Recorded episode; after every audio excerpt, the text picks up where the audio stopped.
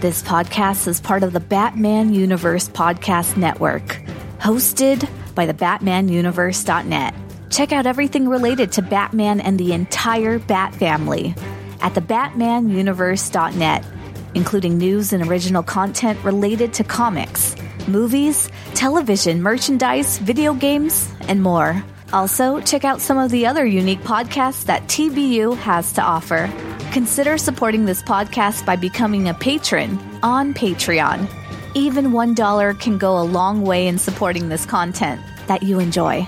Look for a link over at thebatmanuniverse.net to offer your support now. And now, on with the show. Hello? Hello. Hello? you sound like you're, you're, you called to give me bad news. I am here to give you bad news. Uh, are you wearing your chainmail bikini? But, oh, um, you know, I left that at the dungeon. So I'm wearing the shirt that I got from Comic Con. Okay. Well, I hope you're well protected then. I'm never well protected. Oh boy, what's the shirt that you got from Comic Con? uh, it's it is somehow uh, this was not in like you know those those four quadrants. It was like just kind of in a low end uh, shirt booth, Sure. and um, it's a page from the '70s Spider-Man manga. Oh, okay. I read last year and absolutely loved it. And it's honestly like it's, it's literally my favorite page in the entire thing. So I, I like the moment I saw that it was genuinely like shut up and take my money. Is it a female or a male cut? You know, th- you, you, think I'd learn to ask that, um, but like I mean, they didn't laugh when they sold it to me, so I, I, it fits well. But then again, the last one, no, the last one didn't fit well. But it's it's, it's a male cut. Okay. Well, I wasn't there to help protect you, so. Protect me, huh? I remember opening my phone and seeing that pick like comic on my wallpaper, so I know where your loyalties lie. What do you mean? What do I mean? What do I mean? Well, uh, okay. Well, I've got a new game for you. Is that so? Yep. Um, It's called Foreign Bodies. Are you I'm ready sorry. for this? okay. Right. Okay. So this involves body swapping with other people. So I need you, you, I don't really need you to, but if you would, what person would you swap bodies with from comic books, from TV or film, and then what opposite gender? Hmm.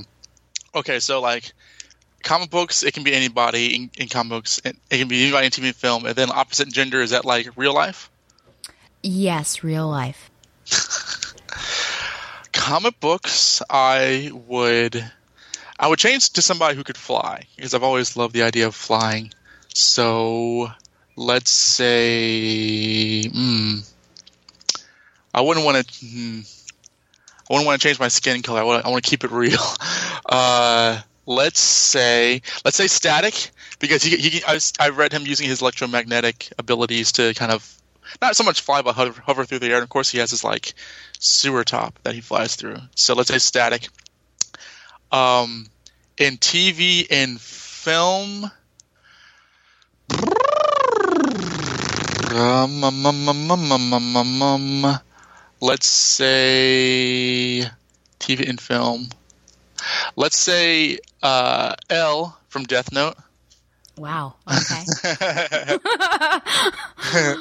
because like he uh, is the world's greatest detective and he's super he can kind of keep it casual he doesn't wear any shoes and keep it super ganky and, and lanky and awkward but he still has great fighting prowess um, and this is the continuity where like you know kira doesn't exist and in real life i can't say you can i that, is that that's probably off the table we, if you would like to body swap with me, that's certainly fine.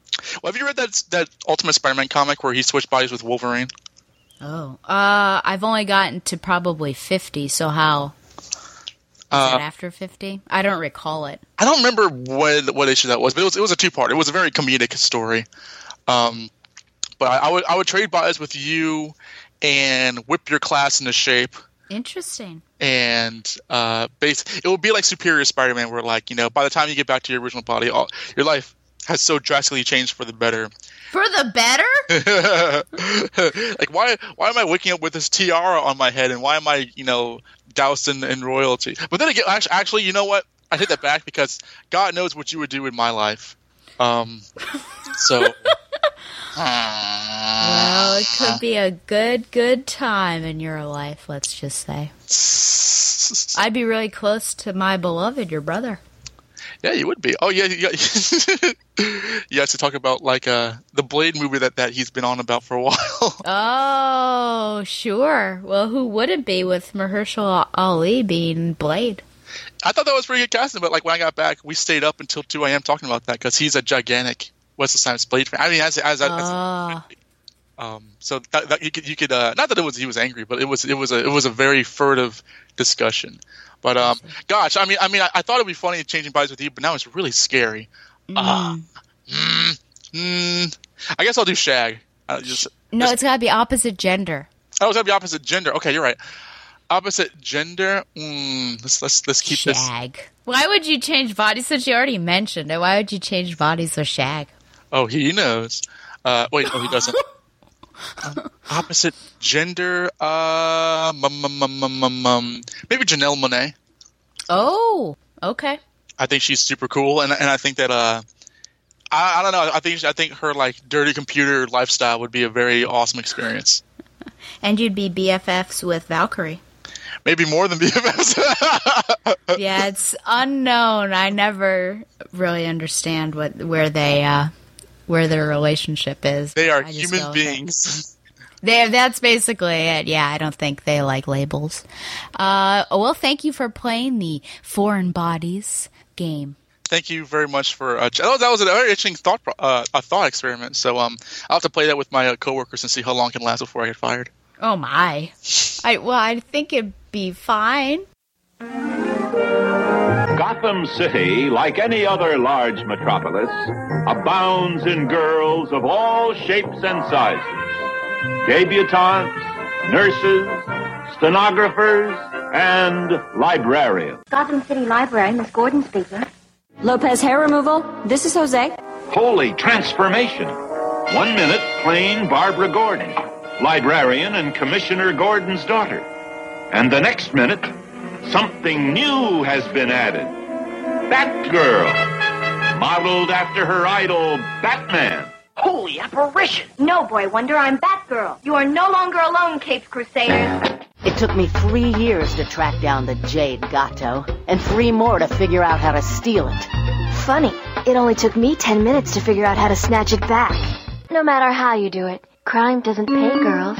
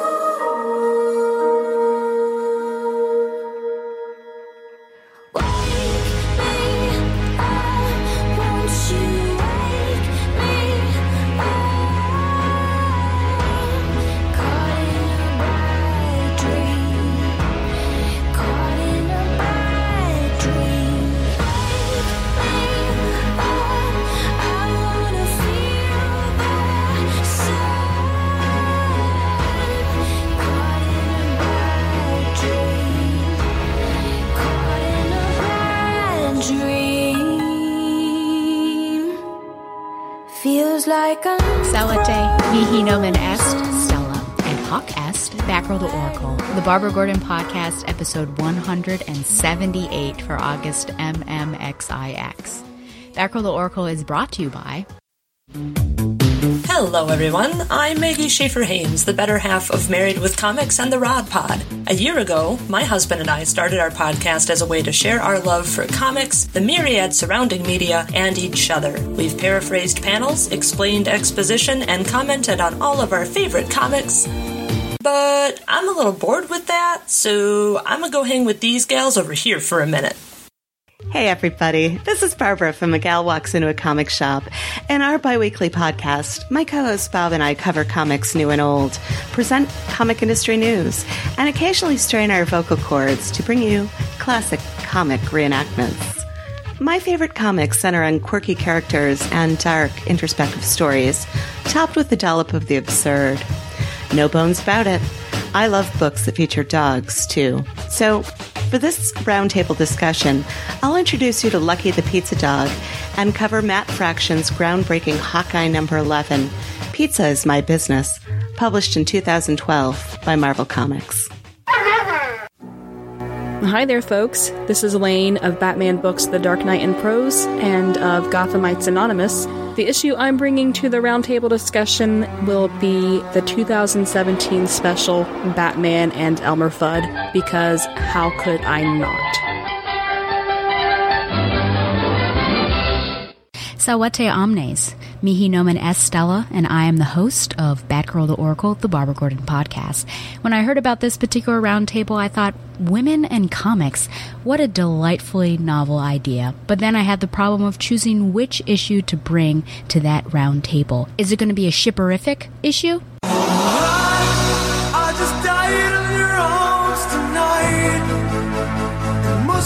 Something you said. Is it going to be one that showcases that Batman is in fact a jerk?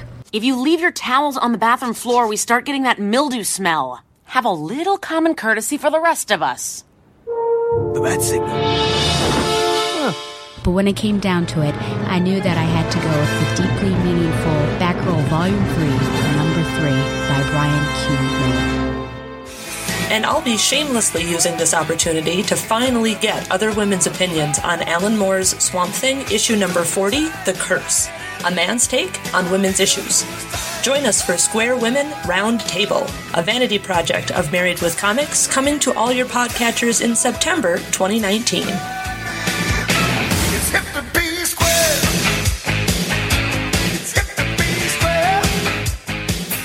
Batgirl to Oracle is also brought to you by MileHighComics.com, your new and collectible comic book store. Mile High Comics has an inventory of over 5 million comics from the gold, silver, bronze, and modern age, and over 100,000 trade paperbacks. If you're not into the vintage stock, Mile High Comics also has a subscription service called the New Issue Comics Express, offering a discounted price for comics ready to hit the shelves. So if you're looking for vintage back issues or a great modern subscription service, be sure to check out milehighcomics.com.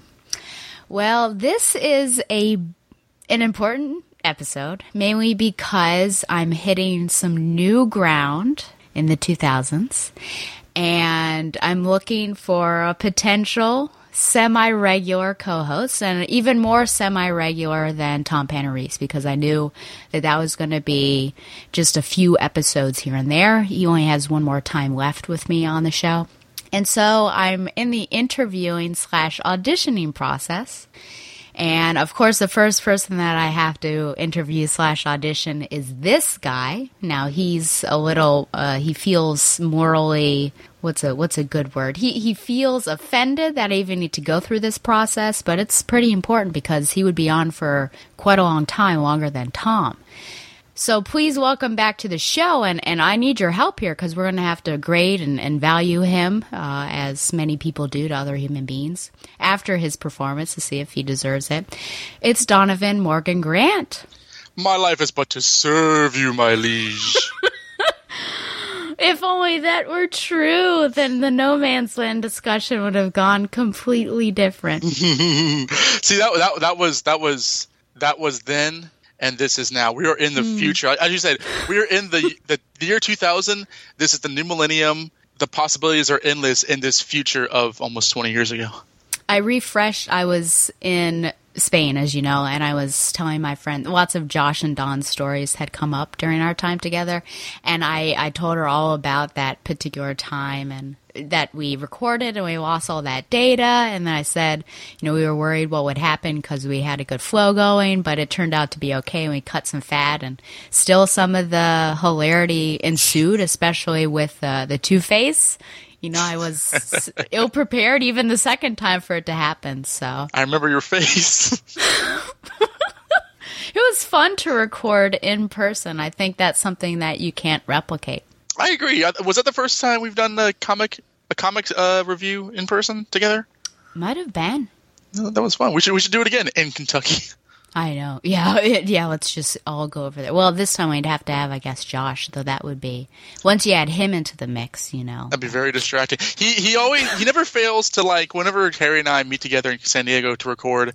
He never fails to like crash the recording, like like, like not crash the recording like like the audio, but like show up out of nowhere to surprise us. And this time he like genuinely scared us. He like, just burst into the Oh, into boy. the desk. Yes, he- uh, uh, we have a good groove going, and um, who needs him?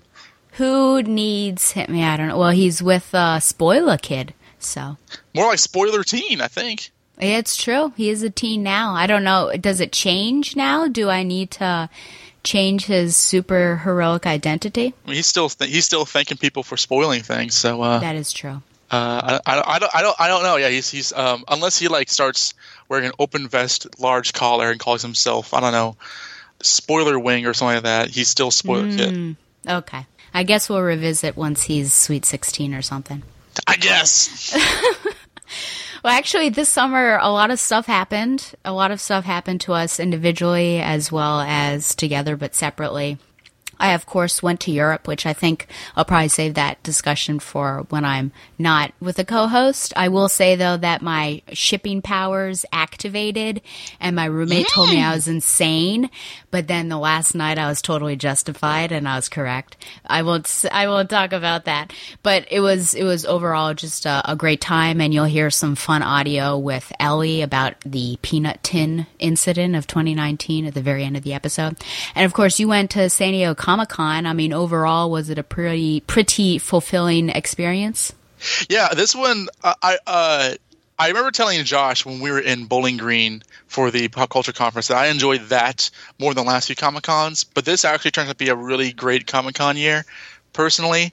Um, better than the last uh, couple years, and I think that a lot of that was owed because it was kind of like productively. It was very productive. Um, there's a lot of positive networking going on. We met some. We met up with some other press people and kind of became friends with them. I think we got everything that we, we, we wanted to do. I personally had a great day on Saturday meeting some people on my own. It was fun seeing Harry again. I, we, we had a lot of fun with Eddie and Kristen because we've, we've been missing them the last few years. I got to hang out with them, hang out with them on Monday because I actually left really late. And overall, um, yeah, no, I had a very good time. The worst bit about it was that you weren't there I know. and and I mean it because like uh, as much as I know it's, it's a very it's a very work stress related time period, but I think that like it always means something special. And every time we, and every time this is the second year we've gone without you, and each year there's like, oh, well, this thing that we used to go with Stella is now destroyed. Like uh, last year, it was the Hard Rock Cafe, and this year it was the Horton Mall area. It's completely. It, it looked like the day after, and I'm like, uh, who gets the memo that she's going to do this? So like, I'm wondering what's next to be just like. I wonder if Comic Con itself will be like canceled if you if you end up going to, I don't know, uh, Thailand or something. Tile, interesting. Well, I guess yeah. I, I'm I'm hoping that I'll come back. I mean, I had planned to this year, but yeah, I just got accepted to the that program and and thought, yikes, it's a little too close. Like I I got back basically, and I would have had to have gotten on a plane and then gone over, and I don't know what my body would have thought going from plus six to negative three in the time zones. But yeah, yeah, because I miss you guys. I mean, that was the the biggest thing is not being with you two. Uh, yeah. Well, I mean, don't- the listeners don't want to hear us gush about each other. Um, they want to hear us argue with each other. So That'll come soon enough for sure. Well, the other thing that happened, of course, is that you and I both got a love letter to Spider Man, right? In the form of Spider Man Far From Home. yeah, that was a movie that came out. Yeah, we did want to talk a little bit about this. That was actually sarcastic. I don't actually think that was a bit of a love letter. What What do you think? I mean, you're probably gonna have you talked about this on a, a show or anything? I'm. We're not gonna take you know 50 No. minutes on it. And but uh, what were your thoughts on this since we have this strong connection to Spider-Man and have talked about it on other, you know, on this show in other capacities. We of course Right. have to bring it up. Well, it was no Spider-Man PS4 game. Um, I, you know, you know, I don't think I have talked about it on the podcast. And it should be noted that, like, as of today, I think it's actually broke yesterday. It is the highest-grossing Spider-Man film because it's hit over a billion dollars. That is three Marvel movies in a row that have hit a billion dollars. This, this is insane. It was okay. Honestly, uh, it, you know, it's a, it's a, it's a good movie. It's fine. Uh, Tom Holland is good. I really like him. I like him in the role, and I really like Zendaya just as a, a as, as a celebrity. Um, I thought Mysterio was very good. I think that he's actually one of the better realized Spider-Man villains in a very long time. Once, oh, he's a villain spoiler, but once you know, once the second act happens. But honestly, at the same time, I'm a very I recognize how picky I am in terms of certain characters like Batman and Spider-Man, and I was I was mostly annoyed watching it. It's this isn't an offensive movie. I don't want to get on this whole big thing thing about like this is why everyone should hate it, but I thought it was very I thought it was very shallow. I don't think the movie is nearly as sincere as it thinks it's being. A lot of it is because it's it's it's drenched with humor. And it's not so much the presence of humor that bothers me because Spider-Man is a very funny character, but the humor itself I didn't find very funny.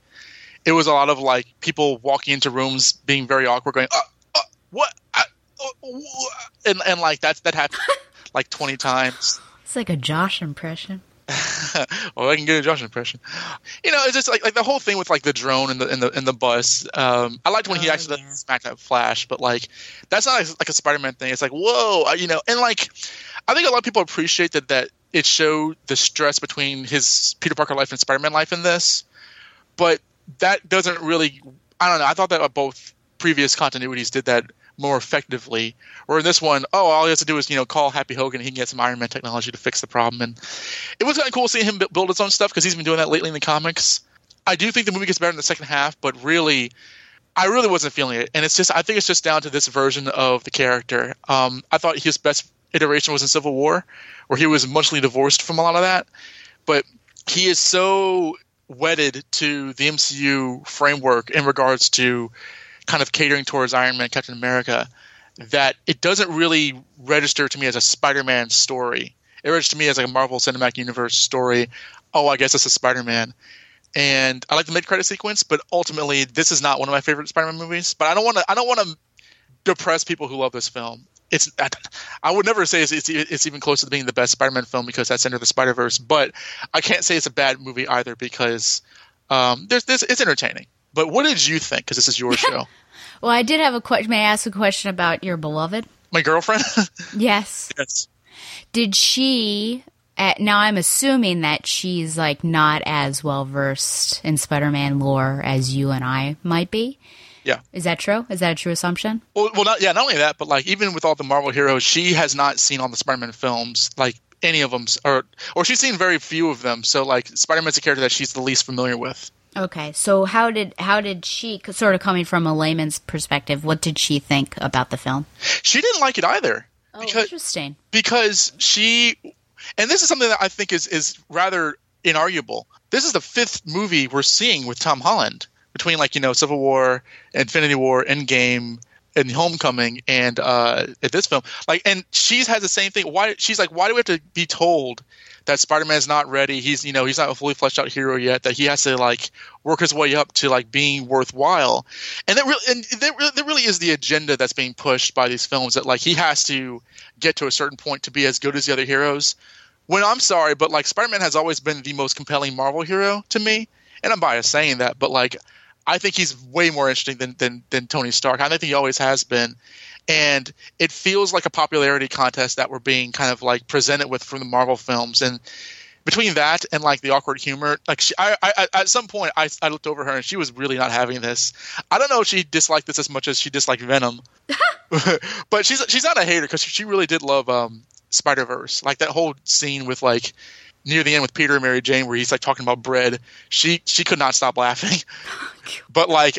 I, we were kind of on the same page. Where is that like this this this film was just kind of annoying to watch at times, and uh, uh, the next day I think was um the Fourth of July, and she said that like in between that and uh, when we met up again, she watched the first Raimi film, and she understood who J.K. Simmons was, and she she liked that better because she thought that was just a lot more earnest and kind of like believable. It, it was less like awkward, and yeah, I just think I just think that like the Marvel films sometimes just throw out humor as a desperation because they don't know how else to keep the audience's attention, and that's that is uh, in bad faith towards the service of the characters at times. So yeah, no, we were on the same page. We, we both we both didn't care for the film, to be honest. Yeah, I, I will say about the Into the Spider Verse that the time that I couldn't stop laughing was the fact that the one Spider Man was wearing sweatpants the entire time. There were a lot of cosplayers uh, of, of that at Comic Con. Oh gosh, it was just so absurd, and he's like standing there and like, ah, it was. I just couldn't stop laughing. yeah, so man, we came off of a really good Spider-Man year. I feel we had this wonderful game that you know for quote unquote video game, which everyone's you know video games was so well done. It it it was more like you were reading the comics, you were watching a film. It had that cinematic experience. It really drew you in with its tough, you know, topics of family and, and relationships and and mentorship and things like that. And Yes. and whew. And then we had Into the Spider Verse, which again, you know, still has some humor attached, but has some really deep messages, is exploring a character that we've not explored before, has family issues, gets to bring in other characters that we've not seen on the screen before. And I think that was a true love letter to the fans and, and Spider Man history and just seeing how well done that was. And of course, it, it rightly won the Oscar. And then we come to this. We come to this, and I will say, like, I had fun. I think there were some moments that my nephew was laughing that I not necessarily wasn't laughing, and I was between my nephew and my mom, and I feel like my mom didn't necessarily laugh as much either.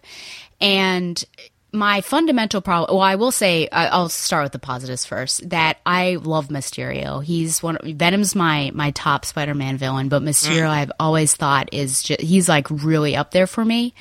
And watching my favorite scene, I think of the whole film, is when Spider-Man goes to that building to, as far as he knows, talk to Nick Fury and Maria Hill. Mm-hmm. And then that's the first time that really you see Mysterio's quote unquote power unleashed with all the illusions and everything. And I thought that that was really well done and really got what and who Mysterio is. And I felt it, I was almost getting nostalgic and flashing back to the 1990s Spider Man animated series and everything. I just thought that was really well done. But my main issue, which has been the main issue with this iteration of Spider Man, is the absence of Uncle Ben. Mm-hmm. It's not talked about. And in lieu of that, we're putting these father figures in there to act as mentors to him.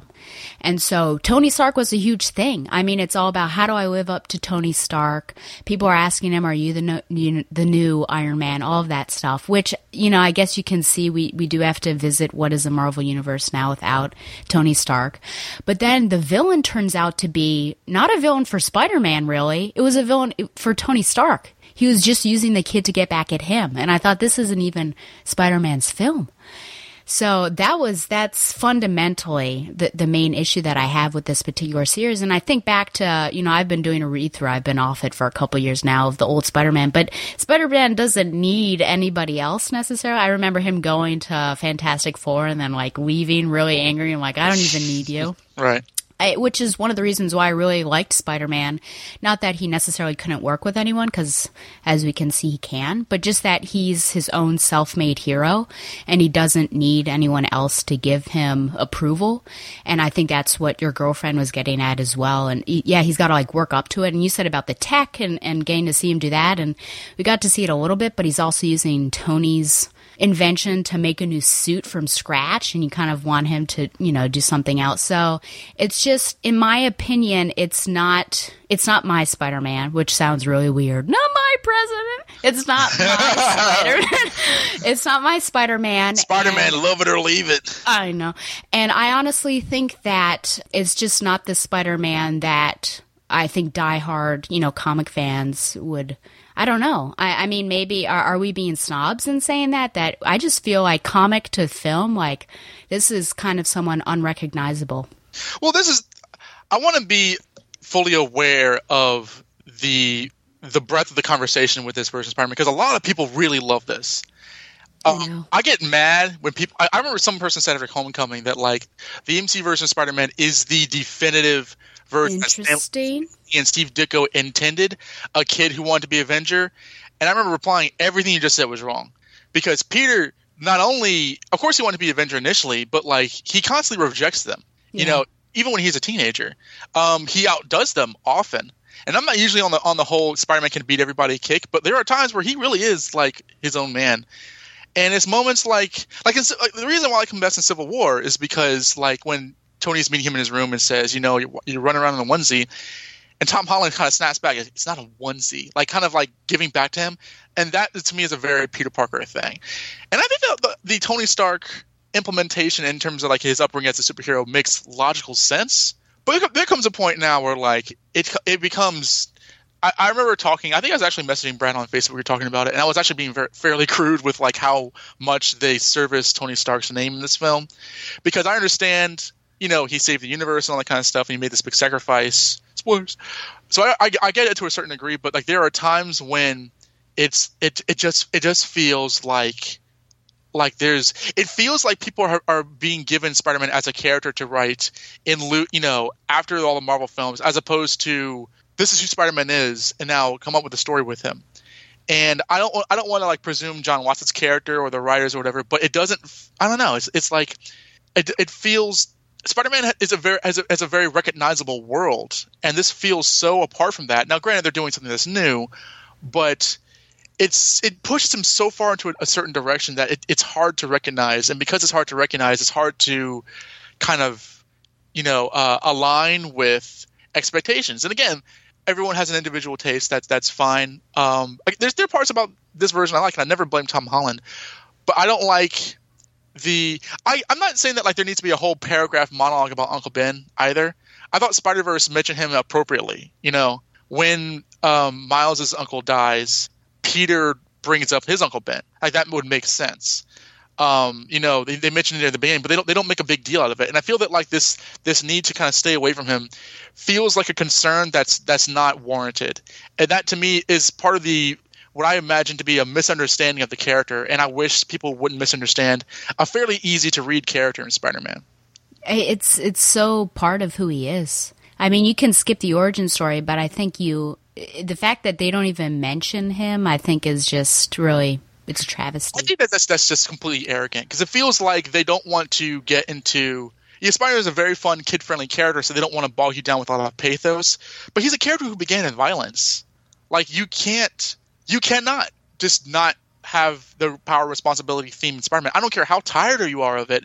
That doesn't mean you have to like you know implement it every single time, but you can't outright ignore it. And uh, you know, I'm not saying that like you know he needs to like wear an Uncle Ben shirt every day, but at the same time, like there are moments where he should have mentioned him. I think, like in like, like in the um, the lifting scene in Homecoming and parts in, in this movie, and it just and it's always Tony Stark, and it's like how well did he really know Tony Stark? So I don't know. I, I like as I'm talking about more, that bothers me more. I don't want to get too negative, but like. I have very real problems with this, and I feel that like I'm entitled to them, but people are also entitled to like the movie as well. So Of course, yeah. We don't. We're. I don't think you and I are the people that are like you should not. I don't think I've ever done it, even with you know the runs that I've not liked. I say like I don't understand why you like it, Yeah. but you know it, everyone is of course entitled to to liking their own things, and you know I like things that people don't like, like Batman and Robin. That's my favorite Batman film. I like Suicide Squad, that movie. So I'm on always on that other side, so that's fine. I do you think that if we get back to him actually being sort of a hometown Spider-Man, maybe we'll get back to formula as you know. Or Norman Osborn back to formula. Uh, do you think it'll maybe be better? Because even he says, you know, I'm just, you know, your friendly neighborhood, but we've not really seen that. He's been he's been taken out and, and dealing with these bigger things. And sure, in the first one, it's a little bit friendly neighborhood. But do you think maybe if we get back to that, it'll it'll feel better and, and feel more like the Spider-Man we love? I don't know because are they are they going to do him down and says like, oh man, it's Pace Spot Pete. You're not experienced enough to fight him, Peter Parker. And it's, it's like, are we going to be getting that? Like, because Spider Man is a superhero. Like he start, he started out, you know, kind of grounded, but he and the in Marvel chrono- chronology, he appeared well before most of the MCU heroes. He appeared before Falcon. He appeared before Ant Man. He appeared before, like, like, like, uh. So this idea that he's like a hero in training or a junior hero, or whatever, I think kind of ran out at the end of Homecoming, and I, I, I don't know, like, like it's they set him up on a specific storyline with with the next one. So it, I don't know if it'll be a case of him fighting like superheroes left, right, and center, or I'm sorry, supervillains left, right, and center. But like, I mean, maybe they'll do Sinister Six. Um, there's actually like uh, there is genuinely uh, has been revealed to be if you look when, when he's at the airport that May at the end, you can see Jake Gyllenhaal um, walk by. Like that's literally him. So there's an implication that that, that Quentin Beck is still alive. You should, probably, should probably do spoiler tags for this episode. so they could do Sinister Six. They were leading into it after at the end of Homecoming too, because Vulture was in there and you saw Scorpion was in uh, on the raft or wherever they were. I think the only other only other major villain that that was part of the Sinister Six that they've not done into film is Kraven the Hunter.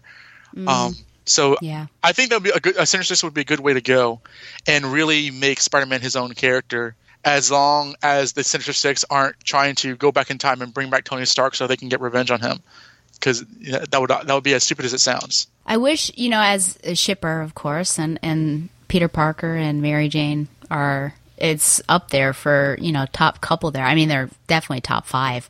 I felt like this was a very quick and rushed little romance. And I think maybe I felt that way because it seemed like maybe a lot happened off panel land. You know, everyone came back after the five years, or, you know, the disappeared came back, and then all of a sudden he has feelings for her. And then, of course, you know, they get together at the end, which is great. But now that this has been revealed at the end, that now everyone potentially knows his identity, I feel like the obvious thing is for him and Mary Jane to break up. So, you know, that was a little frustrating because I just felt like, oh, well, that's going to happen. Uh, did you have any thoughts about how they did that relationship? Well, she's not Mary Jane; she's MJ. Yeah, yeah. Yeah. Okay. Um, I, I I agree because like Thank you. I mean, because like in the last movie, like she was kind of a cameo, and he barely seemed to acknowledge her. And this one, it's like I gotta tell her how I feel, and I'm like, what? What? Like, I get that he that he he goes from girl to girl, but like genuinely, she wasn't like his friend. And then this one, it's like we've been leading all up to this, so that, that it was rushed. It, it, clinically, it was rushed. I feel that like MJ, you know, the Zendaya's character is also a character who's written very one dimensionally. Like she feels like she feels like a teenager that forty year old men would kind of conjure up, and not really a real person. And I think Zendaya is great. I still maintain that Zendaya is actually the best cast person for a Mary Jane character. Um, in terms of like like she's real Mary Jane in real life. So they could have done a thing where like, or they might still do a thing where she acts a certain way to to give herself some sort of relief off of like you know some sort of troubled home life or something like that. They're they're probably going to do that though. But like, it, this I don't know. This this is sort of like a, a very uh, lazily written romance that like the only reason you kind of want to see them together is because Tom Holland and Zendaya are, are such good friends, and you kind of and a lot of people ship them in real life. But it was just I don't In know. real life. It, I it was it was it was it was just I don't know, kind of a, a biscuit throw more than anything else. I I like I like those two characters because I like those two people more than the writing ever really made me care about them. Mm. Final question. What do you think about Ned and Betty? Uh, I'm glad that he was in the movie less because I could not I can't stand that guy. Interesting. Um, Interesting. really the character more than like John Batalon, but like um uh I thought I, I knew they were going to break up by the end because it was so fleeting, but it was amusing to see Ned and Betty get together and film. I know Josh said that he felt very seen while watching the movie. I can't stand though the fact that like the actress they picked for Betty Brant is so indistinct.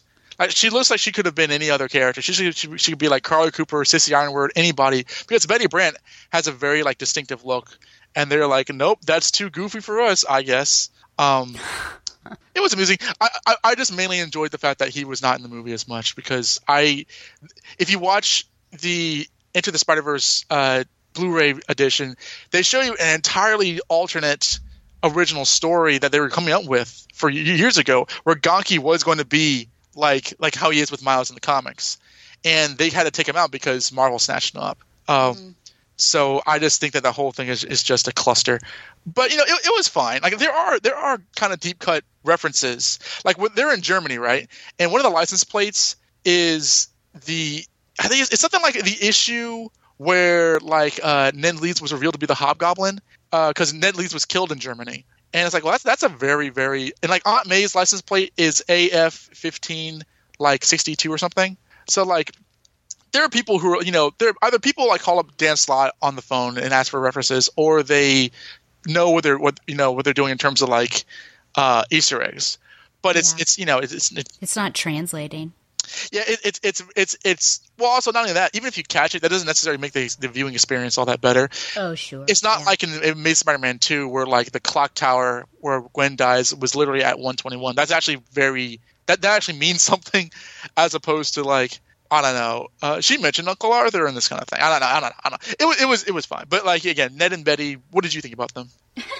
I just thought, it, I mean, I thought about Josh, I think, the entire time I was watching it. And I think I, I whispered to my mom, like, this is actually, you know, they were married at one point, And, but it, you know, it's a completely different Ned than what happened in the comics. Uh, the girl was in the, I, I can't ever remember the title of the episodes, but the newest season of Black Mirror, she's in the episode with Miley Cyrus. Oh, okay. Watch that. Yeah. But uh yeah, I get what you're saying there. I can only I mean, I don't know what their plans are for this series. Like I wonder if there's going to be some sort of are we just going to watch these kids grow up and that'll be that's what'll happen? I don't know. But yeah, it would be interesting to see if they would go the route of sort of classic Betty or they just they're sticking. They're sticking with what they're doing. Mm-hmm. Yeah, exactly. Who knows? Well, yeah, you know, this is just Donovan and my opinions on it. So please, you know, have your own. If you have any uh, comments or complaints about what Donovan has said, you can, of course, email him or you can email me. Gino answers at gmail.com. uh, or you can email me and I'll forward it to him. The final thing I wanted to talk about, of course, before is the last exciting thing that happened, which I could probably talk about for a half an hour on my own. And I told, I warned Donovan about this. I won't talk about for a half an hour. I warned him. I said, just be patient. But the USA women's national team won the FIFA World Cup 2019, which was super exciting. I was following it all the way up and then I was unable to watch it on the Eng- the semifinals with England because I went to go see Spider Man, which is funny. I should have better planned the show times. And then I was in Italy during the finals, and I was trying to get tech all queued up. I had like there was a huge screen in the monastery, and I was like getting it all ready, and I couldn't do it. It just did not work, which I think was probably the function of my subscription. Didn't really translate to international subscriptions. So I couldn't watch it. And then I just decided the next day I was going to watch a little YouTube recap. And so I'm in the middle of a two minute YouTube re- recap. It's still nil nil, 60 minutes, 60 seconds into the recap. And one of the leaders go, are you happy they won? And I was like, oh my gosh. And everyone sort of yelled at him because I hadn't known. And he's like, I'm so sorry.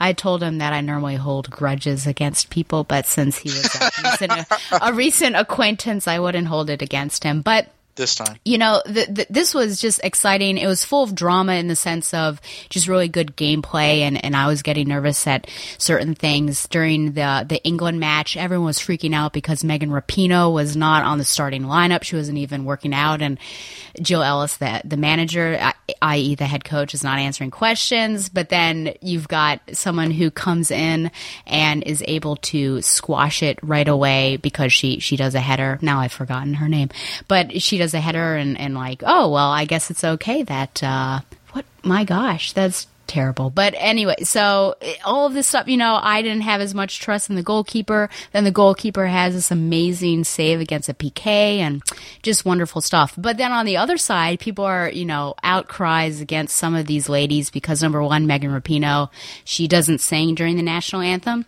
which is in support of Colin Kaepernick and, and of course what he does and which is of course in, in support of police brutality, yeah, I guess I could that. say in a broader sense.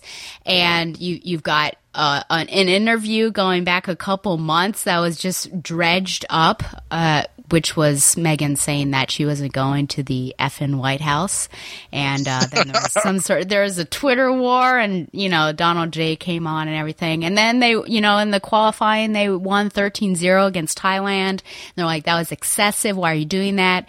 They were called arrogant. All of this stuff, you know, is coming out against these women. Meanwhile, they're just cool as cucumbers. And the reason why I really love this team is that I think other teams are, are very much made up of individual members. You don't even really get to see how they interact with each other. I think they just go on the field and they work together as a unit, but, you know, are they a family? But this team is so tight that I feel like it is a family unit and, and just looking at their Instagram stories and everything, just how much they really enjoy each other. And they're just so skilled ball players. And the 13 0, you know, at, yes, that was big. There was an 11 0 deficit with Germany a couple World Cups ago. But at the same time, if you respect your opponent, you're also not going to play keep away and just pass the ball around on the field because that would be completely terrible. And you're going to give them your all. I know that the other thing was, of course, the celebration. And then you've got these women just fighting for, for equal pay and, and just really you know, I just think that it's an amazing team. And, and again, I could talk about lots of social issues. I, I, think that's another thing is just that these women are really at the forefront of not only sports, but they're, they're pushing boundaries. They're breaking glass ceilings and, and they've got, they're social justice warriors, as uh, Josh likes to say, you know. But who do so, they think they are? I know. Yeah. You kind of wonder. Christen Press is what I was thinking of. Uh, you know, some people I, I, read an article and it was like the title of it was why i didn't want the us to win. And so i'm reading this hate article and i thought this sounds like a is man. it, is it from russia and i read the whole thing and then i got down and i was like yeah it certainly was. And so you know it's uh, i've heard some things that this team has brought the nation together others that we were rooting for them to lose. Oh. it's it's kind but i i think the excitement of of having a team because the men are pretty garbage. They didn't even make qualifying last uh, World Cup last summer. They didn't even make qualifying. Come on, this is the first time since like 1986. So we had something to to really root for, and when they're when it's on the national stage, I, I, think you really gather around these people. So I was just super excited about uh, the FIFA World Cup and, and the ladies winning. So awesome. Yeah. I wasn't. I was really only aware when Megan uh, Rapinoe. Is that how you pronounce it? Yeah. Yep like making headlines because about that that White House quote and stuff like that. And I remember seeing someone on Twitter saying, "I look, I just think that they're being arrogant," which is was a classic misogynist thing to say. It's not like they're doing like like Jim Brown dances at the at the, at the, at the, at the end goal or whatever, or carrying around like Drake does at you know at the NBA playoffs. Now I, I remember like Megan Rapinoe, you know, who is this person? And I saw this purple haired woman looking flex as hell just like running around. I'm like, she looks like a comic character, in like in like a in like a good way. She looks like a Jim yeah. She um, could be. No, but it was. I'm I'm, I'm happy for them. Uh, I'm not a sports fan generally, so I'm not really into uh, football. Yeah. Uh, but I'm happy that they won, and I'm happy that like uh, uh, again, you know, you're seeing people defy expectations in ways in which people always knew could be defied, but we're, we're seeing it, and seeing is, is believing rather than being told it. So, um, yeah, take that, men. I know. Yeah, and I think they're being respected and seen as athletes rather than having the the moniker female attached to it because I, I think that they're just great period athletes. So yeah, I'm excited. Well, I guess we'll see what happens. I, I ordered a uh, championship shirt, but it is yet to arrive, which I'm disappointed about, but I'll get that soon. Well, that's enough preliminary chit chat. That's when we were friendly, and now we got to get down to brass tacks. Are we really? So are, you, are you gonna are you gonna break my heart in this episode? Are you gonna say like this is the worst crap I've ever read in my twenty or thirty plus years of life? There's only one issue that there we're in the danger zone with the issue. Well, there's Deadly one. there are two issues. You keep on upping the number. What'd you say? You keep on upping the number. Only one. Well, two. As I'm looking at my fingers. Only two issues that were in the danger zone. One of breaking your heart, and the other one, of course, of having an argument that might be extreme. I'm sure you know which one that is. But before we get into that, of course, Donovan and I will still be we'll still be pals. We'll survive this. I hope the reason so. why Donovan the reason why Donovan's on here, of course, is that I am finally delving into Cassandra Cain like in a really pure manner. Just Finally. because- I know.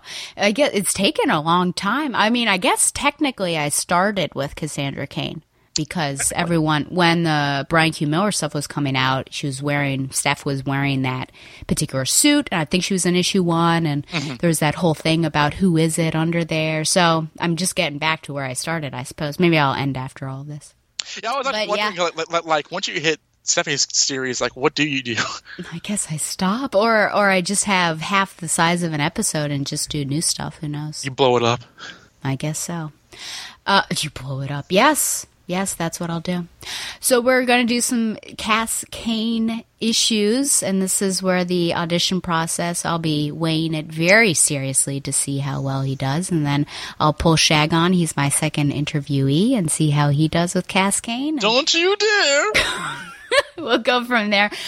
So Don has agreed, of course, to recap one through three, but before that, we actually have a Gotham City Secret Files that popped up. And this is Gotham City Secret Files number one. And there were, as you probably are aware with, with Secret Files, they're oversized issues and they usually have profiles with them and little interstitial stories. There's really only, I would say, two stories in here, maybe two and a half. Yeah. But we're only going to cover one Mm-hmm. which was the main one, which is good because it, it's Cass, of course. I'll talk about the other two, but really for our purposes, I, I think it's not really necessary to go into much of, about this. So, okay. So this issue, the cover date was April 2000. And we're going to start with Night Games, which is the story that we'll actually look at in its entirety. Writer Scott Peterson, penciler Paul Ryan, inker Walden Wong, and colorist Lovern Kindzierski. Catwoman comes across Batgirl, aka Cassandra Cain, in an alleyway, taking down some thugs, and she is impressed. She can tell that Batgirl doesn't recognize Catwoman and takes her out on a mission to follow a man, which quickly escalates into one of those annoying missions in video games where you have to protect someone as they walk straight into danger. I Do you know. know what I'm talking about there? Elsewhere, Batman checks in with Oracle to see if Batgirl is back yet, but Oracle isn't concerned. They go through a checklist of Cass's attributes and both decide that she can understand people better than anyone, which is interesting. Back with Catwoman and Batgirl, the man arrives at Cathedral Square and hands over blueprints for every major new building in Gotham to Penguin. Batgirl fights off the thugs while Catwoman burns the blueprints because she wants a sporting chance to break into the buildings and also wanted an audience for tonight's escapades. Catwoman takes her leave, but she plans on following Batgirl to get some information on her, but Batgirl catches her. She then arrives back at the clock tower and makes it seem, and this seems like her standard action because it happens in the next issues as well. She just makes it seem like the night was pretty boring to Oracle. So nothing happened there. Okay, so short little story here. What do I've got some questions. What do you think are Catwoman's motivations for getting Batgirl to go with her on this particular mission? I think there's an element of Bat- Catwoman uh, that we see around this era, a little bit before and a little bit after, who she, as much as Selina Kyle is a very like independent character, she entertains herself by kind of interacting with the Bat family from time to time, and she genuinely is interested in what they would say to Batman. Um, I know it happens uh, in Nightwing number fifty. I believe it's happened uh, well during Contagion, where she where she was in that snow costume with Tim Drake. um, that like was was like a toy. I th- I don't know if she interacts with spoiler, but like it's it's kind of a every now and then that that kind of happens, and I think that okay, well this looks like a new Batgirl. Um, let's, and I and I can tell that she does she's very new. She doesn't know who I am, so let me kind of make a certain impression. And I'm not saying that she's trying to impress them or whatever, but she's just trying to size them up. And Selina just kind of gets her kicks that way. So that's that's what I think. What about what do you think? Yeah, I, I wondered about this. It, it seems like something that Selina does consistently do. It, it's almost like she's hazing each member of the Bat family, like, oh, you're new. You should come along with me for a while. And I think she can only do that outright, like at the very beginning when she meets them, because afterwards, probably, you know, if they report to Papa, then Papa is going to say, you know, you need to stay away from Catwoman. She's dangerous. So she only has mm-hmm. a little bit of time to do that. I, I remember that episode of I think the new Batman Adventures, where she has a team up with Nightwing, and am I re- recalling correctly? And, Yes. and Nightwing, you know, You scratched my back. kind of almost wants to, yeah, do it in.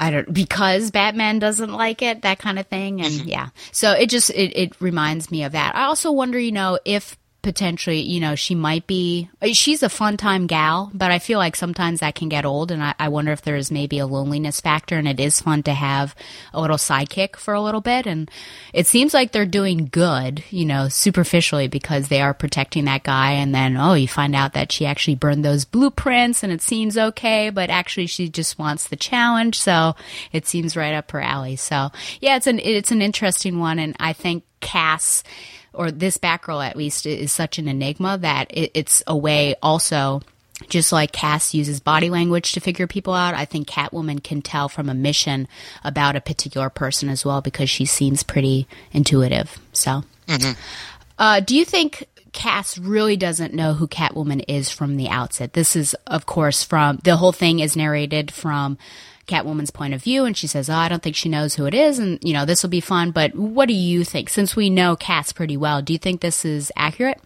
like when you when you say no she is like like do you think she would see her oh this person is selina kyle this is a or do you like like no the catwoman in gotham city is, is a notorious jewel thief like that Mm, or maybe in between that i don't know if necessarily you're a hero but like i, I can see that maybe something is off like reading her body language because why else would she know that she was about to follow her like that sort of thing? She knew she, she was up to no good. Um i don't really to be honest i don't i'm not sure what cass's read of catwoman is in this issue but i do think that it, it's very basically you know she she knows that selina's ultimately a good person which is why she goes with her. Otherwise like like she would like fight her. But she also knows that like selina's not the kind she, i think she's demonstrated that selina is, is kind of the kind to kind of do follow her own goals.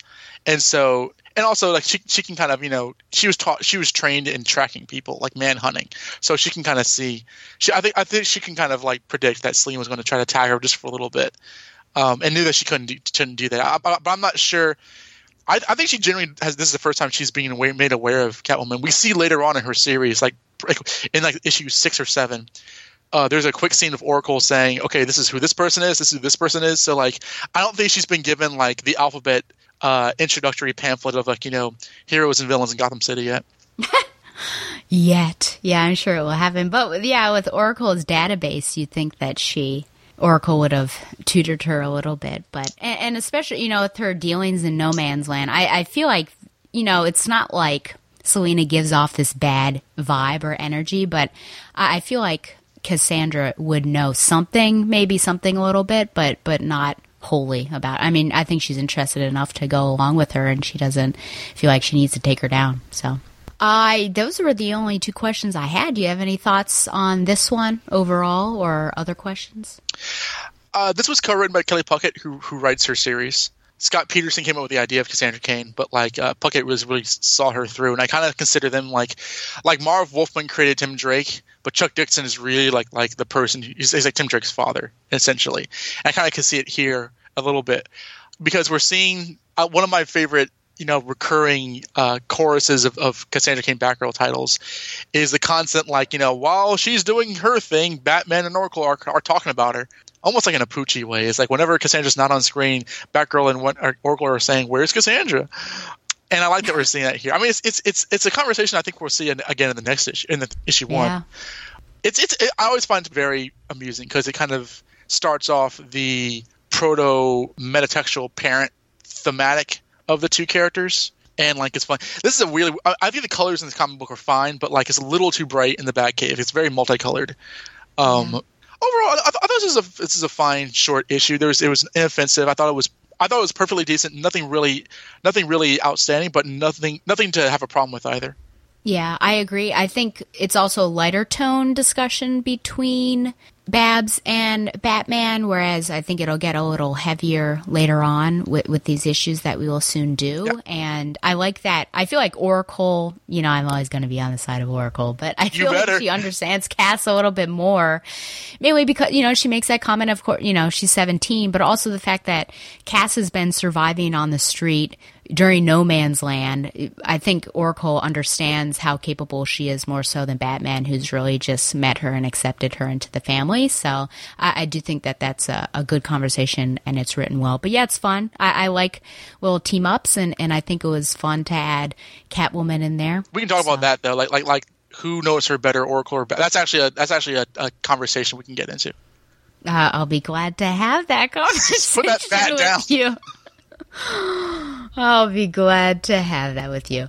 Well, the other one that let's see here, was a was a shorter one. Yes, of course we need to. I've got to scroll through all of these Me too. you know, who's who's and stuff. So this was called Robin and Oracle, and it's Tim Drake Robin, writer Chuck Dixon, artist Jackson Guice, co- and I did look that up. Colorist Gloria Vasquez. While Robin sits in Babs' chair eating pizza, Babs finishes rewiring the clock tower, which apparently took 200 miles of cable.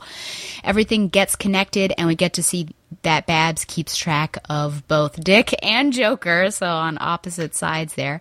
Robin mentions some files that she has that he's interested in. He taps into the JLA one and then a giant J'onn J'onzz head pops up basically and asks like who who are you? And Oracle says uh you know nothing nothing's off here and but Tim's a little startled. So it's it's a fun little a fun little one. I, I like it just because I, I, think Tim and Oracle have this relationship that is unique to the Batman family. I think this is true with all of Oracle's relationship with the different members, but this one I think is of mutual respect. And even though he's years younger than her, obviously there's no romance going on, but I, I think they're practically equal uh, technology savvy wise um, intelligence wise i think that they just regard and, and, respect each other in that way. And so i think that's fun that he was there to help her.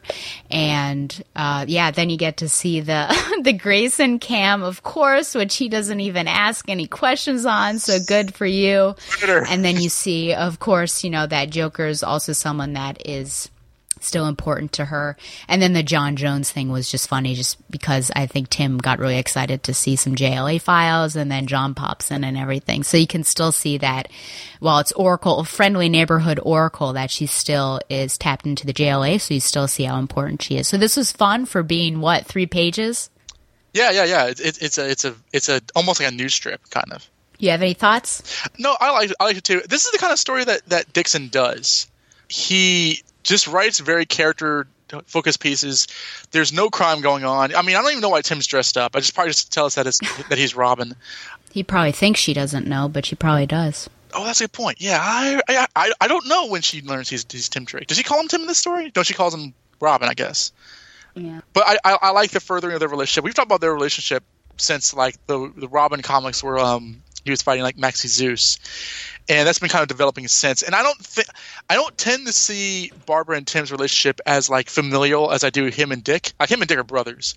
I don't necessarily liken their relationship to a, a older sister younger brother thing as immediately. I mean, I, I'm not saying it can't be that, but they they have a very friendly relationship together that um, I think is always done. You know, is always kind of centered by their you know their techno- technological acumen mm-hmm. and I, I do remember reading these these stories where he's hanging out with her in the clock tower, and they're just kind of like they're just chilling. It's, it's, like, oh, I'm not doing anything right now. You know, we want to eat pizza and, and, talk computers, and I think the artwork's really good.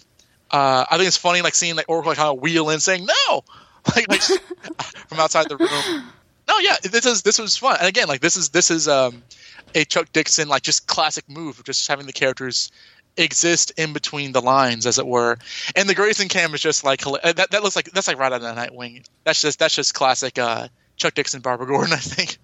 Yeah, absolutely. Yeah, I would say that they're like close colleagues. So, you know, friends in the workplace, but not necessarily someone you'd go out and have fun with necessarily, mm. kind of thing. Right. So, I could see that. Well, the last story uh, we're not going to talk about, but I'll at least tell you about it. It was called The Lost Pages Skullduggery. Writer Brian K. Vaughan, penciler Marcos Martin, inker Mark Pennington, and colors Tom McCraw. The skeleton impersonates Joker, Riddler, and Freeze using their MOs to cause catastrophes that he hopes will look like criminal negligence caused by Bruce Wayne. The end goal is to destroy Wayne. The skeleton is apparently someone who has been close to him for years, so it sets up a larger storyline. Who knows? So I went to figure out, I wondered who this person was and whom it was revealed to be. I, so this is trivia from DC Wiki. I don't know if you know any of this, but it, it remains unknown as to this writing. Who knows? Whether the skeleton is male or female. So I guess we never were revealed. It was never revealed who this person was. In the narrative for Skullduggery, the skeleton claims it was easy for someone in my position, implying that he or she is someone well known and well respected in Gotham City, to get hold of the patient records for the villains that he or she poses as in the story. The skeleton is also shown to have files for Two-Face and Scarecrow. In his introduction for the graphic novel Batman False Faces, in which Skullduggery is published, Brian K. Vaughan said that he would maybe unmask the skeleton to, quote, the first person who finds the obscenely juvenile punchline that I hid somewhere in the story. End quote. At the time of writing, it remains unclear as to whether the prize has ever been claimed. Hmm.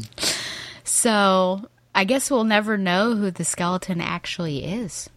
Yeah, I remember reading this this story, uh, and I'm like, I don't, I don't, who is this? And I, look, I looked it up too, and, and, and like, it just, this is the last time we ever see him, which, which is which is hilarious. Um, Oh, yeah. It's it's Isn't an it's, funny? it's an inter- it's an intriguing, beguiling thing. I mean, he basically turns to the Hush, right? Because Hush had the same MO or similar, like it, yeah. a similar one. Oh well, what are you gonna do? I know. There are also in this issue is a recruitment poster with uh, the Commish Gordon, Detective Montoya, and which I guess would be pre her uh, coming out of the closet, right? Still in that era, aren't we? Oh, big time, yeah. and Lieutenant Bullock. There's a Catwoman movie trailer, which was weird. An interview with Leslie Thompkins and Man on the Street, and of course several different profiles, a couple of which I had never heard of, so they were interesting. But that's basically. Uh, oh, oh, oh! There was something I wanted to say. Let me pull this little guy up. Oh, I'm glad I made a note about it. I almost forgot. Let's see. Let me find the Huntress profile. There she is, the first one. Okay. it says. oh, you're excited, aren't you? Yeah, I'm, yeah, I'm excited because I feel like I'm owed an apology. Aha, aha. It says isolated and manipulated by the Batman during the course of No Man's Land. Who wrote this? What do you have? What? what do you have to say for yourself, sir? I think manipulated is is bull. because, or sorry, um, because like uh, she became she wore the Batgirl costume on her own, and he was like, "All right, yeah, you can help me." I don't think that he. I mean, I know there was a whole. I knew she would get mad at me, and she's doing just what I say, but I don't remember that. I don't know. I'm sure Carolyn Coca can correct me like she like she eating the in Bowling Green. Hashtag Carolyn knows. Okay, that's it. That's all I have. Yeah, that that is that is Now we're. Yeah, yeah, thank you. I know. So now we're going to get into the main event of uh-huh. this episode, which is the introduction of Cassandra Cain to her very own series. So Don, you take it away. And I, you know, I like to do arcs, obviously, because if I did individual issues, I'd I'd never finish this podcast. And we're not really doing an arc. Once you read these three, that they they're sort of working up to something. You Yeah. can tell there's a flow, but they're just individual. So what we'll do in this case, which is unusual for my show, is that we'll do one issue at a time. Mhm. So there you go. and I don't these these issues don't necessarily have titles. I'll just I'll just run through for the, the, these three issues. These first three issues, Kelly Puckett. I think Scott Peterson may have co-written the first one, but it's generally written by Kelly Puckett, illustrated by Damion Scott, inked by Robert Campella, uh, colored by Jason Wright, lettered by John Costanza. Joe Illidge is, is the editor. Memory: A young girl is finishes a rose uh, petal. Uh, a rose petal puzzle when uh, she's made alert to mercenaries and David Cain is setting up a uh, a pro grade camera for high speed film. Uh, the mercenaries are challenged to attack the girl with a knife, and if they don't do so, the girl will cripple them, which she uh, summarily does. In the present, the young girl is Batgirl, training with Oracle, the original Batgirl, as she inputs into her databases. She writes down what she knows and doesn't know about the new Batgirl about how she can barely know more than 10 words, but she's been trained since the age of eight years old uh, in the deadly martial arts, but she doesn't kill. Uh, memory. We cut to Vietnam, where one of the mercenaries is beating up just some poor guy. When he runs into the young girl again, threatens to kill her, but she runs away and he falls to his knees ashamed. Back in the present, we see a would-be rapist attack a young woman in an alley before he's stopped by Batgirl and Batman.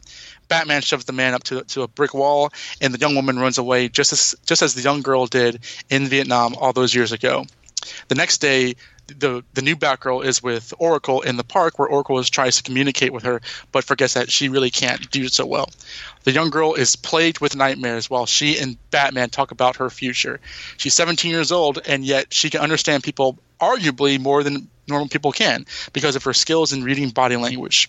The next night, Batman tests her mettle and her fighting skills and believes that she's out of shape, but he still manages to cough up some blood.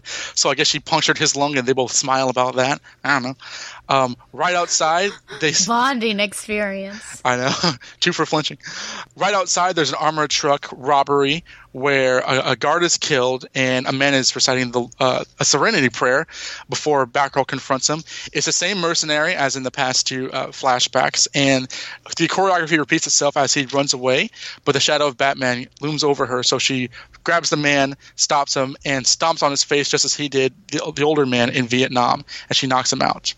At the end of the story, Batman says, "You have one rule." No costume criminals. If someone like I don't know, Kite Man or something is running amok, tell Alfred and he'll fax me. Otherwise, Gotham City is yours.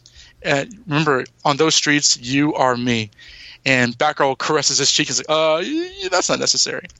And we end with uh, going back to the memory of the young girl covered in blood, having dismantled all the mercenaries. And it's revealed that this is footage from a film strip uh, viewed by a much older David Cain, who rewinds all the way back to the beginning. And that is Batgirl number one. Okay.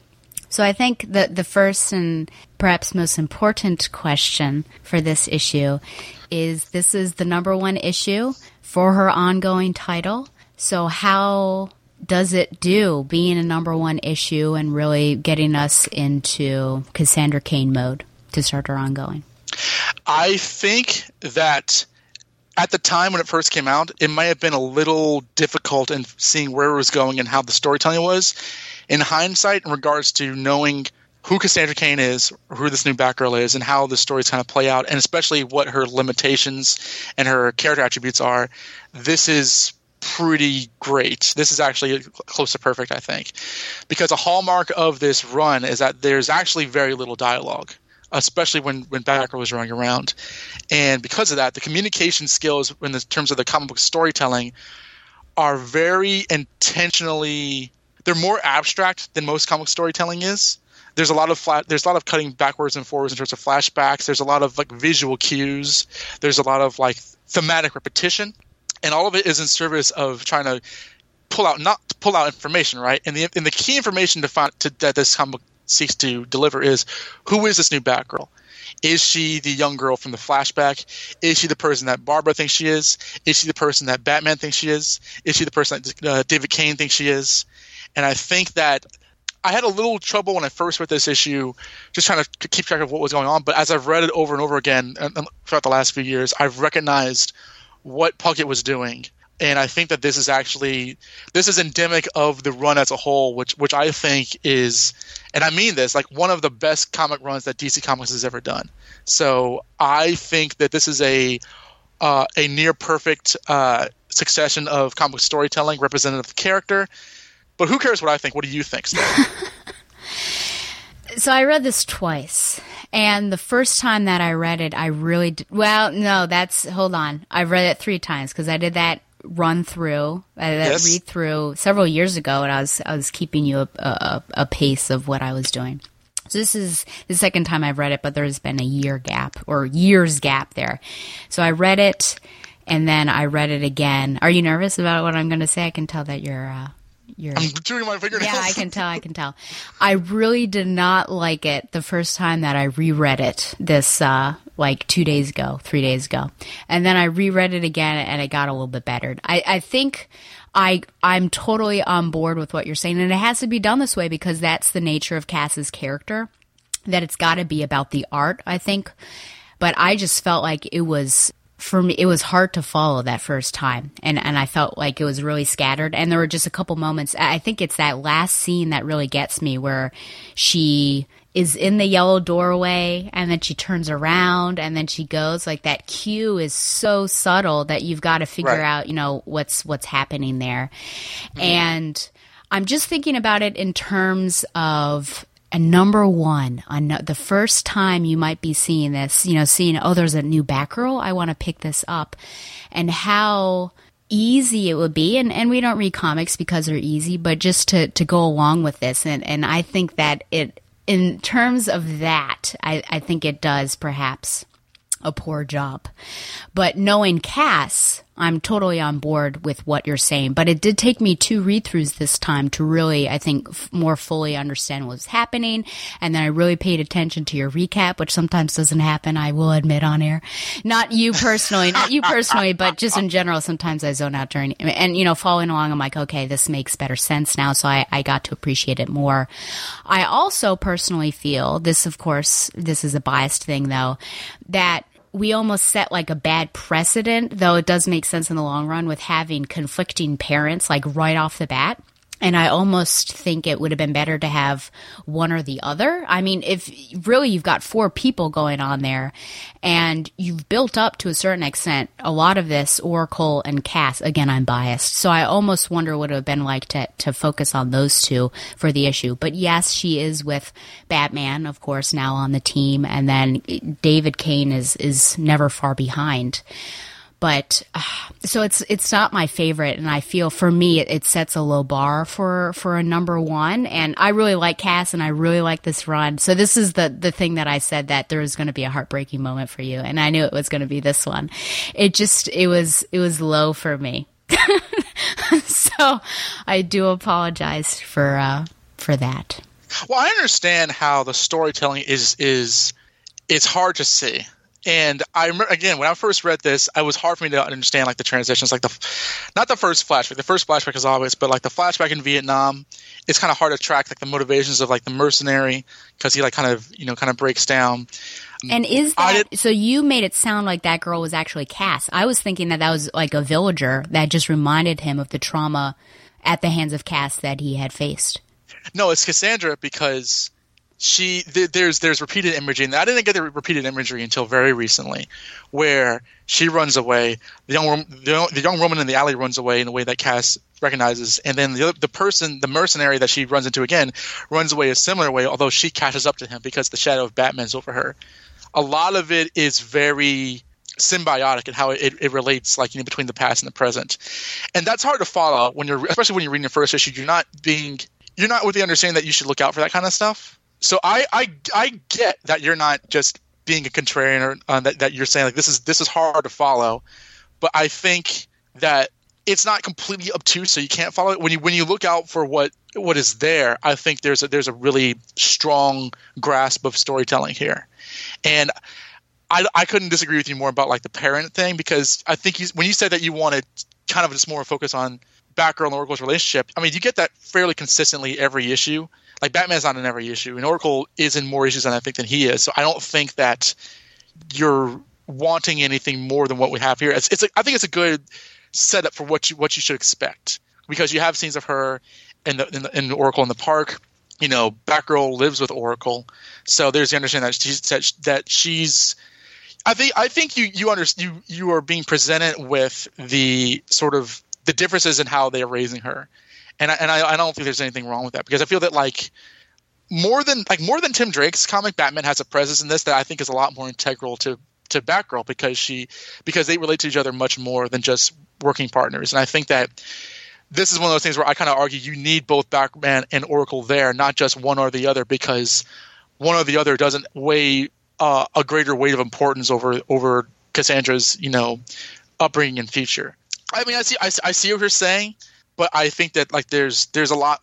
It I don't know. There- It's, there's just a, t- a tighter there's just a tighter uh, storytelling metric in this issue that I think does kind of require repeated viewings and maybe that repeated readings. Maybe that is a, somewhat of a failure. But from what I've picked out from it, from what I feel from it, it's I think it's pretty good. Do you think the Batman and, and Oracle, like having all this and that discussion, though, is too much for an issue number one? No, because what are they saying? Uh, she she says, "Are we? Are you sure we're not we're not moving her along too fast? She's only 17." And Batman says, "Who does she remind you of?" And he, and, and Oracle says, "You." And he's like, "Exactly. She's just one strong moment away from making sense of it all." Like because, and that's a gigantic theme of the character that like out of all the Bat family characters that that she relates to Batman more than anybody else, and because he knows how she does, his faith in her can be kind of misplaced because he like like like like he sees things in her that he really enjoys in terms of utter utter competence, and because of that he forgets that she's still a teenage girl. Even even Cassandra doesn't see herself as a normal person, which is why Oracle is there to help her to help kind of bring the make it Bat girl and not just Bat person. You know. Mm. So no, I I- I think that like their conversation is, is like arguably the most important scene in the, in the comic.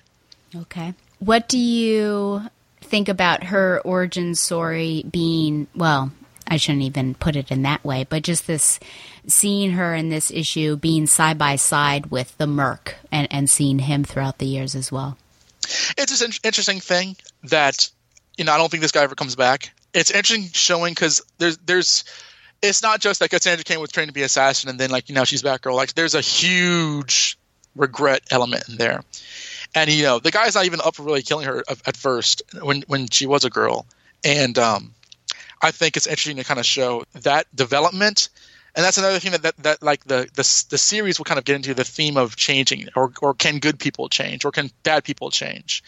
And I think that um that uh you know like like because because Kelly Puckett said that like he wasn't sure of who Cassandra was when he was writing her for a long time. Like he wasn't really sure where he was going with the character, but I think that it all still makes sense, and I think that there's enough there is enough of an understanding as to kind of who people are in terms of like you know can people change? Are they all just you know one person or another? And the discussions about that in the comic that I, I think I, I think it makes everything necessary. There doesn't seem to be any excess or flab or unnecessary dialogue or unnecessary scenes in this issue. So I think for this issue he works fine. And again I don't I don't think he comes back but I think that uh it serves it pretty well especially when you go from like the Vietnam scene to like the scene at the end where uh, Batgirl actually catches up to him and, and kind of freaks him out and stuff like that. That that that's a big tell because you know she ran away initially, then now she stops him because the shadow of Batman is looming over her, which which is the most direct and obvious like theme or um, subtext in the in the book. Yeah, and you can see her impact on his life too. So I think that's the you know the biggest takeaway for me obviously is just that she you know I guess killed all those people in the beginning and then she wrecked him pretty badly as well and then he almost has like some some PTSD from that experience but she Well, she didn't kill him because when she killed the the when her origins that like when she killed the mob boss, that's when she ran away from Cain, but she probably like crippled them. Yeah, well, I no, you don't think she killed his compatriots though with all that No, because that's that's. I mean, no, but but like that's the story. Like like when because when she kills the mob boss, and this is we, this went over this in like uh, the No Man's Land story. When she killed the mob boss, sh- her her body language sensing Ah. of the person passing away freaked her out, and she ran away from Cain.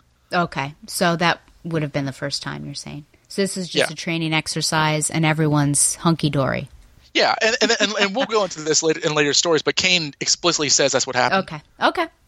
So yeah, there you go. Well, still, I think it. You know, so you get to see his tumbling through life, and he's pretty messed up, and uh, yeah, I. It was just an interesting pairing for me to to put.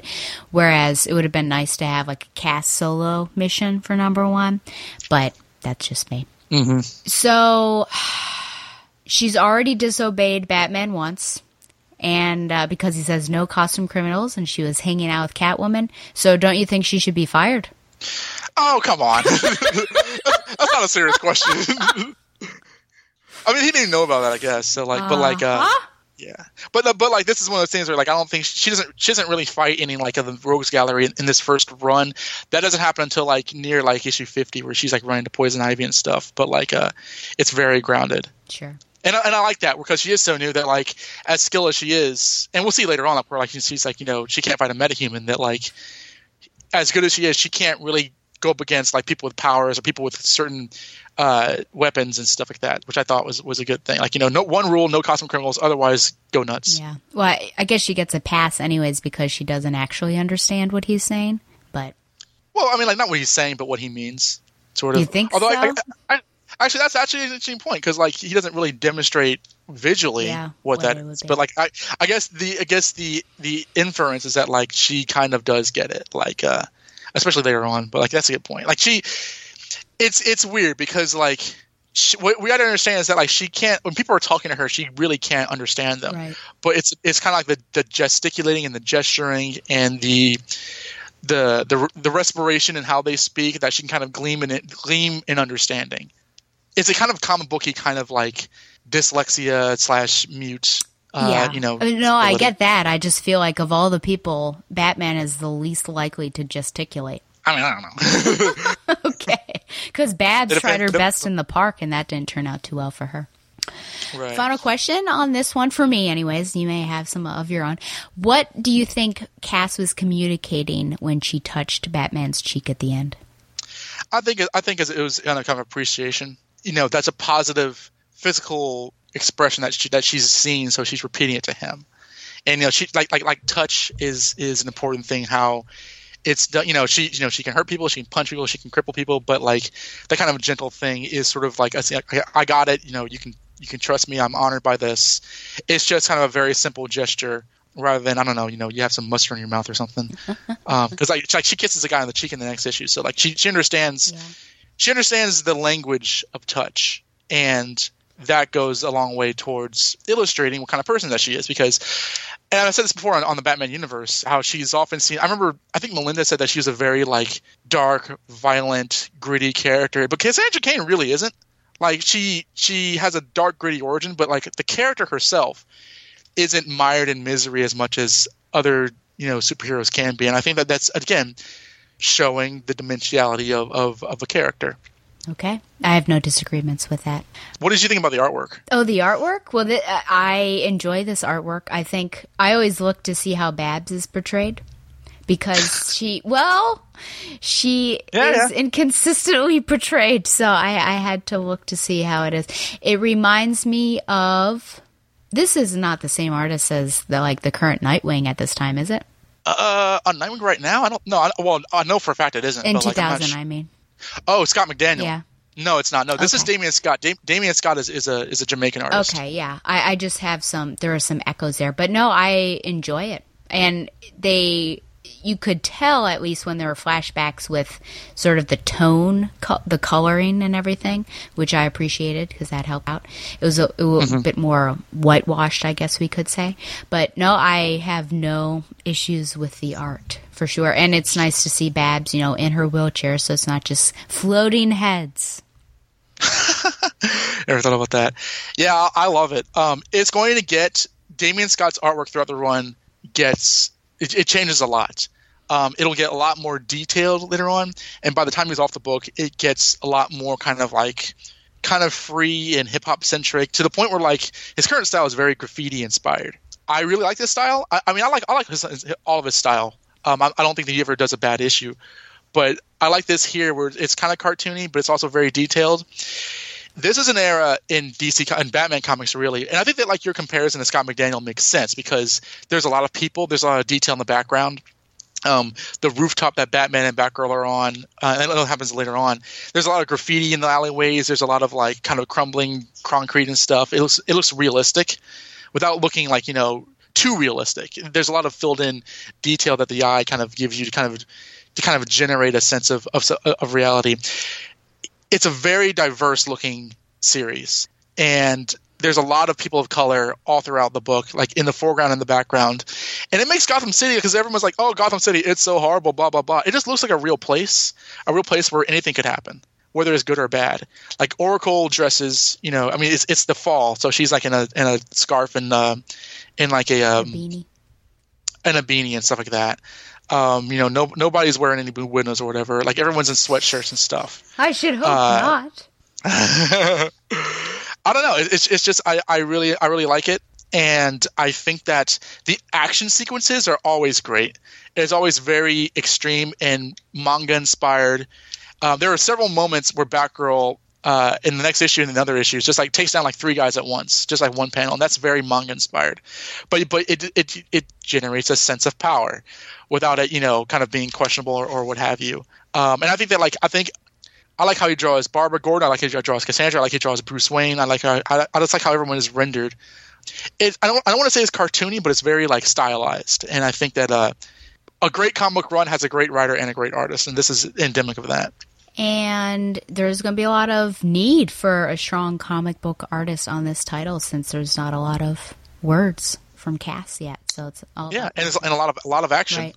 Yep, yep. And I enjoyed, you know, the Asrima that that scene at the beginning. I liked it, and I also liked that Babs took her down, though Cass seemed to have been distracted a little bit. Yeah, don't get it twisted. Yeah, I know, I know. But hey, man, well, I like I love that detail where this is the first issue we're seeing Oracle, and the second panel is like you know her in her Batgirl costume, it, it demonstrating to the reader Oracle was Batgirl, but that was that was showing. The next panel says, "Oh, that was Cassandra." Dist- you don't see Cassandra looking away. You see, you see her point of view. So that that was very clever. That was very clever mm-hmm. scripting. Yep, yep. Passing of the torch. Well, if there's nothing else on this one, what grade would you give it? Let's see. What should our grading system be? Out of 10 cheek caresses, what would you give this particular issue? This is this is a 10. Interesting. This is a ten. I, I, I don't I don't care. Like and this, I know this is, you this is don't. well, this is because like because I, I remember going back to like when we were doing No Man's Land, and I gave those issues a ten, and, and you were like, it's not that good. Carolyn actually emailed me saying like, oh, she thought it was a ten as well because Oh, that's a betrayal.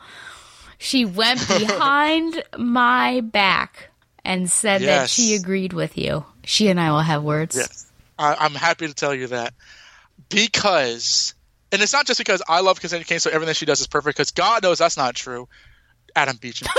but the writing and the artwork are so good that I mean, I, I I'm, be, I'm being serious. I really think that this is like, and you and you've been doing the show for nearly ten years, so you you have a better grasp of what you've read. I think this is one of, if not the best run that you're about to review on on this podcast. I think that the writing itself, in terms of like the characterization, is so strong that I just it sucks every every time this character appears afterward. It's just not as good because it is so emotional and it is so heartfelt while still being very in keeping with you know the DC comics like you know understanding of these are superheroes and I think this is a very strong issue. This is not the best issue of the series, but like it's so You're giving it a 10 technically it's not the best issue? well, that's how good the series is. Like like the it's it's so technically proficient that there's nothing really wrong with it. Now I, I should probably give it a 9.5 because it is a little abstract, but understanding where what what where how it comes together, I think I'm going to settle with a 10 with no regrets. Okay. No regrets either. I'll give it a 7 out of 10. Cheek. Oh, I thought you were go lower. Well, it was initially a 5, but it went up a little bit after my second read through. So, I would not stand for that. it will. Who cares? Uh, okay, so on to issue number two. We're in safe waters with this particular one. well, th- thanks for the spoiler.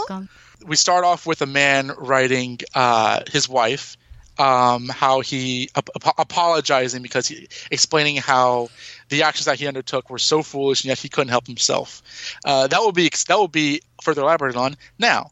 Uh, we cut to said scene where a, a guy is, is roughing up a woman saying, you know, am I supposed to forget about you? He's clearly like like a jilted ex lover, while some men with guns are, are pointing to the reader and also to our protagonist to keep walking. So the scene is essentially like like a guy roughing up an ex girlfriend that she's married now. She's a ring on her finger, and um, some men with guns, his bodyguards, saying, "Go away. This is this doesn't concern you."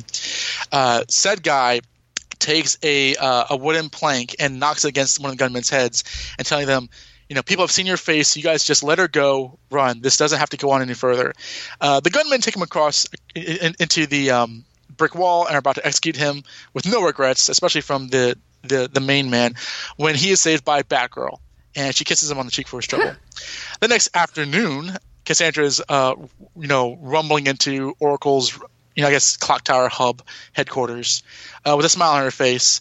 And again, she doesn't really tell Oracle what happened because she can't, but but she's she's pretty happy.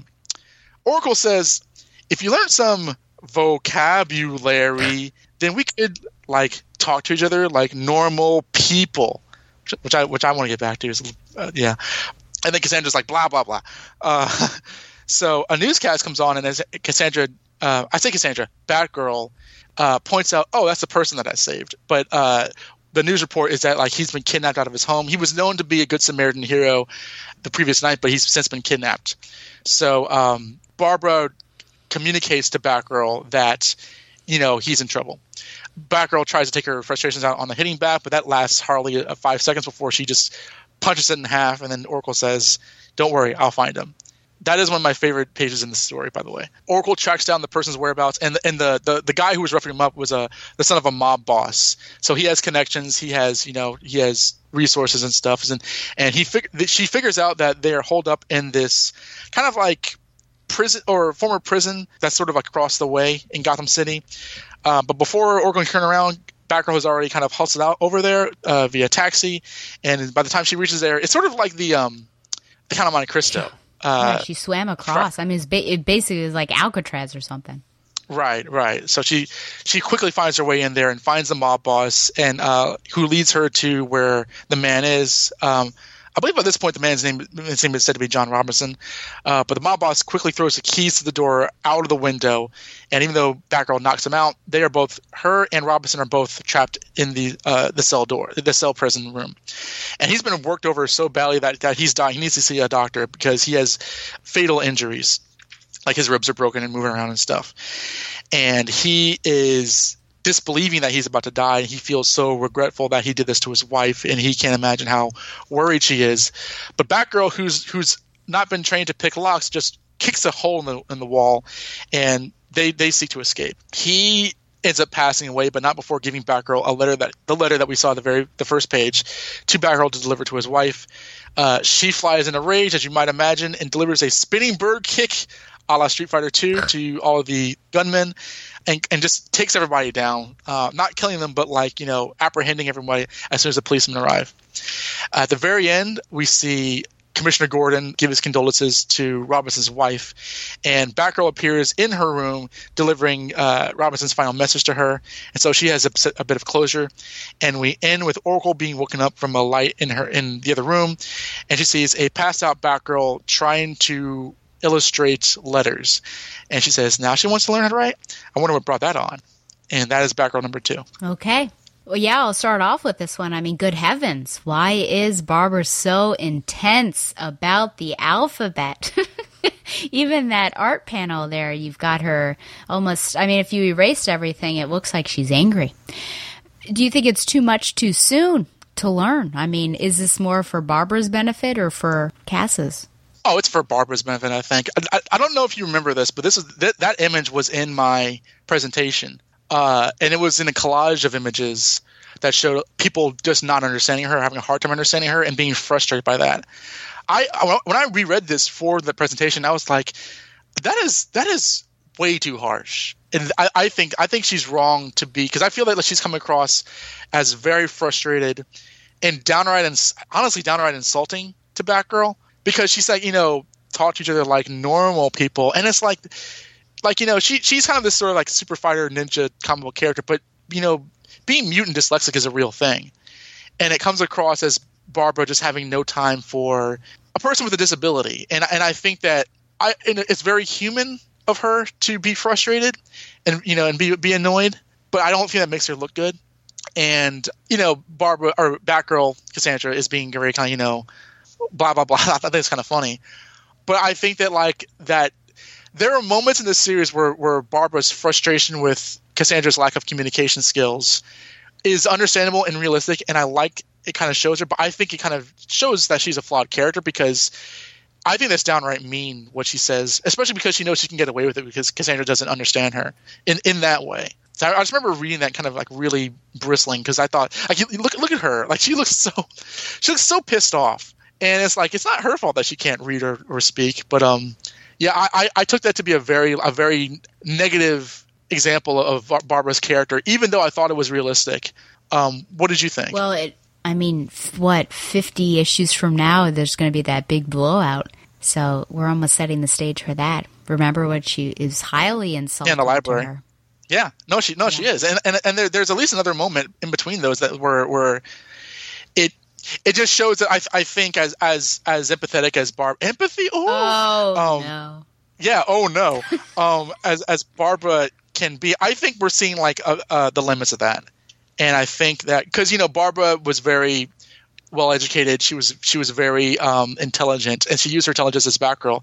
Seeing somebody kind of run around beating people up probably ticks her off a little bit, but I think that like I mean seriously, she's she's she's encountering somebody who is you know disabled, and I, and I think that we should recognize that that her just saying like normal people that's that's not cool. That's like that's like really trans- transgressive. And again, I'm not saying they should have done that in the comic book or like that. That's verboten, but I think that we shouldn't. You know, I, I, I'm not giving her a pass on that just because she's not as strict as Batman is. I think that that's that's that's that's kind of cold towards anybody. I Is think. it possible at all that she's frustrated because she sees the similarity between herself and Cass, uh, both having, you know, a disability, but in a different way.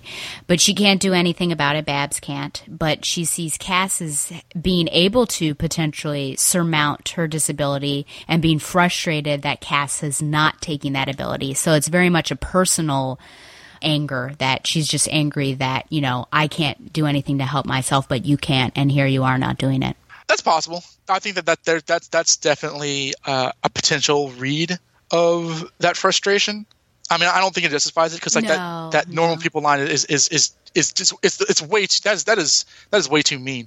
But I think that's an interesting read because Batgirl's disability is uh, something that, that can be potentially um, you know overcome, and you know th- they later go on. You know, th- it's a genuine kind of thing that like it's not as it's even harder than real life people in terms of like you know um, dyslexia and stuff like that. But like I think that's that's an interesting point that like they're both two people who aren't um, a- as able bodied as, as other superheroes.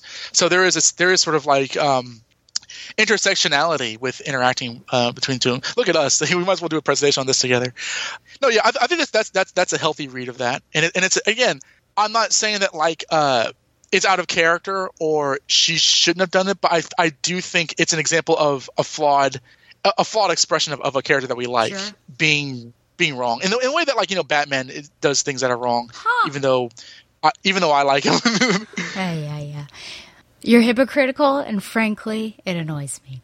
it annoys you me. Yeah, I don't want. I'm not going to justify it either. And you said, you know, it, it's not out of character, and and I, I wonder if it's not. I think to a certain extent, yes, I guess you would get annoyed with what she says. I feel like maybe that's a little too intense for Barbara, and only because I mean, my evidence would be how she treats Cass in No Man's Land, this very loving way, and teaching her.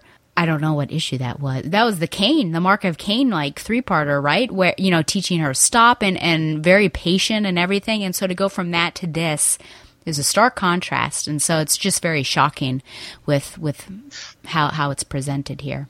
Well, well, that's interesting because her, uh, that's an interesting point you bring up because she was trying to teach her, and I think that like the difference being she's gotten a no Batgirl. I keep on calling her Batgirl because she's not called Cass in these issues initially, and I don't know when she is called Cassandra. In I think by the time the Shiva arc It was given, her name was given in the No The Man's, novel? yeah, the novelization because she was trying to connect her Oracle personality with another ancient Greek. So Cassandra, of course, being the the daughter of Priam, who foretold that Troy would burn, but no one believed her because that was her curse. So, uh, but w- when it's you know brought into the comic book time, I don't know. Yeah, the comic book version. I think by the time we get into the Shiva arc, maybe it is, but but even then, I, I feel like I don't remember.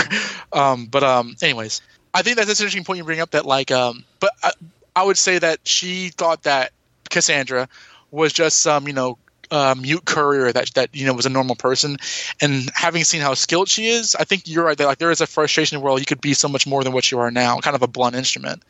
Um, so she sees her as a different person that she can kind of you know communicate with, and, and I think that there's there's genuinely a, a- an element of she ta- she speaks this way to, to to Batgirl because she can because she knows that Batgirl can't pick up the the kind of disdain in her voice, um, even though she she's glaring at her. Um, and again, it, it doesn't necessarily register to Cassandra. Cassandra, like, you kind of like you know, like literally, like does does a whole blah blah blah mouth or hand movement, but it feels like kind of a thing. I don't know. It, it feels like almost like messing with a blind kid Mm, in a little, in a little way. That I think I, I think it's worth pointing out because and I, and I like it because just because we like Cassandra and because we like all these Bat Family characters doesn't mean that everybody is everybody's will be and that they all interact positively. So you know, yeah, no, and there, again, this is not the only scene in this series like this, and and, and I'm not just counting the, the the library breakup arc. So uh, it's interesting to kind of see that see that. I mean, even Batman like in um, No Man's Land that that Mr. Zsasz Killer Croc Leslie Thompkins story when Batgirl was trying to demonstrate that she felt bad for him because he was arguing with Leslie, and he says like I don't understand you, just just keep her safe, and and Batgirl was was failing to communicate that like like there's a lot of you know and then later on tim drake says that he's afraid of her because she can't speak. So like there's there is a lot of like disability separates people. You know we can we can we can work with it.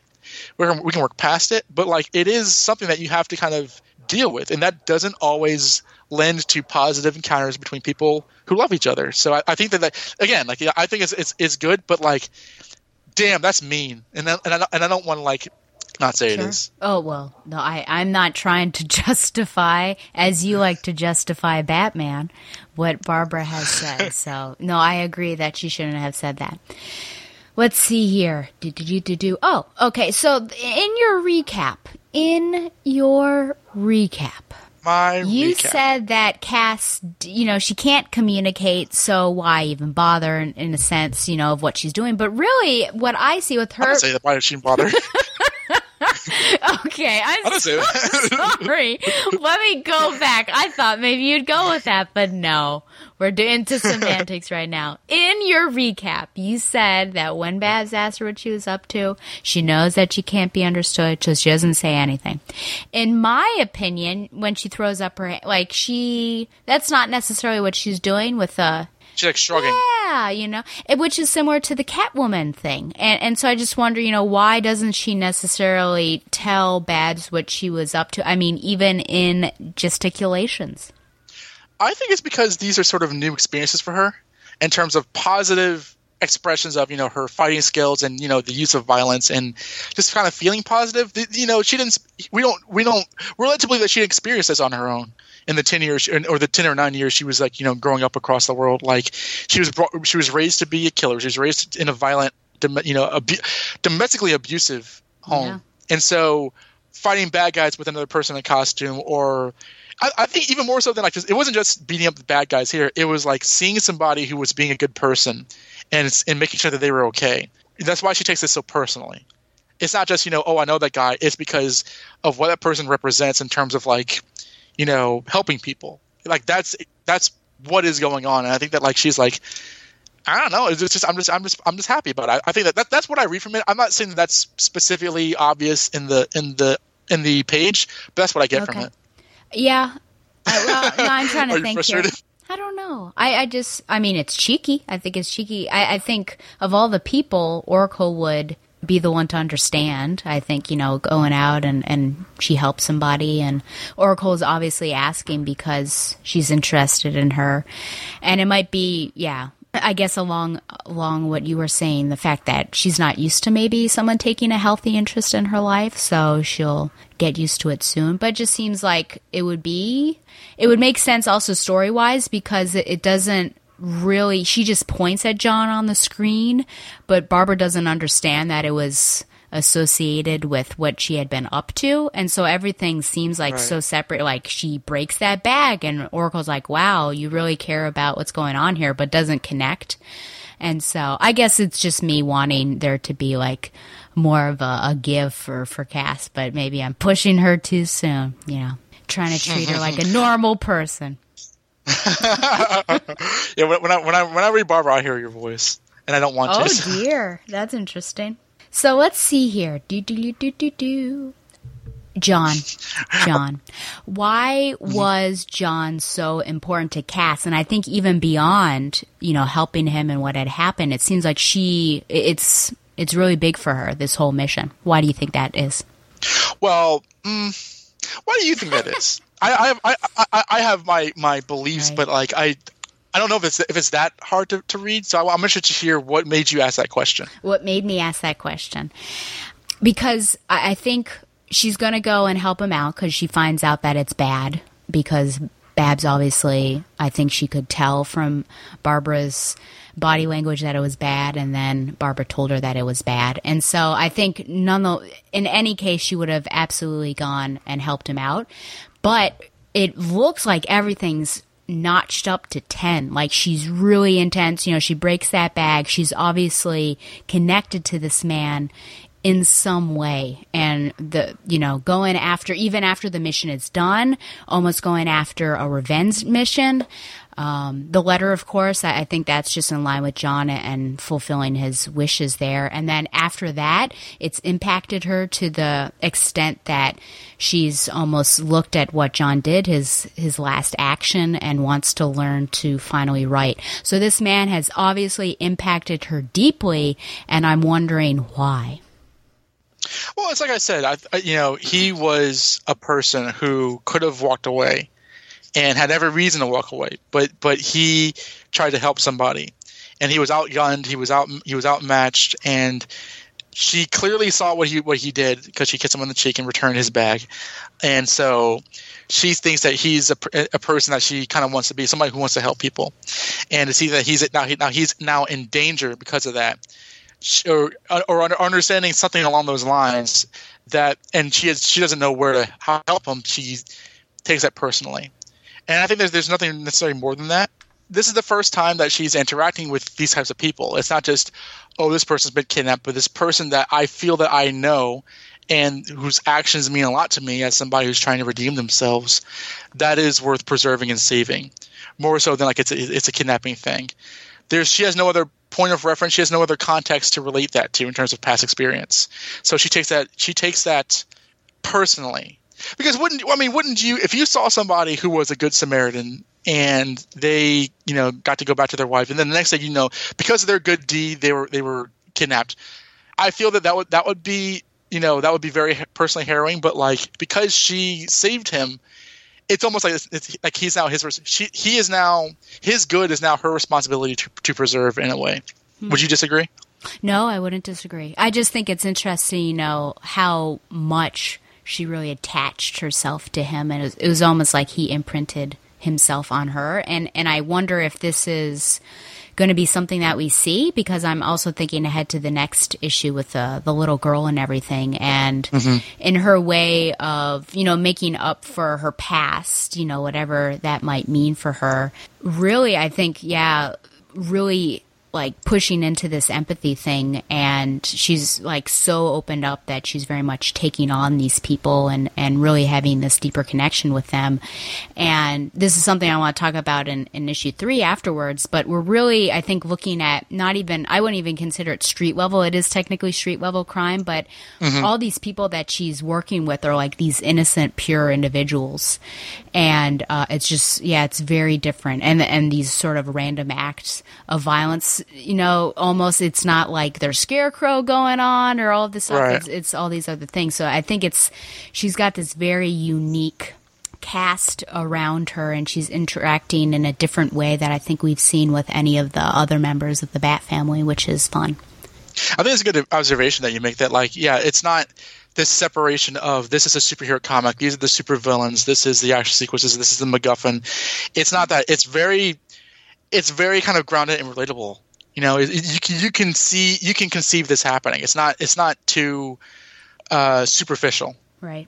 That is all I have on that particular issue, unless you had something else. Well, like I said, the page where uh, like, like, like Oracle's matrix data is like reflected on top of yes. Cassandra, yep. and Oracle says, "Look, this will this will take a while. And there's nothing you can do to help. Why don't you go hit the bag, t- take some edge off, okay?" And then you hear whap whap bam whap whap bam, and, and the the punching bag is punched in half, and then Cassandra looks back at Oracle, and Oracle says, "Don't worry, I'll find him." That page is awesome. That entire that that, that is great, and I think that there's a lot of like very um, economic storytelling in the artwork. Like the page where she grabs the mob boss's son and like you know, it's like it's like four and a half panels almost. Like he, he, he the door's closed, door opens with her his her mouth over him. He throws out the keys. She can't reach the keys, and then she punches him out. Like like very quick panels. There's not a lot of like excess action, but um, it's it's almost like you know that page alone kind of tells uh, a larger story. What did you think of John Robertson? What did you think of like how he was characterized? What did you think of um, just because all he is really is sort of like a victim in this whole thing. Like, what did you what did you think of how he was sort of like rendered in this story? I thought it was unnecessary that we killed him off. That would be my only negative. So all the other things are positive. But you know, for people who, and he was even with a man, I think that just walked on because he asked what's going on. The other man walked on. For people who just walk past those sorts of situations or assume that someone else would do it, you know, he was a great person and actually went in and, and he did that call in a place as dangerous as Gotham City. He didn't know it was about to happen in the alleyway. Could have been anyone. And he goes in to, to help that woman and, and doesn't back down. And I think that showed great character. And then, of course, you know, we had really bad people. He, and so they did not leave it as is. Uh, it seemed, I almost feel like, I guess with mobs, maybe that's what they do, but it almost overkill the fact that they had to drag him to Alcatraz, and it wasn't Alcatraz, but I'll just call it Alcatraz. and, you know, beat him up and leave him there. I mean, you, th- you would have thought something else would have happened, but the fact that he wasn't even thinking about himself, I think, pointed to his character as well. And he was just worried about his wife and what was going on with her and that she was probably anxiety ridden and, and everything. And yeah, I think just a great role model for Cassandra because he's not as intense as Batman and I, I think m- more of a uh, I, I don't want to get myself into hot water here. Yeah, I, I just think he was a very positive influence on Cassandra. I mean, I, I like. I, I think he's he's well rendered. You know, there's, you don't need too much information on him, but like he just he feels realistic. You know, he's he's he's the entire time he's doubting himself doing this, but he's still doing the you know what is I I would say is the right thing to do. Of course, you know, in, re- you know, in a comic book sense. I like what he's saying. You know, you know, you guys, your faces have been seen. The cops are on the way. Why are you Why are you doing this to me? And then the, the mob boss son says, why would I do what? Why would I not do the smart thing? Why would I risk 25 to life by blowing your brains over the wall? I don't know. Does it really matter? So it kind of gives it this kind of almost hopeless sense of like futility with his actions. And then Batgirl shows up and everything's okay, and then until it isn't. But I, I, you know, you say you don't you don't think he should have died, or you don't like that he should have died. I, I think obviously this plays into the next issue, and it's all for the sake of Cassandra's development. But I like. So he's a plot device? I mean, I think that that's a really cynical way to put it because. I mean, you can, say that Uh, aren't you glad we're not in the same room? I just see your leering smile over me, but I- I- but I mean, he does serve her character, but like he's. I mean, you can say that he's a plot device, but I think that that's ignoring the full page, the full five rectangle pages of him talking to himself as he's dying, saying, "I can't believe it. I'm going to die. My wife's at home, which is worrying." I, like that to me feels feels crushingly human, and he's talking to himself. You know, it's almost like this becomes his story for one page, and that's and, and in the background we're seeing we're seeing the detail of Cassandra not letting anything stop her and kicking a hole in, in like a concrete wall, which is pretty awesome. You know, I don't know. It's it's it's it's part of that kind of humanity that I feel that like this this comic book series always delivers, where even the mob boss's son, who's nothing but a bad guy, he he does he is aware of like the sort of senselessness of his own violence, but he's so far gone that it, doesn't register to him as being worth noticing. He's he uh, he's aware of it, but he has no intention to to interrupt it or stop it. And I love the detail at the very end because, like we see on the news report, that it's like Bullock and Montoya, you know, the, the cops are dealing with this this this kidnapping case, but because of who Johnson Robinson was in terms of Good Samaritan, Gordon himself comes down to the widow and says, you know, your husband was a hero, man. We were poor for all our loss. It's it's a very brief scene. It's his only scene. It's his only line of dialogue. But like, I think that says so much of not only his character, but just like the, the kind of like the kind of real tangible humanity that this book has. You know, and then like you know the book wasn't about you know, and then we we go back to like the the horrible scene between like you know Cassandra and, and Barbara where she's talking about reading, where Cassandra does learn to read, and she wants to she wants to learn to read because that's that's goes back to the letter from the very first page. It's a ring composition, like you always like to say. So I bet you're wondering what my grade was. Yes, please. What is your grade out of 10 cheek kisses? 10. Oh my gosh. Am I killing my chances to come back? You're really insane. And yes. I'm insane. I'm insane. What comic have you read that, that, that you know in the last 12 months that's better than this? I could probably think of several. But at this point in time, I'm, talking one. about Batgirl number two, and I'm going to give it an 8.5 out of 10 cheek kisses.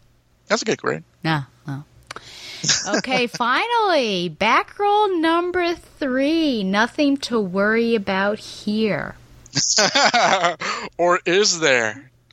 So this issue begins with Batman, Bruce Wayne. He's in the Batcave. Uh, his his the, the his chest the, the chest parts of his costumes are blown out and his his knees are bleeding. And he's like it's hard to remember how tonight started out.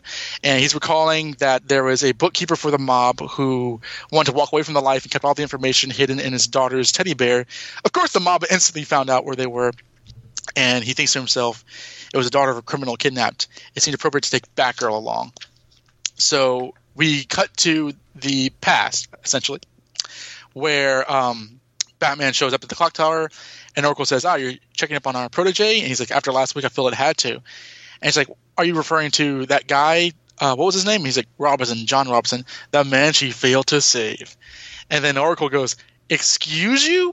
She broke into a highly fortified compound, got him out, and captured the scumbag responsible. Where's the failure?"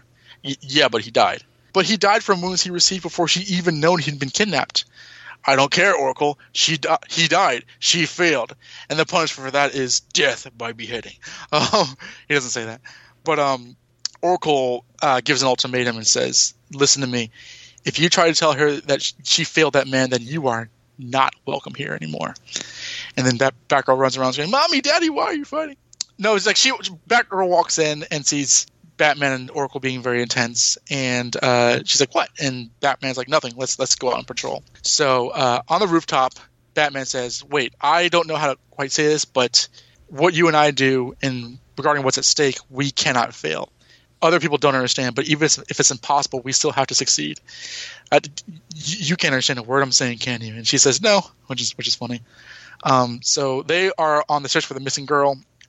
Um, they run up with some other mob bosses, and um, Bat- the guy says to Batman, "I'm not telling you squat. Everyone knows the bat don't kill." And he's like, "Yeah, it's true, but um, and Batgirl with me. Can you tell that she's killed anybody?" And she hasn't. He says, "I trust her not to. I'd be very annoyed if she did." And he like just leaves him with her. Then some like rhino-looking guy runs up with uh some body uh some facial piercings, and Batgirl wants to punch him and it has no effect. So Batman uh, quickly surmises that it's a metahuman, and Batgirl's never gone up against a metahuman before. So he like hurls him out of a window and says simply to her, "Stay away from him." He they, they find the girl. He gives the girl to Batgirl to run while he takes care of the metahuman. They hide uh, in a van outside the the mob boss's hideout. And the girl says that she's scared and she wants to go home and see her dad. Batgirl puts her hand on the girl's face, and we see a flashback memory to uh, the time where David Cain was training the, the, the young Batgirl to assemble and disassemble a, a gun uh, while holding his hand over her eyes. And she did it in, in a lot of time, and they were both really happy. That's, that's, a, that's a pleasant memory. Uh, cut back to the present where uh, the metahuman is right outside of the van, and he has in his clenched fist uh, the symbol of the Batman. Uh, so Cassandra's like, "Oh crap!" um, she takes on uh, the metahuman by herself, understanding to protect the girl at all costs. Throws a lot of batarangs, gives a lot of neck and punches and knees, and tries to break his neck seemingly, but the guy like like hurls her to the ground. She does manage to act, uh, end up kicking him unconscious, but that takes every, that, that takes the life out of her, and she falls asleep un, uh, unconscious as well. Batman shows up, inspects her injuries, and simply says, "Good job." So he he he goes back to the Batcave with a smile on his face, greeting Alfred, um, kind of not really being aware of his own injuries, and tells Alfred, uh, "Here, stitch up this teddy bear, would you?" And Alfred says, "Yeah, I'll get on that, but you need help first. But um, he was he was received an anonymous uh, video cassette tape, so he puts in, in the back computer, and he sees the point eye view of keyhole where a young girl uh, is in the room of uh, another mafia don. Bruce recognizes it as, as Batgirl, and he sees the young girl rip out the guy's throat, and that's the end of Bat- Batgirl issue three. And what an issue it was. Da, da, da. Well, of course, the main thing I have to ask is Let's get to this scene. You want to do it? what in the actual hell? you you texted me when I was at work and you said, "What the actual f with this page?" And I laughed and was told to be quiet.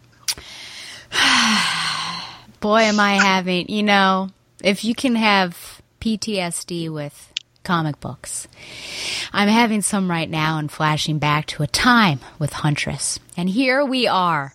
And great Scott, I mean, are you going to defend this man? I mean, before everything, like, how, what? He, you know, she failed no matter what because she wasn't there. Even if she hadn't known about it, I guess, and he died, and later on they found out, oh no, John Robinson died, and she was sad. It would have been her fault. How are you going to defend this guy? You remember when we talked about when we were doing the killing joke, and Boy, do you went on this you went on the, this this uh, this blood curdling scream filled rant about the playing um, card. the well, uh, th- there was that too. You had, you had more than one, Eh, but you were really talking about how Batman was going to like take take in Joker by the book and laugh with him in in in, in light of what what how the Joker violated the Gordons. And I said that I agreed with you. Vaguely. Vaguely, I thought that was a great episode. Oh no, it's a great episode, but gosh, what episode number was that? And I'm on 178. So let's pretend that yes, I absolutely do. You did agree with me more than I would have thought on that particular episode. Yeah, no, you're not wrong here. Like th- th- this, this is this is uh, ar- uh this is crazy. I like the scene. I like I like when Oracle. I, I like how this illustrates the two of them because Oracle says, "Listen, you crustaceous cheapskate. If you tell her that she failed that man, you are not invited to my birthday party anymore." Like, I like how that scene is logically confronted. Oracle doesn't doesn't acquiesce and says, "Oh, okay, whatever you say." She's she's like she's like f that. This is one of those. I, I feel that like this is this was this was written at a time where they were writing Batman so harsh as to be kind of hard to, really hard to get behind because this is this is this is totally unreal unreasonable, and I feel that every time you you throw Batman at me and says, "Man, he sucks," this is kind of this is kind of the character that you kind of see in your head. This sort of like unfeeling, unsympathetic, illogical, unreasonable, borderline inhuman person who just expects the the un, the un, impossible and the un, unexpected. Well, I didn't dream him up. He's right here on the page. I mean, I'm not coming up with a caricature. I've got evidence right in front of me. Which is why I feel that you must have been delighted reading this. Um, Delighted. I'm reading it. I just came off of issue number two, which was an ex- it was a great issue. I still gave it an 8.5, but it was emotional. And then you've got this whole thing. She obviously had this deep connection with him. And then all of a sudden Batman comes in and said she failed. I was like, you've got to be kidding me. no, you're right. You're right. You're absolutely right. And I think that Batman can be harsh. He can be strict. He can be like like a, a disciplinarian taskmaster. This makes no sense. And because because Oracle throws gives every shred of evidence that how this wasn't her fault. Like she didn't even know the guy was kidnapped until like until until Oracle did. You know, until Batman did. Like he wasn't there. So he so Oracle says, "Where is the failure?" And he says she died. And I think that that is too much. In ter- I think that there can be a still. I, I like the scene that follows. We'll talk about that with them on the rooftop. But I think in illustrating both how Batman sees their their mission in Gotham and how he's different from Oracle, I can't imagine Bruce Wayne being that inflexible as to, to sound downright crazy. And it's part of the characterization of Batman that other writers have that I hate. I don't think Kelly Puckett writes him like this all the time, but like it's moments like this where I'm like, that's just not the character. And I think too many people view him as that. That this has kind of become the standard operation for Batman, rather than being just kind of like dark and strict. He's he's impossible to talk to, and I think that the scene is barely justified in the next scene on the rooftop because it's, a scene between communication between him and Batgirl and leads until the end of the, the comic book. But and I, and I like the scene that like the Oracle's not having any of this. Like she says, "You are forbidden from coming here again if you tell her she failed." I think oh that's pretty good. I just think on the, on Bruce Wayne's characterization's part, it's it. I wish Kelly Puckett could do better than that because because that, that that that that is impossible to appreciate in that way. And I don't, I don't see anybody reading this and saying that he's right because that's that's just that is just so unreasonable of an expectation that like that he's that Batgirl should have been like clairvoyant in some ways in ways in which none no, none of them are. But I feel that like you've not gnashed this as much as you've wanted, so I'll, I'll, I'll give you the floor. I, I don't. Well, I've got another question for you. Would he have done this? ha- Would he have said this if it were Tim or Dick? I hope so. You remember in that Bat- Robin Year One, where at the end of the first issue, Robin is is on his own and he stops the Mad Hatter from kidnapping those girls, and because Bruce Wayne wasn't available, and then when, when Bruce sees Robin, he's like, "We'll talk about this later," and he's like, "Alfred, you were in on this too. It's all your fault." And Alfred's like, "Yeah, it's my fault that Robin saved a bunch of girls from God knows what, from a you know a psychopath who kidnapped them and mind controlled them," and then and then Bruce's like, "All right, you're right. You know, good job, Dick. You, I'm very proud of you." So like, so like he has this sort of like knee jerk inclination of like if if I'm not un, in control of of your actions in, in some way, then you risk everything, and I, that I think is a little too much because I feel that like Bruce Wayne is a person who who kind of like needs to master control, and when it comes to his like partners, that's where a lot of frustration comes about. But this this is unreasonable, and and, and like it, this is to me like you know I, I kind of I kind of um we kind of cross swords on the whole Huntress thing, you know, and you know we, we had our disagreements on the Killing Joke. I I I, I can't I can't I can't at all be against you in, in this because there's no logical way I can be and still you know go to sleep at night. And and yeah, no, uh, this makes no sense, and he sounds bat crazy, to, quite frankly. But again, like like like I don't think that this is endemic of how the character is. I think this is endemic of how the character can be caricatured. In fairness, because because like I wouldn't like the character if he was like this 100 percent of the time. Yeah, I mean, this certainly uh, speaks for itself. I don't really need to make any sort of comments. I, I think, you know, I could have done without it. I think had that page not been in there and just had that rooftop discussion, like I completely could have gotten that. Like that's more in line with Batgirl. She's only been a couple missions out on her own as you know, a full fledged member of the Bat family, and he's letting her know that, you know, the stakes are high, we need to be careful. But to just have that enter in his mind whatsoever, you know, that she failed, I, I think is, is terrible. I think it's just terrible. I'm glad, you know, as I love, this is one of the reasons why I love Barbara is that she does not bow down before Bat, you know, she doesn't, bow down's not the right, she doesn't roll over. She is going to speak her mind, and I think she's absolutely right in this case. And so we've got that conflicting parent thing, right? And, and just leading up to this, I, I feel like it's such a change from how he it's not like she, he's necessarily been loving towards Cass, like loving, loving, doting, but he's Not yet. obviously shown care, and this was just like a, a reversal. And so I, you know, if you got rid of that page, I think the only good thing about it is that Barbara is standing up to Batman, but everything else is just really awful, and I couldn't believe it when I read it, and that's why I took a picture and sent it to you and interrupted you at your workplace. Well, I mean, I mean, I love Oracle not having any of this. Yeah. Saying like, explaining how what you're saying makes no sense. She did everything that she could. She didn't have a step out of line.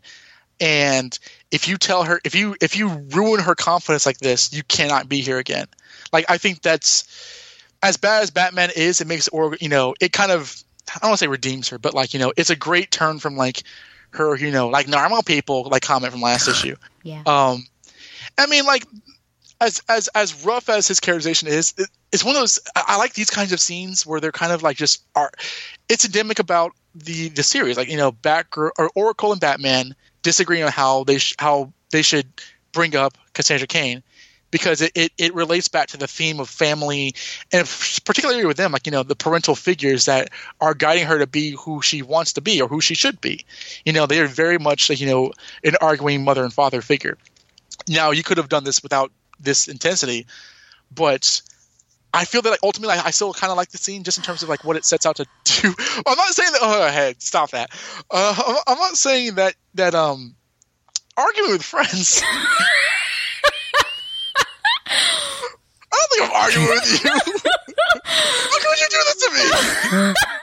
I figured while you were trying to uh trying to back Batman up, I would post on the Instagram what was going down. So I've got a record of everything. Uh, you are not welcome here anymore. no, no, I, I, I do. I, I don't know. Like, like you've read this. When your memories of them talking about Cassandra, like, like, like, I mean, generally, like you know, there was the Secret Files and Origins issue Sure. we just did. There was the issue one scene and this stuff. I mean, do you not like the scenes where they're like kind of disagreeing and agreeing about who she is and stuff? Because I, I love that stuff. No, I well, I, I it's I. I know, right? For me, well, I guess it's a child, right? Let's think of Cassandra as a child, and you want in in As you should. in well. I don't mean it in an offensive way, but I feel like No, she yeah, is no, very much 17. like starting over, and she is more. I mean, she's not seventeen in my mentally. I feel like, Right. um, or emotionally, I suppose. So I guess you want as much input in the child's life early on as possible. And so, no, it is interesting. I mean, the, the conflict, obviously, I wish they could be more on the same page, but they are two different people and they're going to have different ideas of parenting. Uh, I think it was more like, I just kind of want more nurture, I think, than than Batman has been giving Cassandra. And it does come. I will agree with you that I mean it gets like very beautiful the relationship. So I definitely am not going to be. I you know I might give that a ten. Who knows if we ever get there. but it's just yeah, it's hard to watch now, and I almost feel like there's so much going on in these early issues, whereas with No Man's Land, there wasn't as much conflict, but I suppose that's because we had the external conflict of No Man's Land, so you can't really have those personal moments. But it's almost like I just really want to focus on Cass and then see where the parents come in. But it's a lot of like, you know, these parents and like how are they impacting the child rather than seeing more Cass. So I just, I, I'm just sort of trying to work through how I'm supposed to look at everything working together. And uh, the conflict is just it's you know i almost i wish they were on the same page but yeah it's just like another reason Uh-huh. for me to get angry and annoyed at batman which i'm not like looking for reasons. When i see them i'm like well there you go donovan. But you know i'm not like looking you know going on reddit and can you give me examples of when batman was a jerk? I'm not doing that. So yeah it's it's just it's interesting. I mean i guess from a you know stepping back in a real world perspective like I think about my my kids, you know, my 13 year olds, and and some of them have really hard home lives, and I look at this and like this is clearly not a functioning like this is a dysfunctional family here, and so you kind of have to think about what's the impact going to be like on Cass. So I think that's where my issue is. Storytelling wise, it's really intriguing, and I'm really engaged in everything, but like from another standpoint, it's like yikes. I'm on board with Cass. How is this going to impact Cass? I really wish she was only with she were only with Barbara, you know that kind of thing. So Well, I mean, like uh, a couple things that you were mentioning. This is such a new character, and she's so mysterious that I think the presence of both Batman and Oracle is a little required for a new series to bring readers in because we don't, we still don't know too much about her. We, we know her past, but like, I think it helps to have them help to illustrate who she is and who she will be for new readers. Considering that this is a very new character, I mean, again, this is the first ongoing Batgirl comic book they they did, so they want to kind of help bring in interest. And I think that I don't think that like Batgirl or sorry, I don't think that Oracle or Batman or um Freudian slip um are like guest stars trying to sell the book exactly. I think that they are there because they are genuinely her supporting cast. I mean, like they are in the series all the time. But I think that like this is the third issue. You kind of need them to. Whereas with Tim Drake, he'd been around for a couple of years. Uh, he had his, his mini series to help flesh him out. So it, it could be justified that Batman was hardly in the series when he had his own own book. And what about Jack Nightwing is though? How often was Jack in? Jack Drake. Yeah.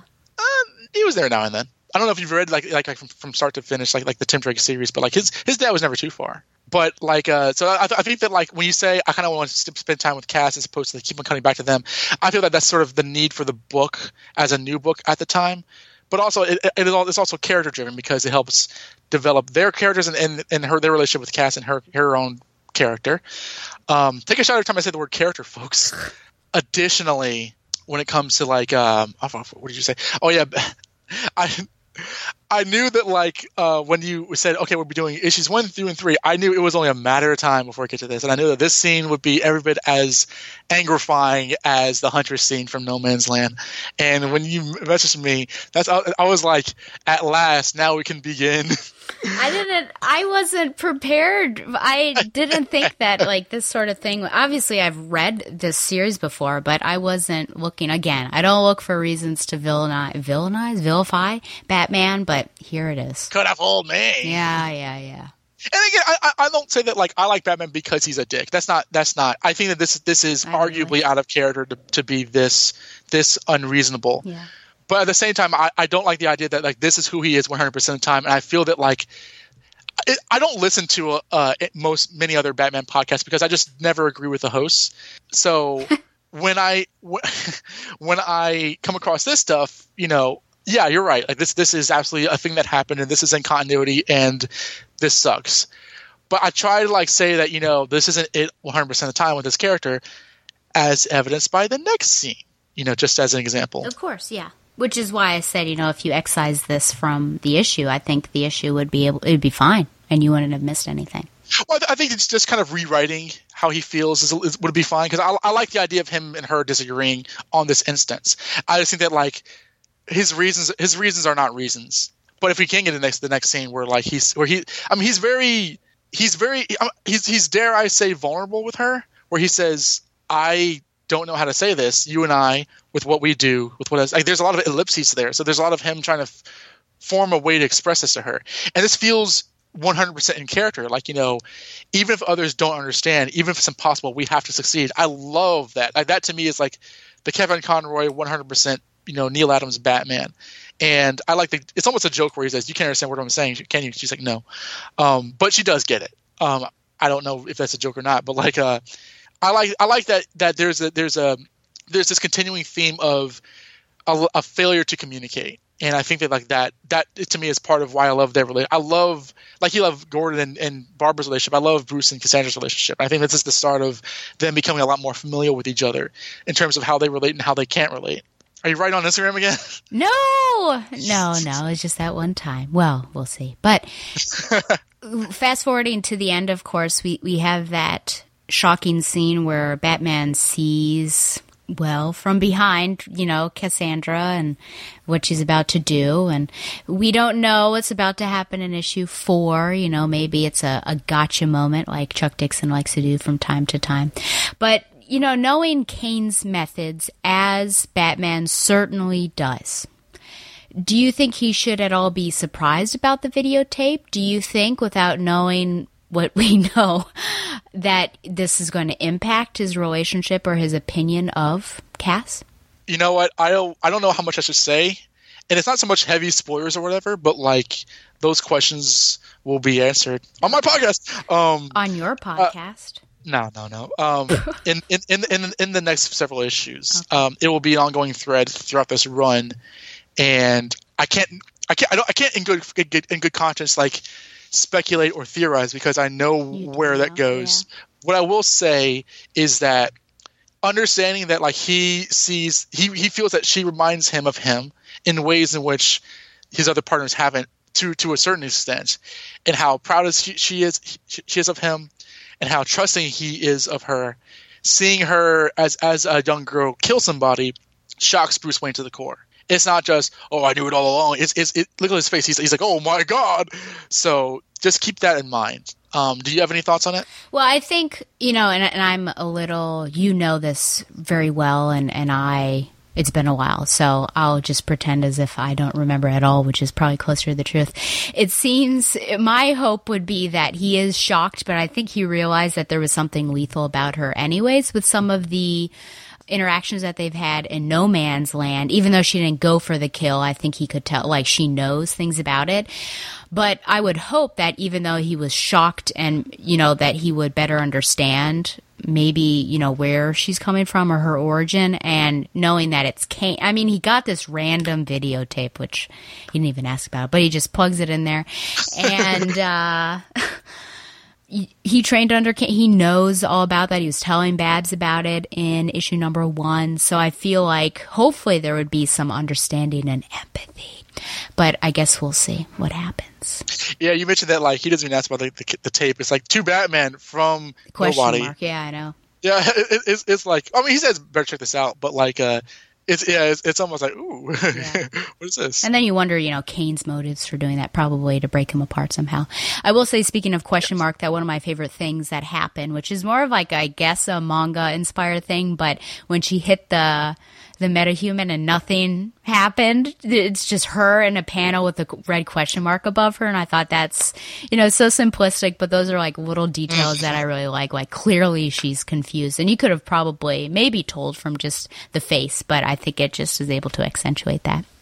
No, yeah, I, I actually, actually, I think I failed to catch that, but like that, that is, yeah, that's that's funny. And then like, Batman's like, "What's going on?" Oh, I'm metahuman. She's never seen one. Um, what did you think about like the whole her encountering a metahuman for the first time? I wondered if it was believable, and I was trying to think about through No Man's Land, and I feel like she would have encountered somebody, but maybe not that. I mean, wasn't she around with Joker? Wasn't he? Because he told her to stay away from Joker, but I'm pretty sure that there. And didn't she see like Croc in Leslie's hospital? Well, Croc is like a mutated guy. Okay, so like I mean, I mean, uh, it. I mean, the metahuman is, is someone with a metagene. They're they're ultimately like a mutant, like from from Marvel. Whereas Croc has a skin condition that he, he has razor sharp teeth and stuff. Croc's not meant to be. I mean, people get this confused all the time, but like he's not necessarily meant to be like superhuman Bane levels of of power. Mm. Uh, he's although he is very strong, but like from what I, I mean, I don't think this contradicts anything that we've read so far. Okay. I, I think it's interesting. I mean, I don't know that that'll necessarily determine. I mean, knowing Cass, she might just assume that a metahuman is someone who's really big and buff. Whereas, you Right. know, we know that metahumans could range from anything, you know, from having super strength like this guy probably does to having a canary cry and everything. So, yeah, I, mm. I think she just has to, which is true of any s- hero, that you have to adapt to a new situation. And so I think this was certainly one of the few times in her like initial i think this happens frequently right? Where they come up against something and they can't go at it the normal way that they're used to going at. There's that word again normal. The normal way that they're used to Normal people talk. yeah, no, the normal way they're used to going at it, and so she has to find another way to do it, and it just, you know, completely exhausts her, which is, I think, a very endearing scene at the end, too, that it completely takes it out of her, but she is not stopping. She's protecting that girl no matter what, and so that's what makes, you know, Cass such a great character. There's that word again, and uh, hero as well. Shot. Yeah. Um. I mean, this is the first of many times where she, as as great as Cassandra is, she gets beaten up a lot. Um. And so be on the lookout for that. Did you have any thoughts about like the rooftop scene between Bruce and Cassandra? Um, I sort of talked about it before that I liked it. I thought that was a well executed scene and I was on board with that. And uh, like you said, I mean, you went into more depth, obvi- obviously, with how it was presented and everything, but I just felt like that was the character of Batman right there who has a hard lesson to give and he's very impassioned about it, but he delivers it well. And, and that's, you know, that's what I envisioned Batman as being, but it's just such a stark contrast with how he was prior. Yeah, because we, we spent a lot of, of oxygen on like the like the previous of, him being crazy, but like I want people who do not read this story to understand that like you know he. You know, after being yelled after being yelled at by Oracle, he talks to Batgirl about you know, as I said before, you know, like we we can't fail even if it's impossible. And Batgirl takes it to heart when she knocks out the metahuman. Like she has that scene in in her head, and it's, it is it is it is a really uh, emotionally character driven scene that I think is very much endemic to the character that I love more so than like the whole she failed blah blah blah scene from from before. And I think that like that was that was meant to be like him making a mistake because like he's called out on in, in the comic. The comic doesn't treat it as though this is normal. It, you know uh, in terms of like you know reasonable expectations it was just a little too much but no yeah I, I think that that was that to me is the stuff that I remember more than anything else. Um, what about the scene where she puts her hand over the, the kidnapped girl's face and she remembers her time with David Cain? I liked how you said it was like times of, you know, happy times. I'm like, well, she is learning how to put a gun together or take it apart and put it together without looking. But that, you know, it is more of a positive moment between the two of them. And da- we've talked about this that we feel like David does, in fact, love her just like in a really twisted Mhm. sort of way. Or Right. he shows it in a bad way. I like what she takes what she knows, right? And so she realized that that was, and it's almost like horse with blinders, right? You want to put protect the animal from what they're seeing and just like push on. So uh, I like that she is able to use her experience, and in this case, you know, a bit of a dysfunctional experience to help that girl out, and it works. Absolutely, yeah, and, and I, I like the constant theme of like children in danger. That that's always you know a big thing with with Batman characters, and especially Batgirl in, in general or specifically. Absolutely. That's all I got. Yeah, I don't have anything else. What would you give this out of 10 disappointed Batman glances? okay, I won't give this a ten, and it's not because of that you know that scene. It's because like you know I, I just think that like the other ones were a lot more wholly complete. But this was I think I think this is still a great issue. I would give this an eight point five. I would agree with you. Isn't that nice? I'm going to give it an 8.5 disapproving glances. See, I didn't think we were going. I mean, I knew you, were going to yell about this this scene, but like I didn't expect. I can't wait to argue with you. Just like I knew we were going to like in No Man's Land. So like, uh, I was very. I was very confident that we would be more on the same page. Although I guess we're not because I guess the next game for BTL listeners is when will Stella give a Batgirl issue a ten in this run? I will be I will be listening out for that. You know, I feel like some biases are entering into my system or they're there. And so I feel bad for Cass. Then the reason why the, Why are you laughing? I'm being honest oh. here. The, I feel bad for her because I'm not coming in here like clean slate. This is the first time I've ever read it, that mm. kind of thing. The bias that's hitting me is Stephanie Brown. Oh, interesting. And so I'm looking at this and I'm thinking, like, you know, that's why I was saying about I wish Barbara were the only parent because you've got that really nice dynamic. You've got Stephanie Brown's side. And so I feel really bad because Stephanie Brown is not Cassandra Cain. So it's very unfair. So I just need to like step out of that and, and not do that. I've in no way been, I mean, I think that's the only time I've compared is this conflicting parenthood because I just see like Barbara and how loving she was towards Cass and being that mentor as well. So she was very much Oracle as well as Batman wrapped up in one body. Uh, so that's what I'm I'm trying to do. So that's like my honest thing there. Well, yeah, I, I would. I would want nothing more for you to be than honest. But I mean, I, I mean, you are enjo- like three issues, and you are enjoying this title. Is that correct? Oh, I am, and I wouldn't. You know, I liked it. I think I read it very quickly when I first read through it, and if you can remember Mm-hmm. the text and everything like that we had shared then, like I really enjoy it. I really like the character of Cass, and uh, yeah, so I'm not gonna inflate my grades just to you know get on your good side. I will be looking at it with a discerning eye and i do know what's coming down the pike which is why you know i might be hard on batman now but i'm, I'm looking forward to seeing those those other times. But yeah this is a great character and i think with cassandra and I, and I know that's one of the reasons why you like her we're looking at a, a completely different character, I think, than we've ever really experienced. She's experiencing issues that no other character we've really seen. Uh, she's got a tough and traumatic past, which is, of course, true of many Batman family members, but in a different way. And then to see how she interacts with Oracle and Batman, and later on with Tim and Stephanie, and really growing into and flourishing into a human. And I think growing up, right, mentally and emotionally, uh, to really, I think, reflect that 17 year olds, we're, we're going to see that. And so I'm looking forward to this journey. And actually, I can't believe I'm actually here, which is really weird. I never thought I would get this far, but no, I do really like the character of Cass, and I and I really like this book. Well, I'm very happy to hear that. And and t- for me, I know I've said this before, but like this run is so fundamental for my love for the character. Now, now I like her whole series. I I, I don't think that the, the, the two main writers are as good as Kelly Puckett, but I, I do. I don't think the series ever gets bad. But like, I think that this run is so expressive and so uh, uh, artistic that it really helped. You know, like I, I get how issue one was kind of hard to get and understanding and sort of hard to read, but like kind of seeing, you know, the repeated imagery, all kind of stuff, you know, all the all the moments of silence and, and the artwork, all that stuff. To me, I think that like this is this is a spectacular run of comic books because uh, aside from like the modern Batgirl stuff where there's always a different run, and of course Stephanie's run, the older stuff in terms of like Batgirl's backup stories or even the Birds of Prey, like you you tend to read. I, I'm trying to remember how many like runs of, of a character that you've had. Like I'm not sure, like the Batman family stories. Did they always have the same writer? No, Can you remember? no, it's switched. Yeah. Okay, so so yeah, so like in in in the accordance to a lot of modern stuff with Chuck Dixon and what have you, this this is a a specific uh, version of this this era of the Bat Family storytelling that I think uh, I hope that you continue to enjoy again as you did before because I, I, I think it's it's one of again one of this and like Gotham Central I think are like really up there in terms of like DC's classic runs. Yeah, and we can't undervalue also the fact that this is the first time that a Batgirl, any Batgirl, has gotten her on, own ongoing series. That's absolutely that's absolutely so, correct. I mean, she's paving the way, which is something that Barbara Gordon did not do. So you know, that's already something that's huge that Cassandra was able to do. That that yeah, and it lasted for a while, and and she's not.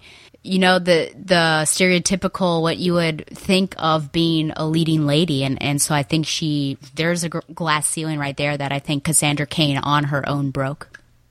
Yeah, I was I was actually thinking about when I was rereading issue one, like when you first see her in costume when Oracle turns around, she looks very scary, and like I think at one point Oracle kind of like mockingly says, "Oh, where has the dreaded Batgirl been?" It's almost like you want to call her the Batgirl, which you couldn't really do for Barbara because Barbara was a lot more human than that. So like, I, I, it's interesting kind of because people really people who like the idea of Batgirl tend to kind of skip over Cassandra just because she is so antithetical towards the idea of the free flowing hair, smiling, motorcycle riding Batgirl. I think that people say, "Oh yeah," and there's also the one from the '90s, but like, I think she's the best. So what do I know? oh boy. Well, with that, uh, we're going to take a break. There were no listener emails, and um, I'll be asking Donovan some other questions, so I'll avoid the uh, Team Waffles, Team Pancakes question. but yeah, so we're going to take a break and then we've got something interesting, which is the back half of, or the, the last issue of Mairghread Scott's run and the first issue of Cecil Castellucci's run. So kind of interesting. So when we come back, we will review Batgirl 88, aka 36, and 89, aka 37. But first, Zayas' radio hour featuring Last Hurrah by Bebe Rexha. Oh, interesting.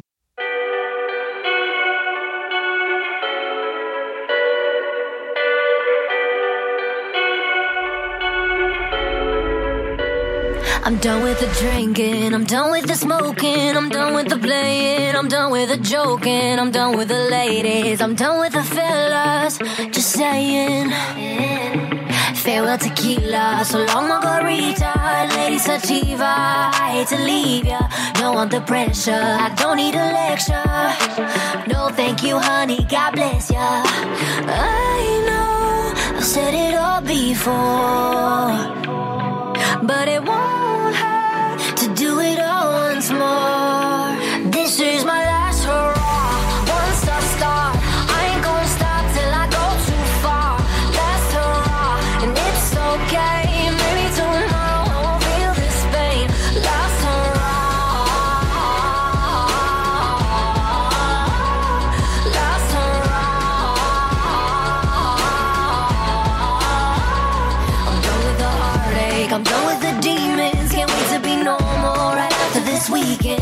with the drama. I'm fixing my karma.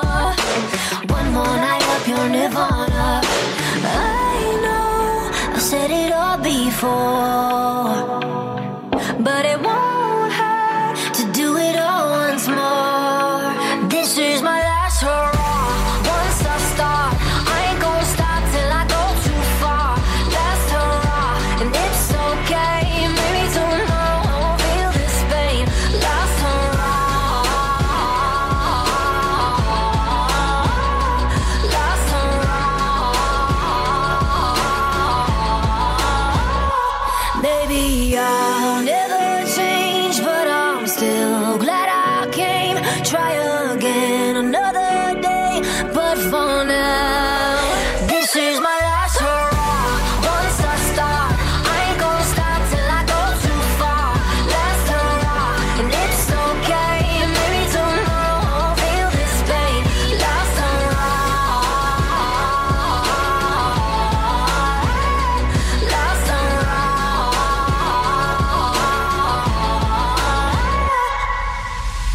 Okay, we are back. And it's been a while since I've had two issues to review, but actually, one of the news things coming out of San Diego, which I guess it was, as DC always does, revealed before San Diego, because DC does that for some reason, that Birds of Prey is coming back. Um, and it's going to have Harley, Huntress, and Dinah.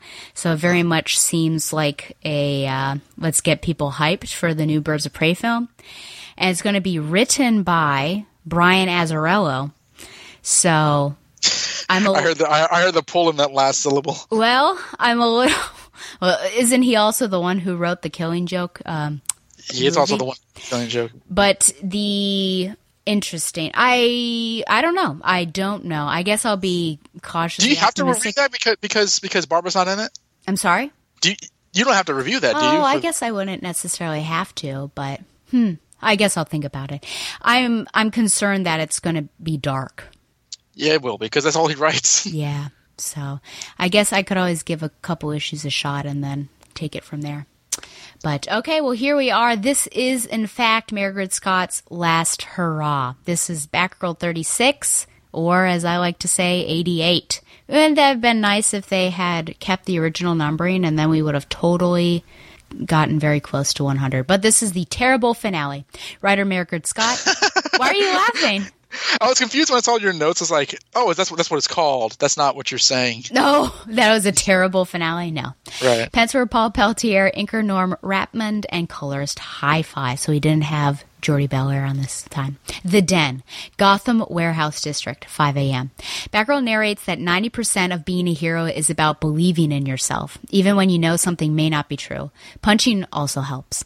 As the fire rages out of control, Batgirl fights through the crowd, literally, and tries to get the exit opened up when she is pierced by a knife in her back. Please remember this. This is a big issue for me here. The knife came from Vulture, who says that all these people must die because they are witness to Fox's failure and the weakness of the terrible trio. Their lives were forfeited once Batgirl escaped from the tank. Vulture, a better fighter than you would think, gets some hits in while Fox makes a run for it. He or she runs past Shark, who is crying out in need when his or her exit is blocked. Vulture has Batgirl on the ropes, and Fox hits Vulture on the head. Briefly, the two team up to get an exit, and once outside, Fox runs away. Batgirl tries to wrangle some guests up, but an explosion catches her attention, and she returns to get Vulture and Shark out. Shark is too heavy to lift, obviously, and Batgirl needs his help to leave, but he shoves her out of the way just as some of the support structure collapses.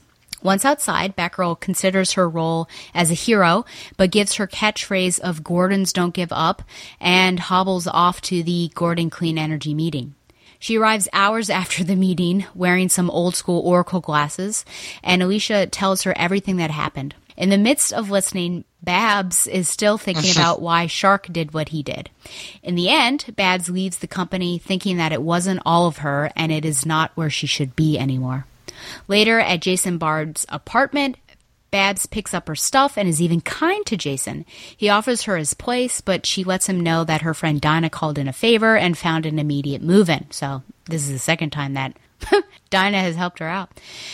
Babs, that was one of the problems you had with the Burnside run, remember?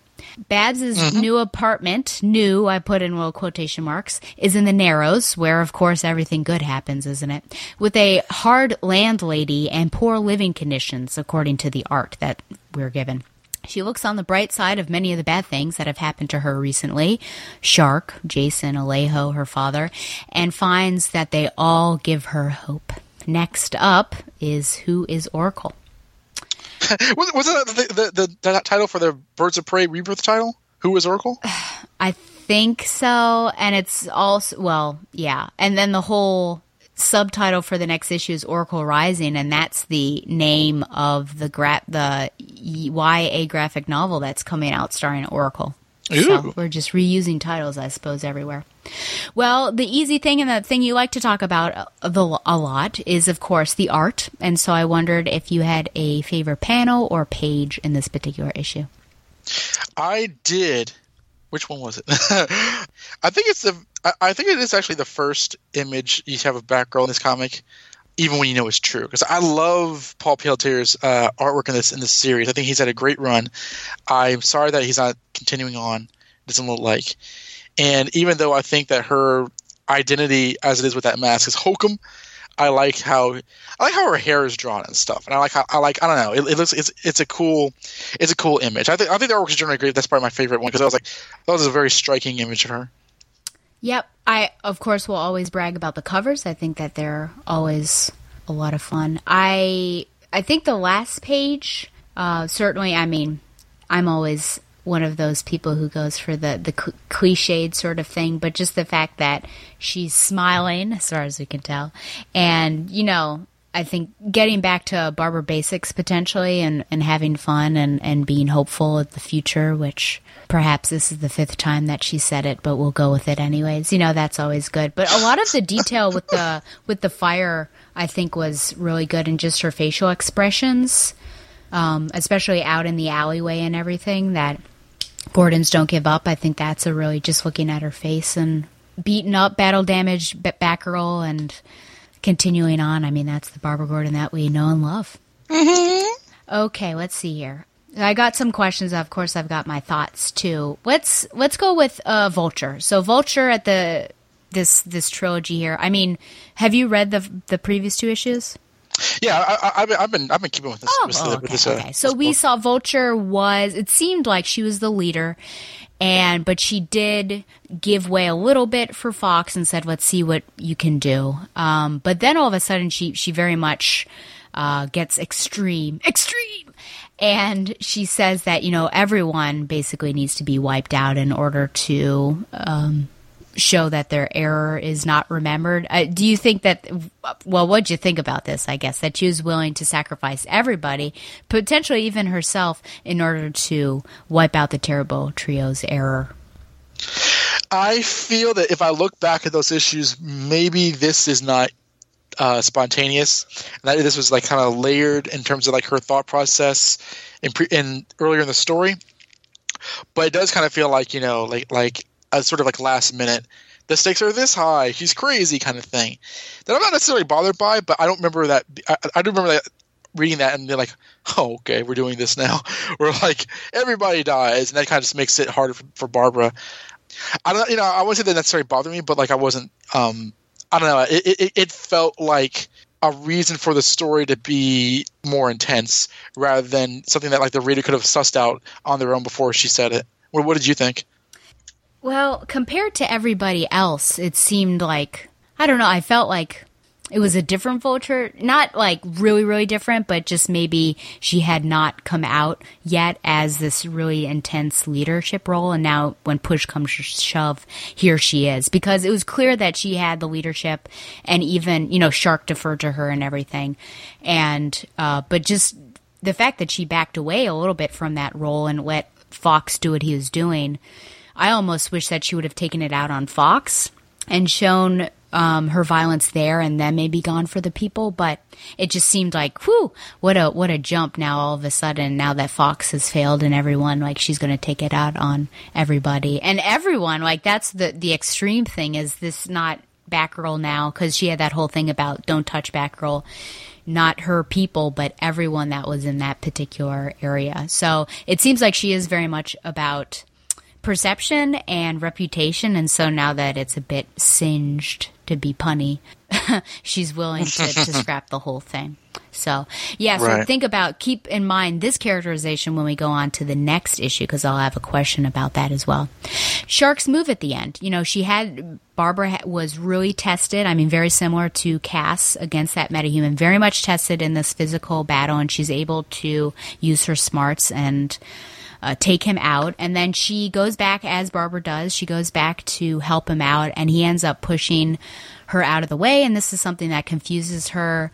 It ends his, it ends his life, and she considers it a while. Wh- What do you what do you make of this move that he does at the end? Um, I think it's one of those things where it was evident that Batgirl's a hero and she was trying to save everybody, and I don't know, like like um, I, I, I think I think it's a little it's a little bit easier to kind of suss out in terms of like you know in this title where he didn't want to die, but he you know I don't know it. I'm trying to remember now the previous issue in terms of how, how villainous he may have been or, or not villainous. Um, I think it's great artwork, especially the, the look on Batgirl's eyes at the end. I feel it's one of those things where I, I probably have seen before. So it's like okay, so he so he saves her in the end because she tried saving him. He couldn't move, but he could save her, and it's it's, that. I don't know if it's any deeper than that, which is which, I think is actually nice. It's it's nice that like there are some villains who have some positive elements to them, uh, you know, even if, they, if it's before they died, that's it was it was it was a nice scene to see, I think. But I, I didn't think it was any, it was puzzling or whatever. As puzzling for do you are you puzzled that Barbara was puzzled? I mean, I guess I guess for somebody who fought her he, he tried to kill her, all that kind of stuff. I guess I guess in the moment that is something that you. I, I like the detail later on, which is I can't stop thinking about it. But as a comic book reader, I'm like I've seen this before, so I don't necessarily feel as puzzled as she does. But I get how she is. Yeah. Okay.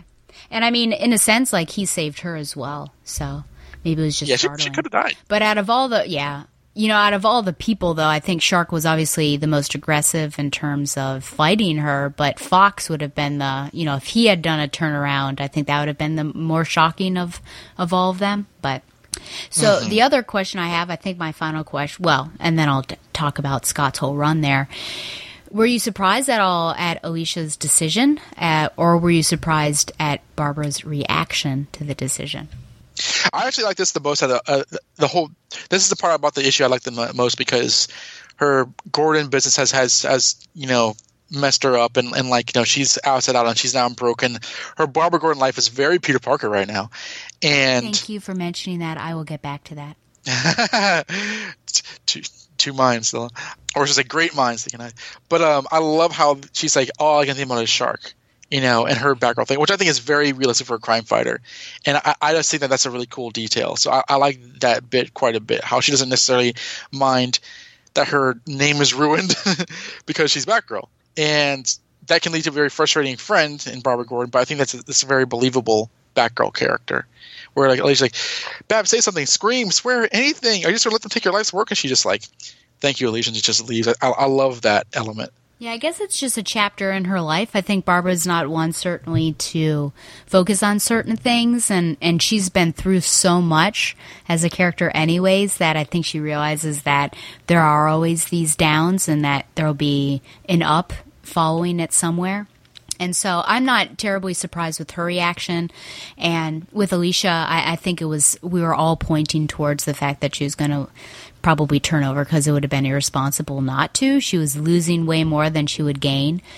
Well, it's just sad. My sadness is that uh, sort of everything is being wiped away, and I've referred to it as sort of Thanos snapping everything away from, especially the Burnside run, but other things. And I'm wondering if, since we're getting rid of Gordon Clean Energy, it's now Gotham Clean Energy, that Alicia will also follow that, and we're just moving on to new side characters, um supporting cast and everything.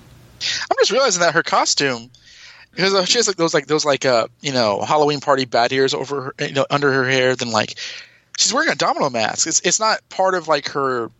It's it's not a cowl that just that, that shows most of her face. It's just an eye mask and like ears in her hair. I thought I thought it was all connected. I think that might be an error. I do see what you're saying because I can see the skin. Yeah, that's that's. I think it's that's even supposed to. I think that's an art error. Yeah, no, that, that that's that's. I can't imagine why she would do that, but uh. That's that, that's a tangent. I th- I think yeah. I mean, I, I don't I don't I don't want to you know preempt your notes, so please continue. Well, it's just about Thanos snapping and everything. Just some thoughts for me, and then you can give any other thoughts. I, I did mention something. I felt like there was a major discrepancy here, and this is, of course, where I put two fingers on the bridge of my nose and push my glasses up.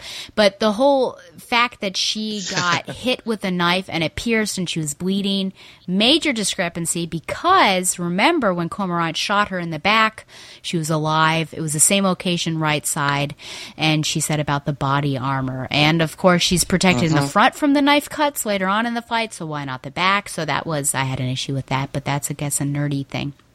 No, I, I, I'm 100% agree. I, I had the exact same thought. Not only does it hit her costume, it hits her cape. Yeah. And her cape, her cape is supposed to be, maybe it's because the idea that like this was like one of her earlier Batgirl costumes. But why wouldn't she like bi- built it up later on? I don't buy that. Like in this day and age, the Bat family could get stabbed in the cape and bleed profusely. That that, that to me is maybe when they all started out and it was like you know the 30s and 40s and I guess 60s. But in this day and age, they would not be running around and be able to get pierced by like a, like a simple pocket knife. That's just not believable. Indeed. You'd think Dinah would help Babs uh, get a better apartment, but I guess you know, calling in a favor, that's it. But I did like how, of course, it it ends on a positive note there, and we'll see what her run has to, uh, what the next run. I thought that was weird. the, the, positive, note. that she has hope. Yeah. Well, I mean, like she's very low, and I- I'm not saying I want her to be miserable and like you know end it in the fetal position crying, but I don't know. It, it was like I have hope for the future. That's a good thing. I can't wait to be Batgirl again after I after somebody died and I was set on fire and stabbed and my, my good name was ruined and like my business failed and I'm in the poorhouse in the Narrows and my landlady hates me. Like I just felt that that was a really cheap attempt to like not depress people. I'm not saying they should have been depressed, but like I thought that that kind of like really that was discordant in terms of like the emotion that the story had. Because if you were to kind of like say how you were meant to feel throughout this storyline, I don't think you were meant to feel hopeful. I think you were meant to, to say, "Gosh, it sucks being Barbara Gordon." Yeah, well, I mean, yeah, she was beaten down, but don't you appreciate at least that she's looking on the bright side of life? That hey, she is still alive and she can start a new chapter. I think that that could have been done a little less jarring. I I, I don't disagree with like the sentiment. I, I, I disagree with the transition. Okay, well, Although- I can see you there. Yeah. I do love, you know, as she's setting her life back up, she's she, she's you know putting a hammer to nail, which is very symbolic and also literal, and it's, it's a picture of her and her dad. I think that's perfect. I think that, that that says more. That says more as a hopeful image than the splash page at the end. I like the splash page at the end. I think that it's good artwork. I like the image, but in terms of like the storytelling, I think the previous panel does a better job of that. And that was certainly probably the worst thing that had happened to her, in my opinion. Um, the rocky losing her fiction. relationship with her dad. Oh yeah, I remember listening to your, your interview with Mairghread Scott and her and how she how she went about that, which, I- which I think which I think uh, is an interesting idea, but um, you know, it could could maybe could have not have been as intense. I was uh, this is a bit of a tangent, but like I, I, I the film Once Upon a Time in Hollywood I saw a couple nights ago, and one of the things that's interesting about that movie is that it's about uh, you know these two uh, people. Leonardo DiCaprio is, is an actor, and his stuntman is Brad Pitt, and they're like genuinely best friends. And the film was very long, and they go through a lot of wacky scenarios, but they never really like get in an argument or on opposite sides. They're always friends. And I thought about how I much appreciated that you don't see that in a lot of stories these days. There's always like some sort of thing to like put them at odds. And it was nice to see friends who were just friends from beginning to end. And maybe in the next run, we won't have to have a, a Jim and a Barbara who, at some point or another, are on the opposite sides. Do you think? What do you think about her being in Gotham again? I don't know if it's necessary because, like, I feel that like she really found a home in Burnside, and I don't know what's driving her to be in Gotham. And Gotham already has Batman. I don't know where Damian is now. The Titans. Uh, Batman. Uh, and outs- I- ideally the Outsiders. And damn, I have to think now. Who is in Gotham City? Dick is in Blüdhaven. Jason is in like Las Vegas or someplace. I think the Outsiders are in Gotham City, but um, I don't know. I I, I- don't know. I agree that like she shouldn't be in Burnside forever, but I feel that Burnside was kind of her Blüdhaven, and I don't, I don't see what needs to be brought. It feels like the current era of DC didn't seem to like the Burnside era, even though everyone else did, and they're trying to move her back away from that. And I don't know if I would agree with that because I I don't need her to be like 100% Babs Tarr artwork all the time. But I think that was a, that was a good place for a Barbara Gordon Batgirl, a character that doesn't make any sense. Um, and I, I don't think that like a modern day Barbara Gordon back. I mean, I talk about this all the time. Fits in a Gotham City as though you know, as though the '80s and '90s, 2000s never happened. That's what I'm saying, man. There's Thanos snapping away the Burnside run. I am inevitable. Well, I guess it was inevitable. I just didn't know, you know, several years ago. So, final question is, of course, your thoughts on Scott's whole run. Did you see it as successful? Did she understand the Barbara character? What do you think? I personally think that there are degrees in which writers come on, write this current Barbara Gordon character, and they come up with a new character because they can't go back to the old stuff because the old in, in ways in which the old stuff was an older Batgirl uh, who, who was dealing with like you know being a congresswoman and stuff, and it was different storytelling tendencies. So they can't really do that again. And also that's that's little re- regression. So they constantly try to come up with things that would challenge an adult or, or at least a modern Batgirl in ways which they feel would make her keep her young while also being challenging. And I think in ways they tend to make her a very toxic character. They tend to make her angry and violent a lot, and, and they think that that's that's being kind of like fresh and new, but it's not really. I think Mairghread Scott actually had a better run than Hope Larson did. I think that like um, she had a better handle on who Barbara Gordon was. I feel that with Hope Larson there was a lot of like sort of grasping at straws, whereas I think Mairghread Scott gets the character a bit better. Um, I think it was overall a very action packed and kind of it wasn't a dark run, but Barbara was kind of like gritting her teeth and angry a lot. So there's more of that. It was more of the Gail Simone influence.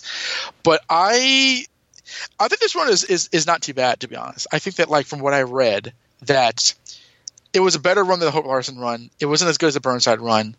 It was a more appreciable take on what they were doing, what she was doing with the Gail Simone characters. So I like it better than the Gail Simone run, but I like every every run better than the Gail Simone run.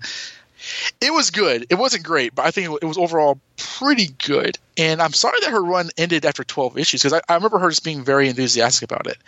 And I don't know why she left, but I wish she stayed around just for a little bit, just to kind of just to kind of maybe come out of this sort of like trendy you know way of writing Batgirl stories, kind of just making them action thrillers, and kind of trying try something a little, a little bit easier to kind of get into. So you know, for for what it was, I, I actually kind of liked it, and I, I was rarely really upset with what she did, to be honest. Although I don't like James Gordon Jr. at all, but like um. I, I don't- really have anything against her run, but what did you think about it? No, I would agree. I think that it was an okay run. I mean, we're we were coming off of the Hope Larson run, which was, you know, I'm going to find myself several times throughout the entire run, and it never really panned out, and just missed characterizations, I think. And so I think that, as you said, Scott had a better handle, I think, on the Barbara character. It was at times darker than I would have liked, but we were warned in advance. I mean, she said that she was influenced by Gail Simone's run, and of course, we had Grotesque pop up again, Grotesque round two. So, you know, Mhm. we were warned in advance, but it could have been. Could have been really, really dark, and it, and it wasn't. And I think she was able to toe a happy medium. I, I think there were some opportunities that were lost, especially with the congressional thing. I, I think that boy, that that was a missed opportunity to potentially do something either with her father or with her. And um, I think my my biggest thing was just bringing her back to Gotham, but I have a feeling that it wasn't in her control to do that. It seemed like it was probably DC because here she is, you know, for the remainder, and she's set up the next uh, the next run with her settling down. So yeah, so Right. I, I think I, I wasn't unhappy with it. I would say I think that it was pretty good. Excellent. See, we're agreeing, not arguing. Your Instagram post was a lie. Okay, well, I can change it. Um, uh, four ar- hours later, agreeing with friends. Uh, grade, grade out of 10 bats on this one. I give it a seven. Okay, and I'll give it an 8 out of 10. Gotcha. Okay, finally, we are moving on to our final issue, and it is the first issue of Cecil Castellucci. I will say that I, I watched the DC Batman panel, or at least part of it. I was just fast forwarding to see when Castellucci actually was talking, and I took a picture on my phone because there were seven people on the panel, not counting the moderator, who happened to be female, Tiffany Fox, I think her name is. Okay. Cecil was the only woman on that panel, so I will say hashtag Carolyn knows. One out of seven is a woman, and the rest were I mean, white men. Of course they were. Uh, I mean, I'm wondering, like, so, like, like it was like Tom King and Peter Tomasi and Bryan Edward Hill, I imagine. Um, Snyder and Capullo, oh, I think, Snyder. were there. Yeah. I. I mean, I, I, would like for like a, a woman to write Batman's ongoing title for a while. I, I think Ann Nocenti. No, no, no, that, she did Daredevil, obviously. But like, um, yeah, uh, it's it's a little boys club, and it, it keeps Batman, you know, a tos, uh, toxic, toxically masculine character, which is which is annoying. Yeah, or what was that other phrase that came up at Bowling Green? Hegemonic Uh, masculinity. Ah, yeah, good memory. Yeah. Well, I mean, that's that's like, yeah, that's that's that's I think that's, that's superhero comics in general, but definitely Batman. Yeah. I did want to say because we're leading into this, and this is where Year of the Villain. That's the little title card on top, or the banner, I guess, on the issue. And I had no idea what this is. I'm very out of DC Comics right now. Batgirl is really the only, uh, and Wonder Woman are the only things I'm getting. So this is from Polygon. Dot com. It's a good time to be bad at DC Comics as the company kicks off its Year of the Villain in an explosive way. So Lex Luthor makes an offer that none of the villains in the DC universe will be able to refuse the power to do away with their least favorite superhero for good. So that's basically all I wanted to say about what Year of the Villain was. So that's what we're getting into. This is Batgirl 37 or 89, depending on how you like to do it. Oracle Rising Part 1. Writer Cecil Castellucci. Artist Carmine Gigion. oh man. Gigion Domenico. Gigion Domenico. And colorist, there she is, the beautiful Jordie Bellaire. Three stories happen simultaneously. First, in the Blue Ridge Mountains, Fox, Vulture, and a new shark infiltrate a state of the art cave with tech galore. Now, I will say here that upon going back to 36, it is probable that Vulture escaped while Batgirl was helping Shark, because you can see a panel and she's awake and everything. But in my opinion, Vulture is written rather differently, and she's very deferential to Fox. So it's almost as if Fox is taking command here. So I don't know. It's hard to believe that the new Vulture would forgive Fox for betraying her, but only Shark is hmm. named as the new guy. So there's my two cents there. So back to the re the summary. The terrible trio are hoping to find something that can get them back on their feet again when they discover a vault with even more security. Upon gaining entrance, a life sized oracle looking automaton awakens and asks for a password. The Terrible Trio have five chances and are unable to make any progress. While Oracle boots up for defenses, a small ship arrives that shows a hologram of an armored Lex Luthor who gives the password as the name of the device Oracle. In downtown Gotham, Batgirl, who continually keeps taking inventory of her tech, fights Killer Moth, who seems to be auditioning for something and is thoroughly upgraded.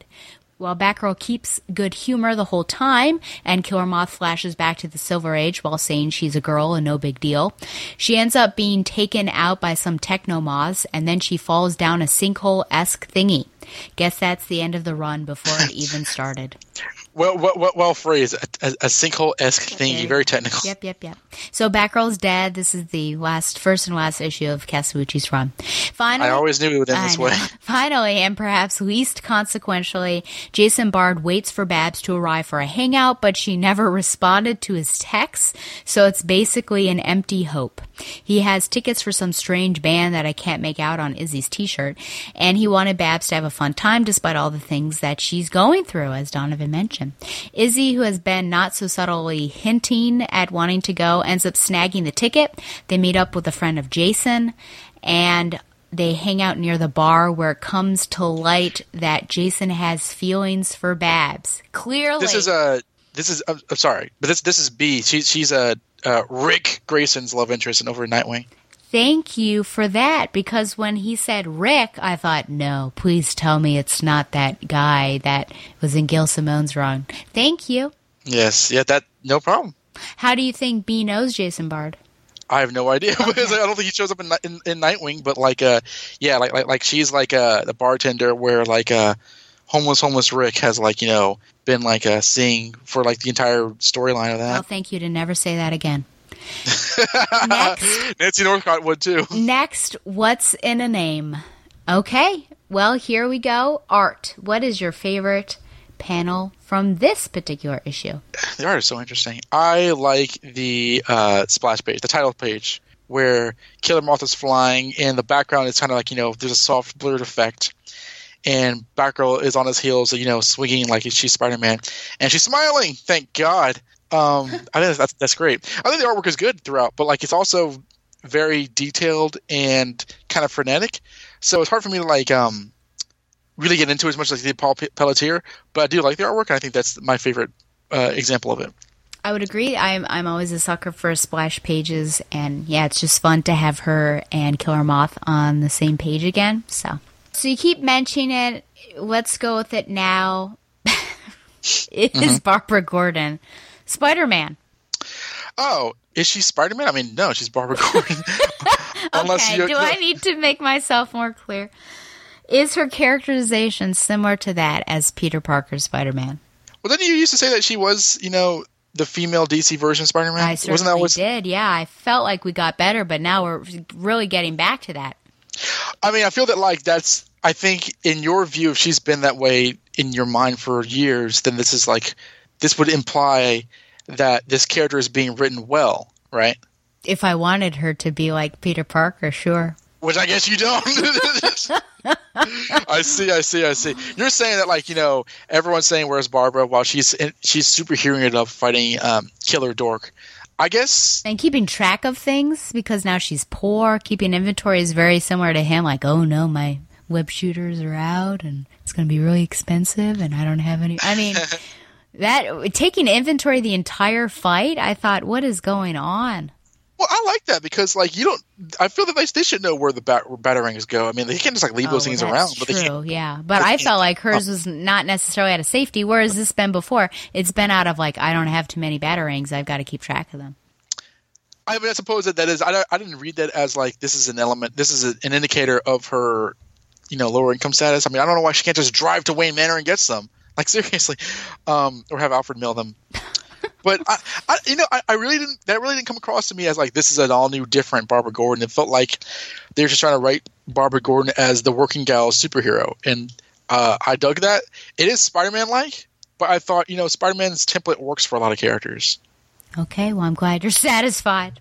But I did like. I mean, I liked her uh, her quips and, and that she was like this was I think a lighter Barbara than we've seen for a while though. So I did very much enjoy that. I think it was just the inventory and everything, and she's living, you know, in the narrows. I thought, oh no, it's happening? But I, I, I, I suppose you have a question about um, yeah, her voice. Uh, so I'll, leave it to you. Never mind. oh, her characterization or how she's Yeah. written, you mean? Mhm. Well, we can certainly tackle that now. Yeah, I, I, really liked her voice in this. This to me felt felt right uh, for a Barbara Gordon Batgirl. I, I still think that like I think writers have, have a mix between trying to write her as Oracle, who's an adult woman, and their idea of Batgirl, which is like Tara Strong from the anime series, or um, Yvonne Craig. But I don't know. It's, it's, it's like uh, I think it was a little much like Killer Moth. What a joke! Because she has such history with him that I feel that like she of all characters probably wouldn't underestimate him, but she does. Uh, probably the probably the writer does. I don't know. She was so she was so like grim dark in the previous runs. I like I like a, a Batgirl who was just more naturally lighthearted. I mean, I, th- I think Barbara Gordon can be grim dark. In fact, I think she has been for a while. That's, that is her character now. But I like this where this was just a little bit more, just less stressed out, just much much more relaxed. That that felt much more at home without it being commented on. Like, wow, I sure am in a good mood. It's like this felt like it was. This was sort of natural to her, to who how she should, should be, and I, and I dug it.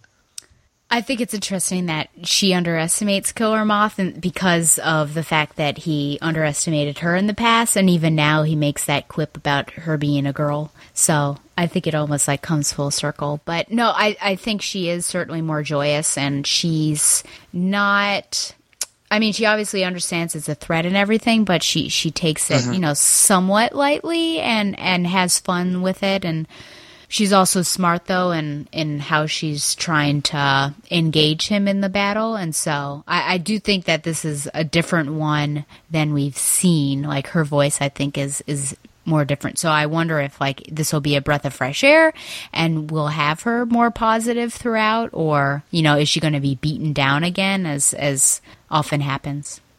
I mean, yeah, they, they be set- setting up for a horrible fall, but like, um, I don't know. This this was like it's it's like it's the closest to Burnside's characterization that I think it's been uh, in in years, which is which is that's like two runs ago or three runs ago. I was just trying to think. I because we compare it to Burnside a lot, and so I wonder, like, is that sort of the like what we hold up as what Barbara Gordon should be? And I wondered if that was fair or not. Well, I think Barbara Gordon should be how she was in Cassandra Cain's Batgirl title, um, but we can't ha- have that. So the, my my confidence is always how do you write Barbara Gordon as Batgirl now because she's had so much character development. You want her to be Batgirl. She, um, so and how, how do you portray her age because they want her to be young. So there's always like, how do they do that? And every writer has different ideas. Burnside Batgirl made it to where, even though it was very, very millennial, I felt it was fun, and I thought Barbara was was characterized correctly. It, it, didn't try to make her too grim, dark, and over the top to, to make her like her because you know, I, I, I think there's also an element, and I probably shouldn't say this, but like there's also an element of like if she's violent and aggressive, it kind of I don't know, it, it, it like there's a lot of like like conversations in terms of like feminist politics with Batgirl as a character, and, and like I think that like make her kind of more aggressive does is is sort of maybe seen as a service to justify her being around, I guess. But like I don't want to speak too much of that because a I've not read everything. Two, it's not really my place to start that conversation. and three, I don't want to lend I don't want to lend, the idea that like if she's not acting traditionally feminine, she's not a woman or like that. So I should probably just drop it. But I think that the Burnside run felt the most. Na- it felt the most like like like um you know natural and at ease with depicting her as a character. I don't I don't think she's the same character in that run that she was previously, but I think that she's it was close enough, and everything else has been trying to be as good as that. And I think this one gets the closest to being that, just in terms of how she's written, personality wise. Hold on, I've got Carolyn on the other line. I, uh, I, I, I, I invite her to to to, to uh, disagree because because I, I, I want to learn, I, and I know that like I'm I'm speaking with um not as much information at, at the helm, so I don't I don't want to speak out of pocket. Yeah, and you're speaking with Um, the wee wee. It's, it's, it's not in my hand. Just- okay. Anywho, I you know it's hard for me sometimes because I look at this Barbara and we're told that she's got the same history, but it's clearly not. And so I think that's why there's almost this lack of gravitas with the character, you know, because the Oracle that we just read, you know, five hours ago is has gone through so much that of you know she's not the bubbly effervescent Barbara that we see here and perhaps for for good reason there. But it's it's sometimes hard though right? Because we're told she went through the killing joke and everything but she didn't have that oracle past and yeah it's interesting. I don't and then she did, and it's just like it's it's it's it's like like they, they, there's a there's a news release. They said that DC is going to take time out to uh, fix their continuity, and I'm like, you're just now doing this. Like that's not good enough, and and like, they clearly don't know. They don't know who Batgirl is. They- They're not. They're not. There's not an editor saying this is who Barbara Gordon is.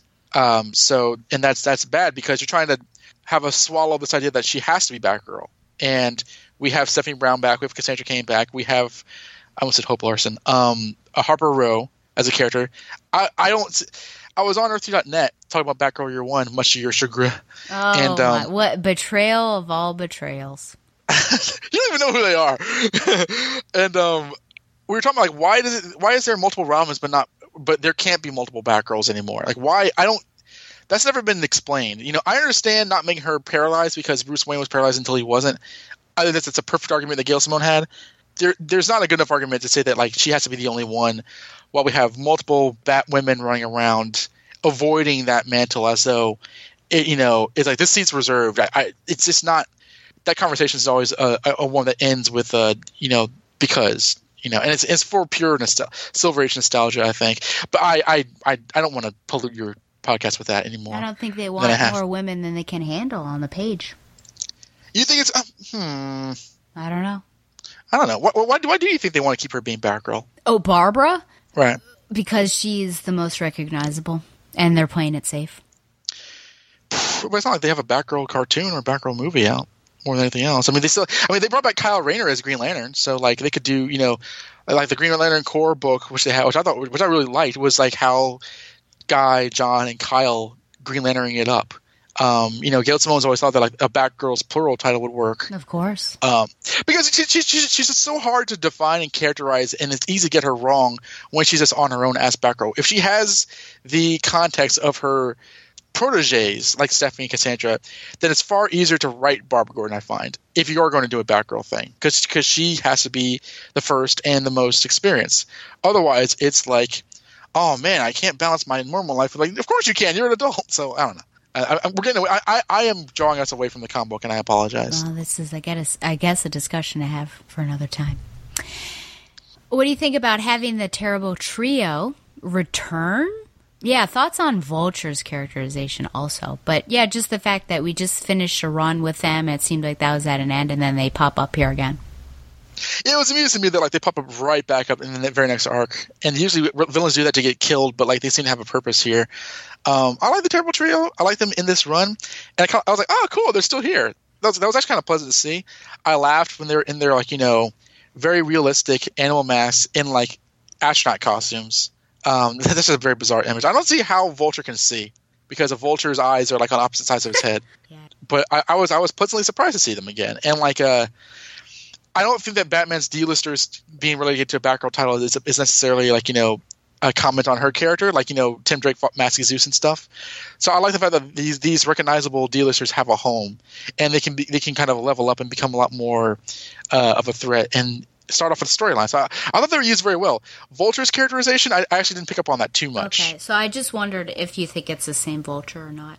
I didn't think that it wasn't. Okay. And um, I think you're, when I was listening to you synopsize it, I thought that like that was a that was a good point. So, but again, like they mentioned that it's a new shark, not a new vulture. So I think it's just the writer um, uh, getting started on this run maybe before Mairghread Scott's uh, run ended. Sure, that's true. Yeah. And then final question, of course, is with Jason Bard. So he comes to a realization. We it's been building. I've sort of sensed that something was brewing, and then all of a sudden he needs to have two women tell him that clearly he has feelings for Barbara Gordon at a rock concert by the bar.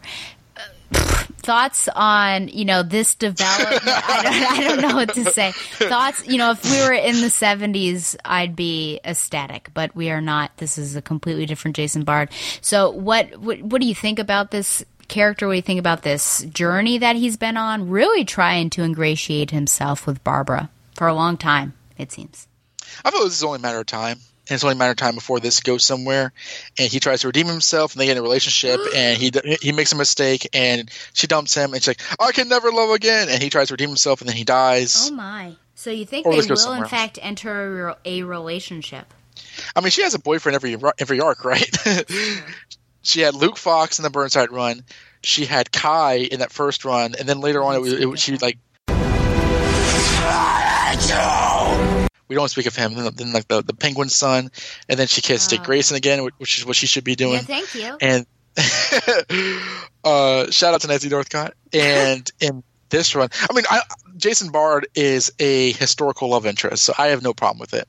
I know he's a different character, but I think that like it's it's I don't know, it's it's it's doesn't particularly bother me unless she, unless he's like shooting up heroin and she's like, "What are you doing? How could you do that? Let's go. What do you want to go eat tonight?" And be dumb like that. But I think that I, I feel that like this was this was sort of like telegraphed that like he that he was going to you know fall in with her because everyone loves Barbara. I, I mean, literally in the DC continuity, Barbara Gordon is seen as a very attractive person that people can easily fall in love with. It's like Donna Troy, so I was not surprised. Do you disagree with that? Disagree with The fact that people do you think that she's she's not as easy to fall in love with as they portray? no, she's gorgeous, um, and like and she's very smart and she is very athletic. Like no, I, I think Barbara Gordon as her, I don't think she's like a banger supermodel knockout like uh like Starfire, who really was a model, or let, let's say Vixen or Zatanna would be, or Wonder Woman. But I do think that like in terms of like a girl next door type, no, she she, is she's a dime, um, and I think that like it makes sense. I mean, I, I think that um, you know, like like uh, it was implicit that Jason Todd had a crush on her when when he was Robin, she was Batgirl. I think that you know, there's a lot of there's a lot. There's been old stories where like, I mean, I'm not not, not the Gams issue, but like you know, villains have commented on how attractive she is. So I think that that's kind of a thing. It's like Nightwing's ass. you know, it's like one of those things that like that's kind of brought up in the continuity of, of the books that like you know, man, Barbara Gordon can kind of get it, can't she? she's re- she's really hot, and I think that like because of her personality and her kind of you know go getter characterization, I think I, I don't think Jason had a chance in terms of falling for her. That's too bad. I did ship them at one point. It was during um, Eternal. I thought But, but you, when you say it's too bad, you're, you're like you, you don't like seeing people. chance, as you said. Oh, okay. Yeah. Okay. I mean, did you did, did you did you find it surprising that people might just naturally fall in love with her? No, but the way you presented it, it sounded like you were surprised. Oh no no no! I I, I was I was I was kind of on the clock. I just, it's kind of like if I was Cyborg saying it's about time. Oh boy, or that lady at Wild cards. Yes, my favorite episode. Anywho, uh, yeah, you know, I guess my problem with it is it's not the Jason Bard that I have loved in the past. Uh, he is making, you know, just like Cass, he's making steps to become a different character. So I, I guess I shouldn't hold like judgment and everything against him. And I've just also been very burned in the past with how writers get Barbara in relationships because they just seem like they're Yeah. poorly thought out. And so I want to be sure that yeah, it's it's well done. They're for the sake of uh, the relationship, not for the sake of the characters. Yeah. And so I guess if it's a slow burn and we can see how it happens. I mean, it, it has been, to a certain extent, he's been trying to ingratiate, like I said, himself towards her. He was really nice and got herself off the street. He offered her a place to stay. So we'll see. But um, I don't want her, like, because she's working, she's kind of warming up to, I mean, she was very cold. She was like hateful, cold. She's kind of warming up to him. So I hope that it'll be a little bit and maybe it'll have some legs. But yeah, I guess we'll see. She has a tendency in this in this rebirth era to like fall for guys that she thinks can be redeemed. Mm. with Kai and stuff. Not so much with Dick Grayson. Like that's that's that's not that's not what fuels a relationship. But like you know, I think she has a tendency for like projects. Isn't that like a dangerous thing? Aren't we told not to do that in real life? yes. Interesting. I guess it's a superhero thing. But yeah, they've been like Well, bad mean- guys. So he could have a crush on her, and she could not. You know, it could be unrequited. That would actually be more interesting. Yeah. Yep, yep, yep. Well, I missed Detective Nick back in the uh, the Stephanie Brown Batgirl run. Oh yeah, he was so hunky. Well, and it was just cute. The repartee. Well, this is the first issue out with Castellucci. So, what do you think? Uh, I, I think it's well done. I think it's well done. I think the writing's all good. It, it doesn't it doesn't grate on me. I don't find it to be pretentious because I'm I'm such a great writer. Um, I think that uh, I, you know, like like Killer Moth, like you know, you're just a girl thing. Even in 2019, I know that I'm not saying that there are no you know, no sexist men. God knows they're not, but like that feels a little like too stupid for him. Because like she she's not just girl, she's a she's a Bat family member. She's been around for years, so like that feels like, like her underestimating him. It feels it feels just a little bit like I, I don't know if I would I would write that, but uh, but otherwise I really don't have any problems with this. Um, I think it's an intriguing storyline. I think that Barbara's written well. I feel that like this storyline is not trying to flex some muscle in terms of you know this is the problems that she's dealing with in the here and now. It feels very you know this is a superhero comic and this is what she's doing. This is her character. So I think the supporting cast is interesting. Um, so yeah, no, no, no. I, I, I uh, this is the, I think this is the first issue because I had problems with like the first issue of Burnside run, the first Batgirl issue of a new run where nothing really jumped out to me as, as problematic, Mm. and I'm happy to see that. Yeah, I think it, it plays plays it pretty safe. I'm gonna reserve, I think, judgment until we get a little farther along into what this happens. The Oracle tease, that's I think my my main like, ugh, you know, we've got to do this sort of thing again. Um, and I just wonder what it will pay off to, you know, I don't know. I guess I just wish it were never this side identity, but it actually, or, you know, this other thing that's out there, but it was actually pulled back into Barbara's history, but I guess we'll see.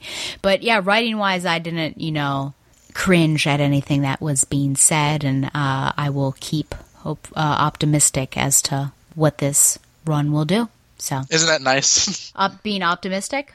well, also like you, you know, ah, I read that and I, and nothing bothered me. It's like reading current Spider-Man. It's honestly, it's honestly like like man, that was pretty good, and, and nothing got on my nerves. Well, that's, I mean, when you're attached to these characters and you've been burned so many times before, it's like, you know, I you know. go up, you wear your chainmail bikinies, and you prepare for battle. And you're like, Shout out oh, to Wally West. shout, shout out. Oh, no. Are you talking about Heroes in Crisis? I'm talking about Heroes in Crisis. Yes, that that rent the DC fandom asunder, and Tom King knew it. That he, well, he probably did know it was about to happen. Uh, well, what would you give this out of 10? Give the last issue a seven. This is a seven point five. I would agree, I think, and give it a 7.5, which is a little lower than the other one, but just uh, just to get my feet a little warm as to what's happening here. So, okay. Well, next is Chris's cornucopia of curiosities. Ah, that's like surviving the dog days of summer with a cold drink when you're in the home stretch of a great podcast. Thank you very much, Stella. Hello, Bat fans. Welcome once again to the Chris's Cornucopia of Curiosity segment. Thank you very much, listeners, for downloading, and as always, thank you for not fast forwarding. My name is Chris, and I am very glad to be with you. Today I'm covering Batman Adventures number 22, and in the Night Watch segment, Nightwing number 62. Batman Adventures number 22 was originally cover dated July 1994 and cover priced at $1.50. For this one, we had our usual creative team of Kelly Puckett as the writer, Mike Parobeck was the penciler, Rick Burchett was the inker, and Rick Taylor was the colorist. The Batman was created by Bob Kane with Bill Finger. This story was reprinted in the Batman Adventures Volume 3 and appears to be available on Comixology. I'm not sure if this is available on the DC Universe app or not, and our story today is entitled Good Face, Bad Face. Act 1. Harvey doesn't live here anymore. By tricking a guard with a made up double in a bed, Two Face tricks a guard and escapes from his cell. The Joker tries to convince Two Face to let him out as well, but he loses the coin toss and he's reminded by Two Face not to call him Harvey. Later, at Wayne Manor, a weary and unshaven Bruce Wayne listens to audio tapes of Harvey's psychiatric reports.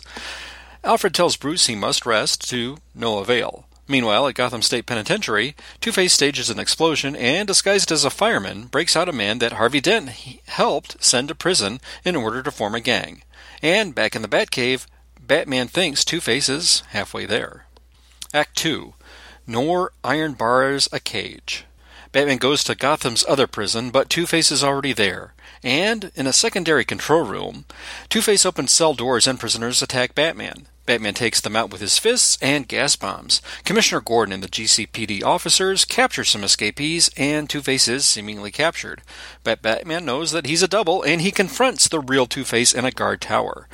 Batman has Two Face's gun, but Batman has Two Face's coin, and he says he can't decide anything on his own and he needs the coin to do so. Two Face collapses in a mental breakdown, and Batman, knowing that Two Face will get another coin, keeps the one he has as a souvenir. The end.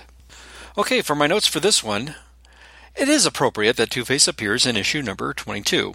Two Face crossing paths with the Joker during an escape would be reminiscent of similar incidents that would happen twice in the 1970s once in The Joker, number 1, and again in Batman number 258. Names of the escaped gang members are plays on words of comics professionals, such as Tim Bruce for Bruce Timm and Pasty Marco for Martin Pasko. All little nice touches. As for the story itself, well, for me, this one never quite gets off the ground. Two Face never fully realizes his plan, nor fully assembles his gang, and what gang he assembles takes a little bit too much of the story. And speaking of the second gang, they're drawn not in their prison uniform garb, but in civilian clothing, seemingly after their escape, and I ask myself how. The artwork, though, is very good. In particular, there's a splash page of Two Face that seemingly scares the Joker, and when a prison guard shines a flashlight on Batman. It's really the artwork here that's the high point of this issue that, for me, left me wanting twice as much. If 5 out of 10 is an average score for a book, I'm giving Batman Adventures number 22 6 out of 10 bats. Now, for everyone's favorite segment within a segment, Night Watch, where I review the current Nightwing title from a shipper's perspective. Nightwing number 62 is cover dated September 2019 and is a Year of the Villain, the Offer crossover. Well, after not being present in the previous issue, Dick, or Ric Grayson's current love interest Bea, not only appears on the cover with Ric's arm around her as they walk down the street, and not only does Ric reveal to be his role in the current Nightwings, and that he was the original Robin to her, but they are later seen in bed together, seemingly nude. Yowza! Bad news for Babs and Dick shippers out there, but if there are any Bea fans out there, this issue is a major milestone for you. So, for Nightwing number 62, this is a major, repeat, major shipper alert. This concludes this edition of Night Watch. Listeners, don't forget Stella can also be found on the Required Reading Podcast. I'd like to give a shout out to my friends the Sutherlands. Be sure to check out the Whirler Worlds, Trucker Talk, Xenozoic Xenophiles, Sensational Sleuths, Fantastic Fantasies, and Convention Correspondence podcasts. Listeners, you can also find me on Twitter at BTO and Batbooks. That's BTO as in Batgirl to Oracle and Batbooks for Beginners. The Batbooks for Beginners podcast is another podcast that I can be found on that I co-host with my pal Jerry, where we examine and review trade paperbacks and collected material of Batman or related characters. You can also find us talking about independent comics, other titles, movies, and whatnot on the Professor Frenzy show. Please check out those if you're not doing so already. Please feel free to leave any comments for myself on this segment or for the podcast on the TBU website, and please consider giving us a good review over on iTunes. If you'd like to lend your support to the Batman Universe website that has news, articles, editorials, and a fine family of podcasts, you can make a donation on Patreon or a one time donation by PayPal by following the links on the Batman Universe website homepage. Thank you very much for your support. Will Chris ever cover Batman Adventures Annual Number 1? And if so, when? What pretty poisonous person appears in Batman Adventures Number 23? Who can possibly persuade to aid him for a much needed antidote?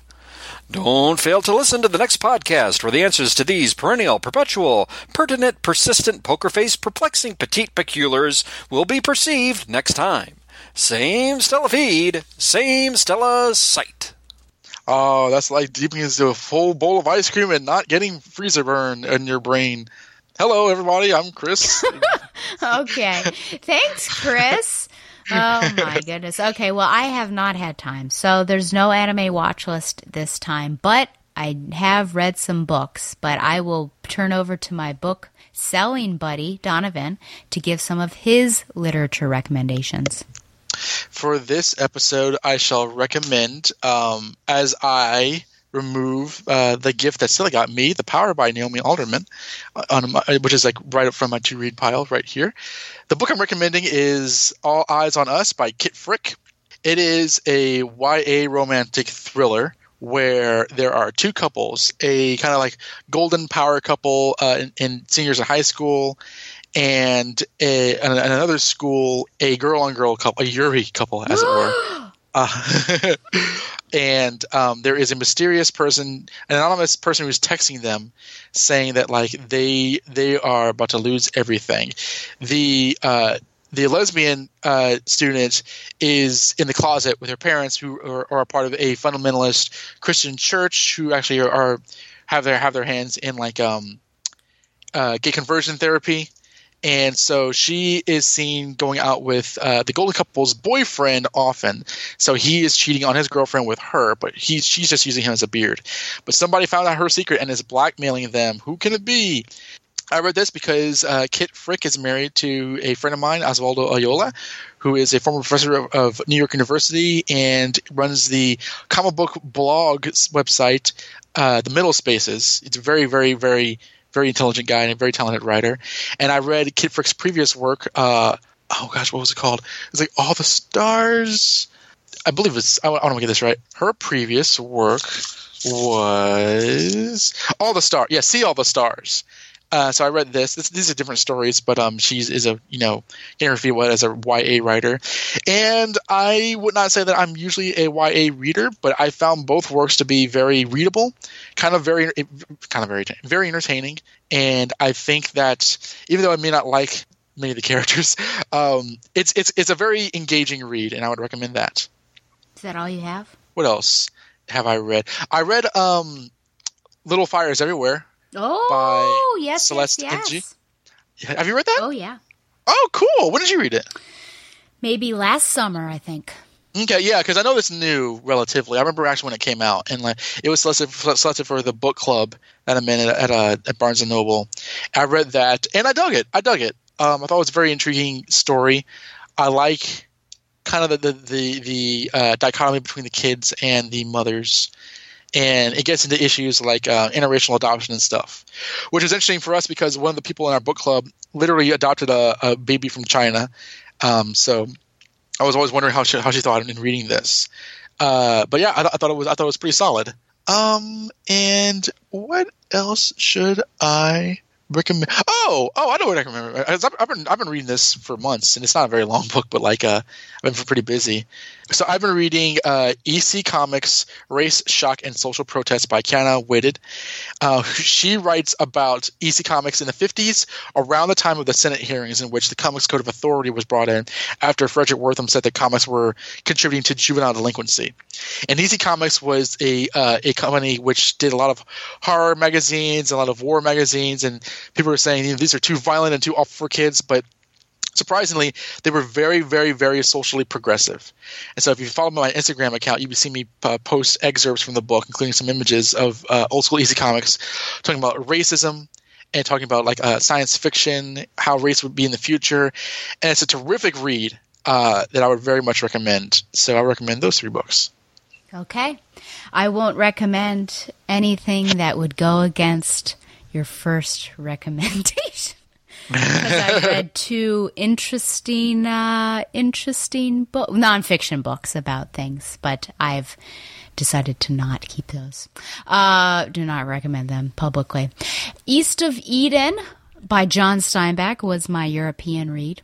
In his journal, Nobel Prize winner John Steinbeck called East of Eden the first book, and indeed it has the primordial power and simplicity of myth.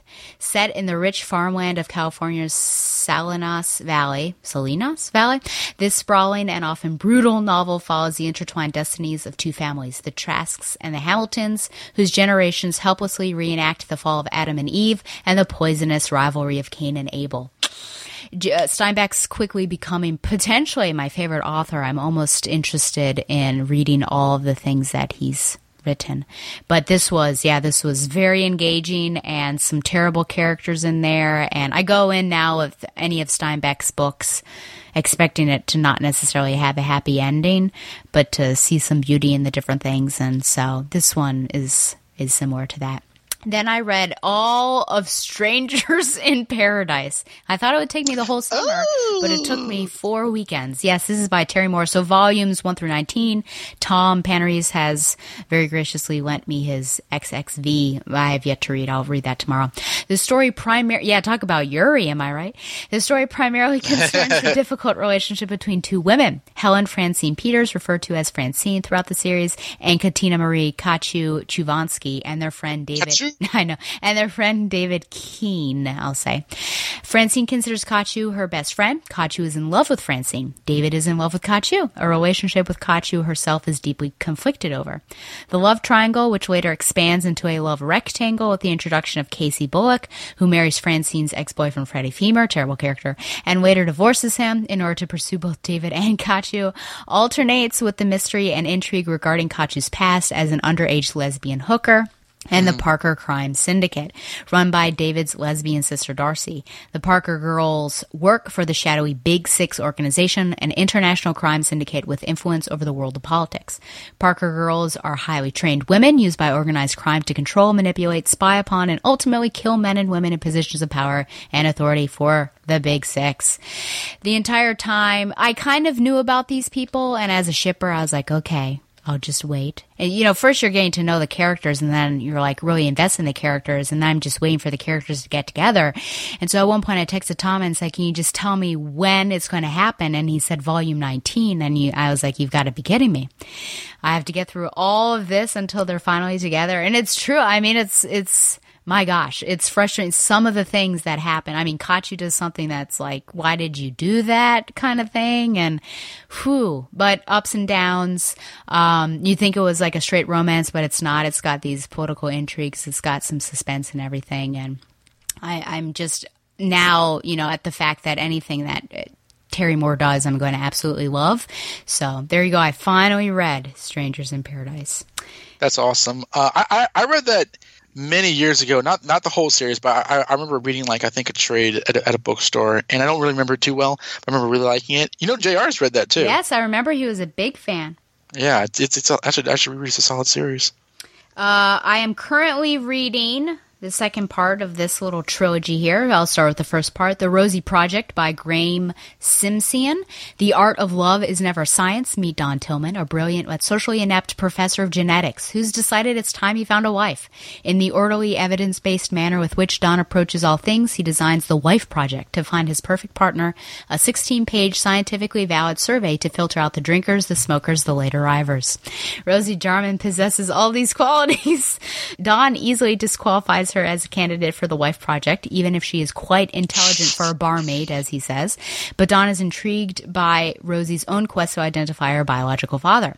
When an unlikely fr- relationship develops as they collaborate on the Father Project, Don is forced to confront the spontaneous whirlwind that is Rosie and the realization that despite your best scientific efforts, you don't find love, it finds you. And that leads into the book I'm currently reading, which I will finish today, The Rosie Effect by Graeme Simsion. Don sets about learning the protocols of becoming a father, but his unusual research style gets him into trouble with the law because he was watching kids at a playground and videotaping them. Fortunately, his best friend Gene is on hand to offer advice. He's left Claudia and moved in with Don and Rosie.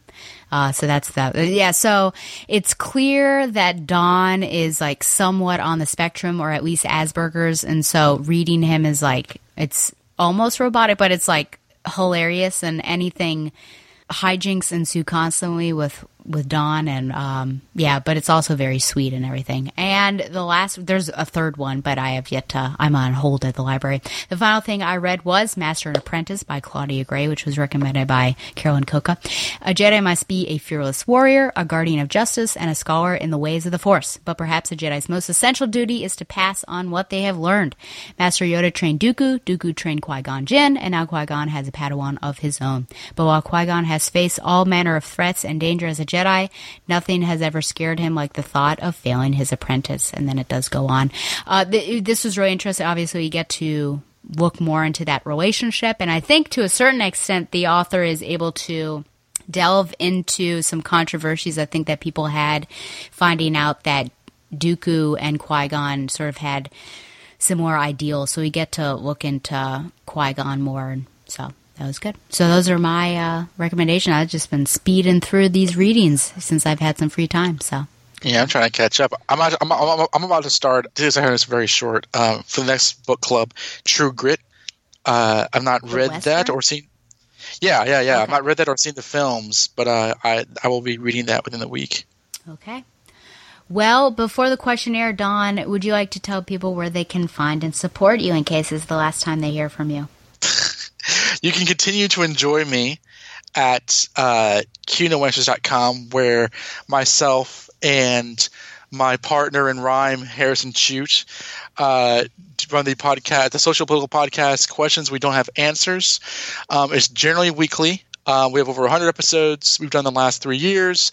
We run through a gamut of podca- uh, topics for our podcast. Our most recent episode was recorded live in Comic Con, our third one in a row, where we rewatched and discussed what uh, the, question being, what can we learn from Neon Genesis Evangelion, um, which was a lot of fun. And I contribute to the BatmanUniverse.net, as you might imagine, um, intermittently. I'm currently the reviewer for the Teen Titans uh, title of which I've only re- I've reviewed two issues. Um, I have done articles, uh, uh, edi- editorials. I um, still need to finish my Tim Drake retrospective series. I'm like four sixths of the way through. Um, and I'm on some, some commentaries, also the Batman, uh, the Gotham Chronicle podcast, which has finished the whole series, but we still have a couple episodes we'd like to do just in terms of conversation.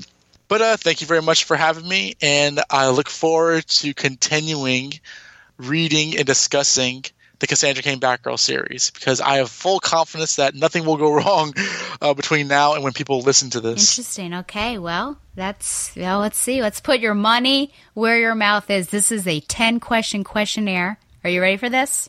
Uh, no. Well, we're starting Okay. off with a zinger. In your professional opinion, is Batman a jerk?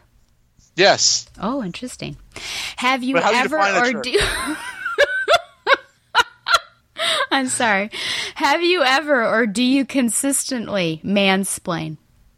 Yes. oh my heavens. Is there a feminist agenda? Yes, and the feminist agenda, as was told for me in my classroom when I had my fem- uh, women's studies as a minor, is that that agenda is gender equality. Okay. So the answer is yes. Okay. What is your daily consumption of coffee? Uh, nil, I don't drink coffee. Lovely. That's a great answer. Does Carolyn Cocca indeed know? Yes. Shipping or no shipping? Shipping. it's easy. Oh, man. Okay. Peaches or no peaches? Wait a minute. What, what, what is it? Is this regards to the actual fruit or to your like emoji fetish? Oh, it's. Oh, to yeah, the answer, yeah. It's your interpretation of the question, I suppose. I should show you. I should. Hmm. uh, I'll show you an image when we're done with this. But like, um, I prefer not to have you know, like uh, hairy cracks just pop up. You know, when I least expect them. So no peaches is what you're telling me. I love the. I love. I love fruit, but I, I, like- I, I seek them out rather than have them fall upon me. Okay. What are your thoughts on Dana Sterling's constant use of the shower? That wasn't beyond the first like two, three or four episodes, right? Uh, um, I'm sure her mother would be very proud. okay. Tobey Maguire, Andrew Garfield, or Tom Holland? Oh, this is a serious question. In regards to their own performance, not their movies or ri- how they're written. Nothing but silence. Um, it's- I'm thinking. I mean, you asked a clarifying question, so now I've got to think about that. What you believe best represent in their performance best represented your ideal Peter Parker. Andrew Garfield. Okay, and finally, Babs or Starfire Um, for me or for Dick Grayson? for Dick Grayson. Uh, Barbara Gordon. Okay, thank you. For But, but, oh but, boy, but to get there, he has to have his relationship with Kori. interesting. Okay. Well, you heard it here first, folks. I guess you can vote on whether this person passed my questionnaire or not. I did tabulate. Once this episode posts, I'll put up a little Twitter poll because everyone, of course, on Twitter knows, right? So they deserve their feedback. Remember, you can send any questions or comments to batgirltooracle at gmail.com. Even if you have a complaint about my co-host or you feel like he was wrong in his judgment about Spider-Man Far From Home, you can email me. You can also uh, find the show on Google Play and Stitcher. Like the show on Facebook or follow it on Twitter at Batgirls or Oracle, and follow the Batman Universe on Facebook and Twitter as well, and support TBU by subscribing to Patreon. Once again, thanks to Mile High Comics for sponsoring Batgirl the Oracle, the Barbara Gordon podcast. And until next time, Fly on, Cass lover. that's like That immediate dismissal. That's something you do not do. oh Ah, yes, fly on, Babs lovers. Just plain Barbara Gordon, masquerading for a lark as she rides into the night on her special Batgirl cycle. Who knows? Is the dynamic duo destined to become the triumphant trio? Only time will tell us more about this dazzling daredevil. I love a happy ending, don't you? Hola. We're here in Valencia. It's Ellie and I, and Ellie is here to for True Confessions. We're here at a tapas tapas restaurant. True Confessions of the Peanut Tin Incident. the Peanut Tin Incident of 2019. Okay, she is a little nervous. so I might ask her questions to get her going. Ellie, where did you even get this peanut tin? Why did you need a peanut tin? So, what happened was I am in Valencia studying abroad and living with a host family. And my mother thought it would be nice if I got a gift for my host family. And we were trying to decide what to get them. And she thought it would be a good idea to get some nice Virginia peanuts because that's a local thing and she thought that they would like it. So she went out on her own. Is no blaming your mother? no, it was nice that she was getting the gift for me because I didn't want to. But the point is, I did not see this gift before it came home into my hands. And so she came home with this giant tin of peanuts. I don't know how to describe the size of it. What would you say? You saw it. I guess it's the size of like a Folgers coffee, like old time Yes. tin with the coffee beans. Yes, How- it's what's big. the weight? It is three pounds. Three pounds with all This of the peanuts in it. detail to remember. Three Okay. whole pounds. So packing, it came time to pack. Where did you Yes, pack the peanuts? I packed the peanuts in the suitcase.